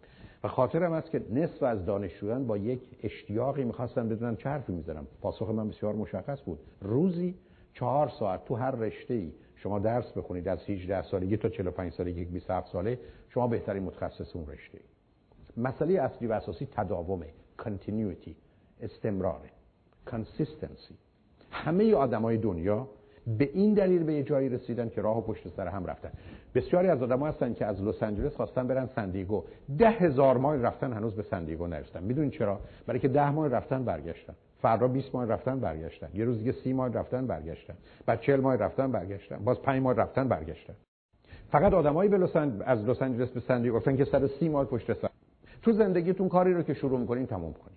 و اگر کسی هستید که متخصص آغازید ولی پایان نمی‌دید باید بدونید یه ego ایرادی دارید که یکیش به اون مسئله زمان مرتبط من خودم تو زندگیم کارایی رو که بخوام شروع کنم و برام مهم باشه انجام بدم تمام سیستم رو خاموش کنم. بچه های من می‌دونن. برای نوشتن جلد دوم کتابم هشت ماه در رو به روی خودم به نوعی بسته بودم. با برادرم ما سال سیتی بودم. هشت صبح تا دوازده کتاب رو می ساعت یک تا پنج هم می نوشتم ساعت پنج که برادرم می آمد دیگه من آزاد بودم. ولی هشت با این کار کردم. تلفن رو جواب نمی‌دادم. اگر کسی هم در می‌زد جواب نمی‌دادم برای که مهم نبود. من شما تو زندگی مسئله ای که کمکمون می‌کنه تداوم استمراره. هیچ کس به هیچی نرسیده اگر کمی از راه رو رفته. شما هرگز اگر از خونتون راه بیفتید بخواید به خونه مادرتون نصف راه رو برید نمی‌تونید. که مادر نصف راه رو اومدم دیگه تو رو دیدم. شما فقط وقتی او رو می‌بینید که تمام راه رو برید. بنابراین تو زندگی برنامه رو درست تنظیم کنید و کار تا آخر انجام بدید حتی با لجبازی. یعنی با لجبازی که هیچ کار دیگه نمی‌کنه مگر این کار تمام بشه. و این مهمه تو زندگی. مطلب بعد رشته رو که انتخاب می‌کنید همونطور که قبلا عرض کردم مطمئن باشید انتخاب الان 18 سالگی شما 20 سالگی شما 22 سالگی شماست. نه انتخاب 4 سالگی شما نه انتخاب پدر و مادر شماست. شما نیومدید تو این دنیا که زندگی یکی دیگر رو تکمیل کنید زندگی دیگر رو جبران کنید زندگی دیگر رو به آخر برسونید. من چه کاری نیومدیم؟ ما زندگی خودم رو بکنم بنابراین مواظب انتخاب رشتهتون باشید. از اینکه جابجا بشید وحشتی نداشته باشید. رشته ها رو خوشبختانه امروز در محیطی زندگی می‌کنید که می‌تونید دو سال اول برید درس های مختلفی رو که نداشتید بردارید علاقه خودتون رو ببینید و تو اونجا به چند چیز نگاه کنید. به درآمدش نگاه کنید. به محیط کارش نگاه کنید. چون ممکنه درآمد داشته باشه محیط کارش درست نباشه. شما یه آدمی هستید که اگوروفوبیا و کلاستروفوبیا دارید. حالا می‌خواید تو معدن کار بکنید. برید زیر زمین. خب کار شما نیست. شما کسی هستید که به تشکیل خانواده و بچه‌هاتون و همسرتون اهمیت می‌دید. معلومه نمی‌تونید خلبان بشید. برای که خلبان بشید تو خونتون نخواهید بود. تو پروازید باید برید یه جای دیگه شب بمونید. بنابراین بسیار مهمه که من و شما بدونیم. کاری که داریم انتخاب می‌کنیم تنها مسئله درآمدش نیست. مسئله محیط کارش هست با چه جور آدمایی در ارتباطید؟ شما ممکنه استادی دوست داشته باشید برای که با دانشجو دوست دارید ارتباط داشته باشید. شما ممکنه آدمی باشید به خاطر تیپ روانیتون ترجیح می‌دید با آدما اونقدر ارتباط نداشته باشید. پس بهتر پشت یه ماشین بشینید یه جایی که ارتباط کمتری داشته باشید. شما ممکنه کسی باشید که دوست داشته باشید که احتمالا تنوعی تو کارتون باشه. بنابراین بسیار متفاوته با کسی که کار روتین تکراری می‌کنه و تو خط تولید اسمبلی لاینه یه مقداری به این مسائل نگاه کنید. شما کسی هستید که تو کارتون باید رشد بکنید. کاری که تکراریه. کاری که بعدا به صورت خودکار و ناگاه در میاد شما رو از پا در میاره. به همجاست که وقتی مارکس ماجرای الینیشن یا بیگانگی رو برای محیط کار در قرن 19 پیش بینی کرد به مقدار زیادی درست می‌گفت که کارگری که وارد بخش تولید میشه که نقش محدودی داره و از تولید خودش نه خبر داره و نه احتمالا بهره می‌گیره بعد از این مدتی معلوم بیگانه میشه و به همین که شما بالاترین میزان گرایش به مشروب رو تو همچین محیطایی می‌بینید. برای که آدما بعد از اینکه کار خسته کننده تکراری رو از 9 صبح مثلا تا 5 بعد از ظهر می‌کنن شب چاری جز رفتن به یه جایی که اسمش هست هپی آورز و خوردن یه مقدار عرق راه دیگه ای ندارن. برای که تنها راهی که میشه این سیستم رو یه جوری آرومش کرد. بنابراین مواظب باشید که رشته تحصیلتون و کارتون مسئله نیست که همین گونه انتخابش کنید و بعد دلتون خوش باشه. برخی از شما اصلا اصلا قرار نیست که کار خودتون رو داشته باشید. دیروز آقایی که روی خط آمده بود دقیقا بهش گفتم. بسیاری از ما حرف این است که ما نمی‌خوایم بریم نوکر کسی بشیم. نه.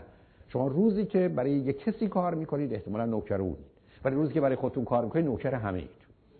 یعنی سی سال تمام با تو مغازه بشیم کی میاد تو؟ و هر کیم که میاد انقدر لیلی به لالاش بذارید که صد برابر از نوکری هم برتره. به که بسیاری از شما اصلا این کارو دوست ندارید. بنابراین مواظب باشید. یه سری کارا اصلا کار شما نیست. برخی از شما ابدا قرار نیست برید تو business. بی خودی فکر business و پولدار شدن نکنید. این business برای بسیاری از شما busy نیسته. یعنی busy میشید اما توش هیچی نیست. این لغت اون بوده. بنابراین بدونید که تو این زمینه چی کار دارید می‌کنید. بسیاری از شما دنبال کارهایی میرید که شهرت داشته باشه برخی از این کارها شهرت نداره شعله داره آتیشتون می‌زنه. بی خودی فکر نکنید این کارا آدم مشهور میشه. با مشهور شدنش از پا در میایید. بنابراین بدونید که چه دارید می‌کنید. بسیاری از اوقات شما با شغلی که انتخاب می‌کنید در یه کاری میشید که دوست ندارید. من به شما میگم تو استادی تو دانشگاه یه چیزی اصلا منو رنجم می‌داد. و اون وقتی بود که یک باید حرفای مزخرفی که خودم گفته بودم و حالا هزار تا دانشجو نوشته بودم بخونم. دو باید نمره قبولی و رفوزگی بدم. فاجعه بود. یعنی من وقتی آخر ترم می‌شد عذاب می‌گرفت. یعنی این دیگه از این بدتر تو استادی نمی‌شد. و مطمئنم یه روزی یه راهی پیدا می‌کنن که یه معلم و استاد خلاص کنن. درست مثل الان پزشکان ما تو این مملکت. شما الان می‌دونید پزشکی گرفتاریش چه؟ این پیپر ورک لعنتی بیمارگونه با این داستان عجیب و غریب لاسود که اصلا تمام پزشکی رو به هم ریخته. تمام پزشکی رو به هم ریخته.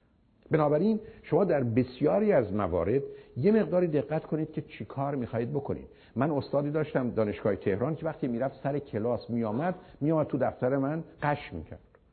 یعنی می‌رفت تو کلاس اصلا معلم نبود خوشبختانه آخر کار استفاده داد رد. برخی از شما اصلا معلم نیست ولی چی می‌خواد استاد و معلم بشید؟ برخی از شما درست برعکس. اصلا به درد همچی کاری می‌خورید. بنابراین یه مقداری در خصوص میلتون تمایلاتون به دنبالی که اینجا پول داره اینجا پول در میاد اینجا قدرت داره اینجا شهرت داره نرید. برخی از اوقات شما برای روشن کردن این جمع باید خودتون رو آتش بزنید و از پا در بیارید تا این جمع رو روشن کنید. بنابراین مطمئن باشید که کاری که انتخاب بکنید و رشته تحصیلیتون درسته. و اصلا از اینکه جابجا بشید نترسید. اگر به پدر و مادرتون برگشتید گفتید نمی‌خوام دکتر بشم یا مهندس بشم. و به شما برگشتید گفتن تو 20 سال بود می‌گفتی می‌خوای بری دکتر بشی. می‌دونستیم تو دکتر بشو نیستید بگید بله. کاملا همینه که میفرمایید و این باعث افتخار منه که بالاخره نمی‌خوام دکتر بشم. برای که متاسفانه بسیار از شما می‌دونید چرا این رشته رو انتخاب بکنید. برای که به مامانتون یا مادر بزرگتون در ایران گفتید. و الان نگرانتون اونه. حتی برخی از وقت رابطتون که به هم می‌خوره چون وقتی رابطه پیدا کردید به مادر بزرگ گفته بودید اون گفته بله خوشحالم که بالاخره دعاهای من مستجاب شد و تو آدم مناسب پیدا کردید حالا موندین چجوری بهش خبر بدید که این تحفه به درد شما نمی‌خوره؟ برای که وقت با دعای اون و مستجاب شدن چه کار کنید؟ بنابراین تو زندگیتون اصلا نگران نباشید که دیگران چه می‌کنن. از جمله عزیزترین عزیزانتون. عزیزترین عزیزان شما به این دلیل عزیزترین عزیزان شما هستن که حاضرن عجیبترین عجایب رو از شما ببینن. بنابراین به خاطر اینکه من به مامانم گفتم میرم امریکا دکتر میشم یا مهندس برق میشم بی خودی خودتون رو سیم برق نندازید یا آتیش نزنید. بی خودی هم براق نشید. مطمئن باشید این کاره برخی از شما آدمای کلیگویی هستید مثل من. کارتون این نیست که برید دندون پزشک بشید و برخی از شما detail oriented ید اصولا آدمی هستید که زمینه ای و obsessive compulsive personality disorder دارید. شخصیت وسواسی مجبورید. کارتون دندان پزشکیه. برید همونجا. برای که اونجاست که موفق میشید. ویژگی روانیتون و ارتباطاتتون رو بدونید. به صرف اینکه یک کاری دوست دارم یا بقیه میگن دنبالش راه نیفتید. برای که می‌تونید گرفتار کنه ساعت کار مهمه. برخی از شما دوست دارید 9 تا 5 رو برید بعد بیاد خونه. برخی از شما یه تیپی هستید که دوست داری ساعت 3 بعد شب راه بیفتید برید سر کار. حالا چراییش نمی‌دونم چه کاری. بنابراین بدونید که چه خبر است. برای اینکه اونجا مسئله است. خیلی از اوقات کارهای شما می‌کنید که توش خطر و ریسکه. درگیر شدنش خطر و نداره. برخی از کارهایی هست که شما درگیرش میشید که توش پایین و بالا رفتن بسیار زیاده. برخی از کارها هست که یک دست و یک نواخته. یه مقداری به حالات روانی خودتون نگاه کنید و خودتون اذیت نکنید. برخی از شما کاری که می‌کنید به درد ایران می‌خوره. شما رفتید ادبیات ایران یاد گرفتید دکترا. حالا پاشید اومدید اینجا می‌خواید چیکار کنید؟ یا شما رفتید افسر مثلا ارتش شدید اومدید اینجا سرهنگید. خب حالا چیکارتون کنیم ما؟ هیچی. بنابراین رشتهتون رو نگاه کنید که کجا می‌خواید برید کار بکنید. برخی از رشته همه جا جاش هست. برخی از رشته مال اینجاست. به درد ایران نمی‌خوره. برخی از رشته مال ایرانه. به درد امریکا نمی‌خوره. مواظب انتخاب این رشته ها باشید. خیلی از اوقات رشته توش میرید که توش همیشه جنگ. یعنی از اولش رقابت. یعنی شما وارد محیط کار که میشید با بقیه همکاران و بقیه بجنگید. یعنی اصلا مسابقه است. برخی از رشته ها هست که نه شما وقتی میرید اونجا با کسی کاری ندارید. سرتون نزید با این کار خودتون نمی‌کنید نگاه کنید که یه رقابت رو دوست دارید و اصولا اون به شما حرکت میده یا اینکه نه مواظبش باشید. چون برخی از اوقات شما آدمی هستید که اهل چالشید چالش برخی از شما اهل بالشید. لاحق. بنابراین چالشی هستید بالشی هستید مالشی هستید. تکلیفتون رو مشخص کنید. رشته رو انتخاب نکنید که گرفتاری است. برخی از شما مثلا با بدن مسئله دارید. خب برای چی میرید مثلا دکتر متخصص میشید؟ همطور که بعضیاتون تو ازدواج من خانمی دیدم که سخت آدم شکاک پر از سوء زن بود رفته و زن آقای دکتر متخصص زنان شده بود. خب بگم قربونت برم که آخه صبح تو غروب که همسر تو. بنابراین یه مقداری تو رشتهتون تو زمانش تو اینا کار کنید. برخی از این رشته هم که انتخاب می‌کنید نشانه بیماری گرفتاریتونه ها. یعنی همینجوری نیومده یعنی ناشی از آسیبی است که خوردید. بنابراین مطمئن باشید که به دنبال اونها حرکت نمی‌کنید مطلب دیگه که مایلم خدمتتون عرض کنم مسئله ازدواج. سه چهار تا جمله کلی میگم امیدوارم بهتون بر نخوره اولش این است که آدم سالم که آسیب ندیده می‌خواد ازدواج کنه. بنابراین اگر اهل ازدواج نیستید عیب و ایراد دارید. برید عیب و ایراد رو پیدا کنید. بی خودی هم نگید که برخی از آدم ها ازدواج دوست دارن برخی دوست ندارن. مثل که بگید برخی ها کورن برخی ها بینا. نه ما دو نوع چشم نداریم کور و بینا. یکیش درسته که بینا یکیش کوره. به همین راحتی عرض می‌کنه بنابراین آدم سالم می‌خواد ازدواج کنه. مگر اینکه آسیب دیده باشید به همین که من یک نفر هنوز ندیدم که نخواد ازدواج کنه بعد معلوم بشه که ایشون سالم. دوم آدم سالم می‌خواد بچه دار بشه. اگه نمی‌خواید بچه دار بشید آسیب حالا این آسیبا چیه من نمی‌دونم. بنابراین برای که دلایل ژنتیک وجود داره بیولوژیک وجود داره فیزیولوژیک وجود داره نورولوژی وجود داره تاریخ وجود داره تمدن وجود داره فرهنگ وجود داره خانواده وجود داره کودکی وجود داره که اینا همه به شما یه پیام میده که ازدواج و داشتن بچه عادیه. پس بنابراین اگر غیر از این فکر می‌کنید برید مطمئن بشید بی ندارید بعد اینجوری فکر کنید و زندگی کنید. ولی اگر نرفتید چک بکنید آسیبا رو خب اون موقع بپذیرید که احتمالا اگر علاقه به این کار ندارید گرفتاری دوم که سن ازدواج 25 تا 35 اگه می‌خواید ازدواج کنید این که در سن 16 سالگی می‌خوام ازدواج کنم چون عشقم زده بالا یا می‌خوام در 50 سالگی بعد از اینکه همه رو دیدم و تجربه کردم دیگه برم ازدواج کنم و دیگه استیبل بشم یا به استابل برم. اون قصه دیگری. سن ازدواج 25 تا 35 قبلش باش موافق نیستم. بعدش هم حالا مرد رو میشه تا 39 رفت. به دلیل اینکه هنوز مسئله تولید مثل هست خانوما چون مسئله تولید مثل بعدش دیگه شروع می‌کنه هر یک سال دو درصد پنج درصد آسیب به بچه و آسیب به خودش رو به خودش رو افزون می‌کنه. یه دوره ما برای کنه تعداد بچم دو یا سه تاست. یکی درست نیست. چهار تا داره خراب میشه. پنج تا حتما اشتباه. دو تا یا سه تا. فاصله سنی هم 20 تا 35 اینکه یکی حالا میاریم بزرگ می‌کنیم یکی دیگه ده سال دیگه نداریم. اینم که پشت سر هم بیان دو قلو چهار قلوش کنیم یا هشت قلوش کنیم حتما اشتباه بنابراین اون چیزی که خدمتتون عرض کنم دو تا سه تا بچه است و بعدم یادتون باشه شما قرار بچه هاتون رو تو حد اقل اقل 18 ماه که باش راحت نیستم سی ماه خودتون بزرگ کنید. این موجود و همطور که نه ماه با تو شکمتون نگه دارید. نمی‌تونید یه ماه بیرونش بیارید. نمی‌تونید قبل از سی ماه هم دست کسی بدیدش. نکنید. اگر مشغولیات دارید و گرفتاری دارید برسید به همون مشغولیات گرفتاری. شما برای اینکه دکتر بشید با دبستان برید دبیرستان برید دانشگاه برید دانشکده پزشکی برید تخصص بگیرید دکتر بشید. 25 سال خرج بکنید تا دکتر بشید. شما می‌خواید مادر خوبی و پدر خوبی باشید لطفا سی ماه برای بچه ها بگذارید. دو تا بچه هم پشت سرم بیارید چهار سال وقت شما رو می‌گیره. تو دنیا امروز هم هنوز بتونید 50 سال کار بکنید. برای که امروز از هر سه تا دختری که به این دنیا میاد یکیش تا 100 سالگی میمونه. وقت برای کار هست. فعلا بچه داری که یادتون باشه بزرگترین دانشگاهی است که شما می‌تونید توش برید. اینقدر که بزرگ کردن دو تا بچه به شما آگاهی میآموزه و شما رو با خودتون و جهان و طبیعت و انسان نمیگم با بچه ها آشنا می‌کنه. هیچ دانشگاهی به شما همچی درسی نمیده و هیچ جای دنیا هم همچی تجربه مادام که دانا و مهربان هستید و امکانات دارید پیدا نمی‌کنید.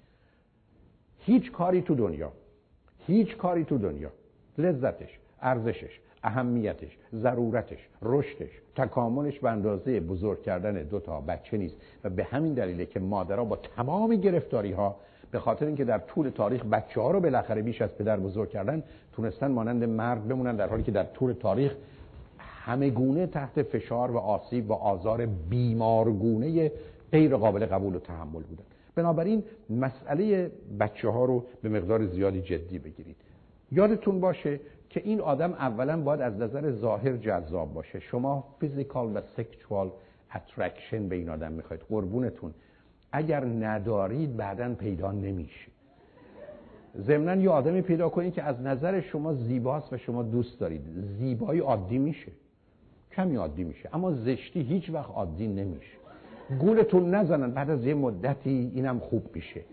گولتون نزنن چون هرگز هرگز بدون عشق ازدواج نکنید. اصلا به شما نگن که فعلا برو ازدواج بکن عشق بعدا چون یه ذره دیر کرده می‌رسه. استدلالشون هم این است که من اگر من باباتو دوست داشتم بعدا دوستش دارم شما سی سال با هم جنگیدید. خب همین جنگ می‌دونید اینکه حسوده چون منو خیلی دوست داره. اینم منم که اینقدر فوشش میدم به خاطر اینکه بهش خیلی علاقه دارم می‌خوام درست بشه. خب من از این استدلالا شنیدم. بنابراین تا یک کسی رو یک کسی رو عاشقش نشدید ازدواج نکنید. اما برای اینکه عاشق بشید شما باید ظرفیت اشورزی و اشپذیری داشته باشید. اگه ندارید گرفتاری اونجاست. زندگی رو باختید. و میشه تو هشت سال اول عشق رو آموخت. اگر اونجا یادتون ندادن که تو 90 درصد خانواده حتما ندادن میشه بعد از 18 سالگی عشق رو آموخت. و الا بدون این کار نکنید. دومش این است که مطمئن بشید تو رابطه درست و تو ارتباط communication درست هستید. اگر به راحتی نمی‌تونید communicate کنید وقتی به هم می‌رسید حالا با دنبال موضوع بگردید دنبال مطلب بگردید. بعضی مورد حوصلتون سر میره ترجیح میده با دوست پسر و دخترتون حرف بزنید. این آدم آدم شما نیست. روزی شما می‌تونید بگید کسی رو دوست دارم که دلتون نخواد حرفتون قطع بشه. و وقتی می‌خواید حرفتون رو قطع بکنید گرفتارید. حتی وقتی می‌دید مثلا تو آشپزخونه در کار می‌کنه همینجوری پا به پا دارید میشید که بیاد حرفاتون رو بزنید. نه اینکه انشالله انقدر اونجا بمونه که ما بخوابیم.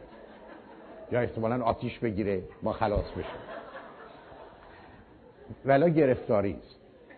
گرفتاری است. بنابراین مسئله رابطه و ارتباط مهمه. مطلب بعد مسئله توافق کامپتیبلیتیه شما قربونتون برم. برید یه آدم شبیه مانند خودتون رو پیدا کنید. Opposite attract and then attack روزی که با آدم مختلف جذب میشید باید بدونید در خودتون آتیش می‌زنید. ازدواج مال دو تا آدم شبیه و ماننده که در کلیات اینقدر شبیه و ماننده هم باشن که اونجا مسئله نداشته باشن. زندگی درونش به اندازه کافی موضوع و مسئله داره. اگر بیرونش خرابه کارتون تمومه.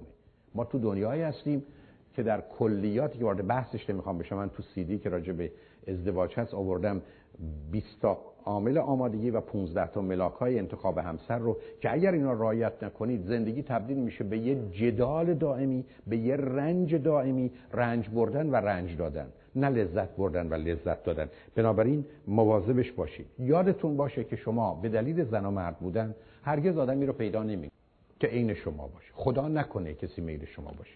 همون یه دونه که شما هستید کافیه. بنابراین آدم مختلف و متفاوته. ولی مهمش اینه که اینو لطفا یادتون باشه بحثی که فردا هم صبح و بعد از ظهر دارم. هرگز هرگز هرگز هرگز اختلاف زناشویی رو نبرید. هر کسی که اختلاف زناشویی رو ببره همه زندگی زناشویی و زندگی رو باخته. اختلاف زناشویی رو با ترک کرد و حل کرد و به یه توافقی رسید. اگر یه روزی همسرتون رو وادار به یه کاری می‌کنید و او چاره ای نداره اون رو میپذیره مطمئن باشید. امکان نداره از زیر آنچنان ضربه ای نخورید که نتونید بلند بشید. هیچ کس اختلاف زناشویی رو نبرده. تو کار تراپی با هزاران نفر کار کردم. با هزاران نفر کار کردم. وقتی که حیرون و سرگردون موندم که این خانم یا این آقا چرا دست مثلا به همچی خیانت بیمعنی کثیف پوچ تو خالی زده دیدم علتش انتقامی است که سر یه موضوعی به خاطر تحمیلی که همسرش جایی بهش کرده از او و از خودش می‌گیره. بنابراین هیچ وقت به فکر نباشید. این ماجرای گربه رو با در هجل کش یه بیماری و بدبختی است. مسئله اینه که باید اختلافاتون رو ترک کنید و حل کنید و هر دو به اصطلاح وین وین برنده از اینجا بیاد بیرون. حتی می‌تونید شما به این توافق برسید که ما با هم توافق نداریم. می‌تونید به این نتیجه برسید که دو تا نگاه متفاوت داریم و حتی کمک بگیرید که چیکار میشه کرد. و حتی با آگاهی به اینکه من با تو متفاوتم مختلفم توافق ندارم درست ند... نمی‌دونم دوست ندارم ولی این کارو مثلا بکن با این وضعیت. ولی اینجا شما نباختید. برای که اینجا مسئله قرار گذاشتن یا به قراری رسیدن میان دو تا آدم متفاوتی. ولی مبادا تو زندگی زناشویی یا دنبال کسی بگردید که از اول سوار و مسلط با رو هستید و او کار خودشو می‌کنه شما کار خودتون رو به حساب خودتون می‌کنید. نه گرفتار کسی بشید که دائما می‌خواید باش بجنگید و او رو درستش کنید. هرگز هرگز هرگز هیچ مردی هیچ زنی رو و هیچ زنی هیچ مردی رو نه عوض کرده نه درست کرده. این تحفه ای که شما می‌بینید 20 درصد بدتر میشه که بهتر نمیشه. بنابراین اگر با 20 درصد خرابتر شدن می‌تونید بپذیریدش. مبارکتون باشه. اگر نه برید دنبال کارتون.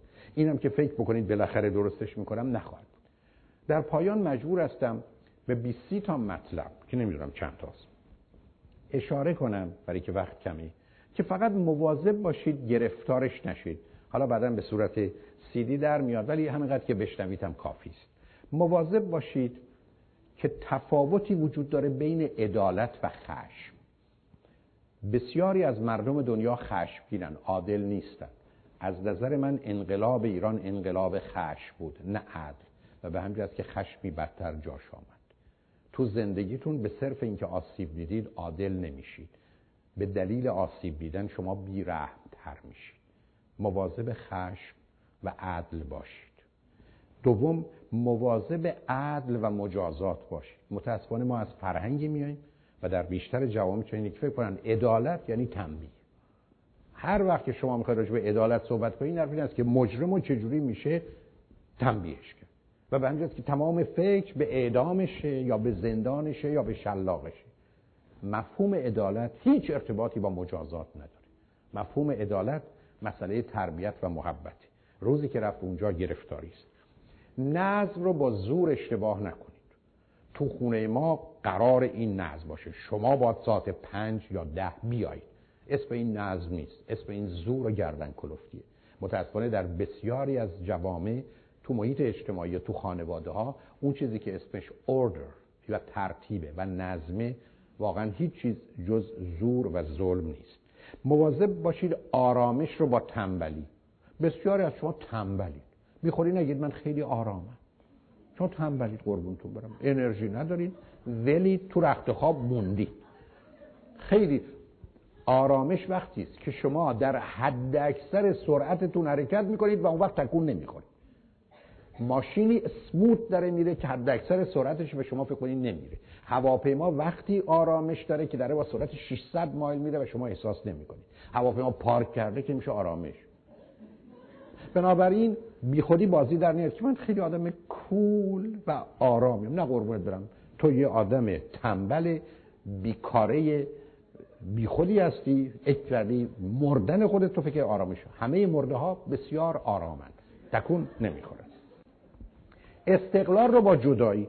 شما بسیاری تو رو خط رادیو صدها بار اتفاق افتاد رفتید تو اتاق در رو بستید با هیچ کس کار نید من آدم ام independent نه آدم مستقل کسی که هست در ارتباط با دیگران استقلال معنا پیدا می‌کنه. اینکه شما در رو بستید رو خودتون you are separated.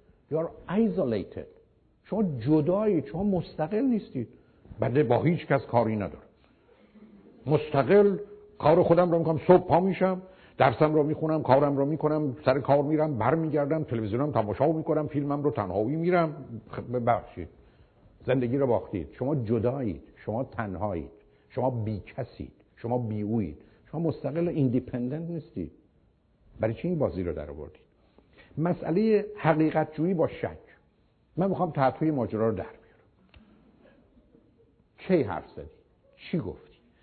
به کجا دست زد؟ چه جوری شد؟ می‌خوام حقیقت رو بفهمم. بگو حقیقت رو خلاصم کن. نه شما آدم شکاک سوء زنی بدبخت وامونده ای هستید شما به دنبال حقیقت نیستید. تو رابطه روزی به دنبال حقیقتید که بخواید با حقیقت شادی رو پیدا کنید. روزی که تو زندگیتون به دنبال یافتن درد و رنج و غمید شما به دنبال حقیقت نیستید. شما به دنبال رنجید. بنابراین مواظب حقیقت با شک باشید.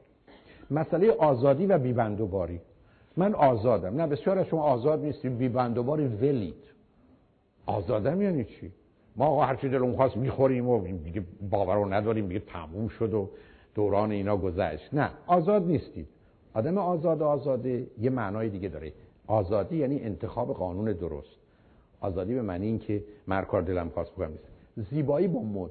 یادتون باشه قبلا عرض کردم. بسیار از این چیزهایی که شما میپوشید زیبا نیست. مطمئن باشید مد زیبا دارید و الا به صرف اینکه مد زیبایی نیست. خودکفایی با بینیازی. شما قرار سلف سفیشنت باشید. نه اینکه بگید احتیاج ندارم. آقا من به زن احتیاج ندارم. به مرد احتیاج ندارم. آقا ما به پول احتیاج نداریم. آقا ما ماشین نمی‌خوایم آقا ما دنبال جواهرات نیستیم. نه نداری قربونت برم. سلف سفیشن وقتی است که خودکفا هستی اینا رو نمی‌خوای. ولی وقتی نداریم خب نداریم. بنابراین خودتون رو گول نزنید. و بینیازی بیماریه. آدم سالم آدمی است که هم نیاز دیگران رو برآورده می‌کنه هم می‌ذاره دیگران نیازشو برآورده. بسیاری از شما اهل کوشش نیستید اهل کشمکشی. کوشش نمی‌کنید. شما می‌خواید رابطه رو خوب کنید ولی دارید با طرف پنج سال میجنگید. شما رو جنگید. کوشش نیست کشمکشه. بسیاری از شما بچه ها رو تنبیه تربیت نمی تنبیه. تفاوتی است بین تربیت و تنبیه. بسیار از بچه بچه‌شون تربیت نمی‌کنه. نمیزن تو گوشش. خب اسم این که تربیت نیست اسم این تنبیهه. مواظب تفاوت تربیت و تنبیه باشید. موضوع بعد مسئله تکامل و تنوع. بسیار از ما فکر کنیم رشد می‌کنیم در حالی که ما فقط جابجا میشیم. شما اگر از کلاس اول برید دوم رشده. ولی اگر از کلاس فیزیک میرید شیمی که رشد نیست تنوع متوجه تنوع باشید که با رشد اشتباهش نکنید. موضوع بعد شجاعت و حماقت. برخی از شما خیلی شجاعید ولی شجاع نیستید احمقی. برای که اینجا برخی از آدم شجاع نیست. مثلا آقا ما واسه 120 ماه داریم شجاعانه رانندگی می‌کنیم. خب خب دیگه خوشبختانه به قبرستون که رسیدید متوجه میشید که احمقی. بسیاری از شما حرف شما این است که من رکم. رک بودن با پررو بودن متفاوت. یعنی که شما راستگو باشید یه مسئله است. اینکه پررویید و خشمی مسئله دیگه است. من اگر از شما پرسیدم نظر شما راجع به کراوات من چیه و مطمئن شدید نظرتون رو می‌خوام نظرتون من بدید که زشته. ولی شما نمی‌تونید این چه کراواتی زدید اسم این پررویه اسم این گستاخیه. یا رود یا not frank. اصلا به شما چه مربوطی که راجع به کراوات من نظر بدید؟ موضوع بعد مسئله سادگی با حماقت. You are simple, not stupid. برخی از شما ساده نیستید stupid. تفاوتش مهمه. ساده بودن مثلا مادر من خیلی ساده است. نه بابا همینجوری گولش می‌زنم. بابات گولش زده بقیه هم گولش زدن. تفاوت سادگی با حماقت رو مواجه باشید. مسئله کار و شغل با حمالی. برخی از شما اصلا اهل کار نیستید حمالید. حمال. بنابراین حتی وقتی هم که روزی هم که کار ندارید میرید مثلا تو باغچه بیل می‌زنید خالی می‌کنید بعد پر می‌کنید. یاد تو باشه اون گرفتاری. کار تولید مفید موثره با حمالی متفاوت مورد بعد دقت با وسواس. برخی از شما آدم دقیقی هستید در حدی که ممکنه. برخی از شما وسواسی هستید شما معلومه که غذا رو باید غذای خوب بخورید ولی نه این کالریشو وزنشو بگیر. این 32 گرمه 30 گرم بده. این 82 کالری داره. 80 کالری کافیه نه اسم این وسواس it's obsession. It's not دقت. You're not precise. You're وسواسی هستی. مورد بعد احتیاط با ترس. محتاط بودن کار درستیه ولی ترسو بودن این چیز دیگه است. بسیار از شما محتاط نیستید ترسوید مثلا بسیار از شما مثلا سی ساله چون محتاطید زن یا شوهر خوب پیدا نمی‌کنید نه قربان بدم ترسوید و آدم سی سال که دنبال زن و شوهر نمیگرده. مورد بعد ایمان با نادانی است. طرف خیلی مؤمنه. نه خره. ماجرای ایمان رو با نادانی آدم نمی‌خواد بدون من به هر چی بگم باور دارم. فرمودن. خب بیخود فرمودن. بنابراین مواظب باشید ایمان رو با نادانی. مورد بعد اعتقاد با تعصب. بسیار شما آدم معتقدی نیست. معتقدی نیست متعصبی. تعصب یعنی پیروی بدون دلیل از چیزی که واقعیت و حقیقت نداره. معتقد به چی هستید؟ یعنی اعتقاد برای خودتون درست کردید؟ مثل سیاها اینن یا زنا اونن. اعتیاد اعتقاده. مثل تعصب. چیز درستی نیست که شما بهش معتقد باشید خوشحالی با بیخیالی. برخی از شما فکر کنید خوشحالید. شما ولید. آدمایی هستن که بی خودی میخندن. نه البته اینجا. یعنی شما بیخیالی خوشحالی ندارید چون اصلا نمی‌فهمید موضوع چیه. بند مثلا یکی کسی بهتون میگه خره میخندید. ولی که بیخیالید. مورد بعد موضوع موفقیت با برنده success با برنده. success وقتی است که right سلامتی فیزیکی و روانی و خوشبختی رو می‌کنید. برنده وقتی است که اونا رو زیر پا می‌ذارید معده و رودتون رو سوراخ می‌کنید ولی پولدار شید. مواظبش باشید. یا وینر مسئله مسئول با کنترل بسیار از شما معتقد ما مسئولم. You are not responsible. You are controlling. شما آدمی هستید که از قدرت سوء استفاده می‌کنید. مواظبش باشید. مسئولیت یه مسئله است. کنترل یه مسئله دیگری است. مورد بعد حرمت با احترام. حرمت یعنی که ما برابریم. احترام یعنی که ما با هم نابرابریم. مسئله ریسپکت یکی از خطرناکترین چیزاست. ریسپکت یعنی تو بالاتری من پایینترم تو بزرگتری من کوچکترم تو دانایی من نادانم. ای قصد شما آداب و ادب من نمیگم ولی در فرهنگ ما وقتی میگن احترام یعنی من پدر وقتی حرف مزخرف غلط بد می‌زنم که زندگی بچه‌مو به هم میریزه او باید به من احترام بذاره چون احترام پدر واجبه اون کارو بکنه تا به زحمت بیفته. احترام نشانه بردگی و بندگی است که با اوبیدینس اطاعت آمده. ما نه برده ایم نه بنده. به جای احترام یعنی ریسپکت حرمت آنر و استیم نشسته که مسئله برابری است. مسئله همکاری با فرمان برداری دقیقا همینه. ما تو دنیا هستیم قرار همکاری یاد بگیم cooperation not obedience. دوران فرماندهی و فرمان برداری گشته مهربان با مهرطلب. kind با love thirst. اونو می‌دونید یه بحث جدی است. بسیاری از ما رنج می‌بریم تا دیگران ما رو دوست داشته باشن. اسم این مهربانی نیست. مهربانی وقتی است که من کاری رو با لذت که خوب و درسته می‌کنم و از اینکه او به من فرصت داده این کارو بکنه سپاسگزار او هستم. تا اینکه من رنج می‌برم به این امید که شما منو دوست داشته باشید و بالاخره چون بحثش رو قبلا کردم خود دوستی با خودخواهی آدم خود دوست خودش رو دوست داره و آدم خودخواه از خودش و دیگران متنفره. سپاسگزارتون هستم. از اینکه آمدید. ممنون که نشستید و با امید دیدارتون. ممنونتون.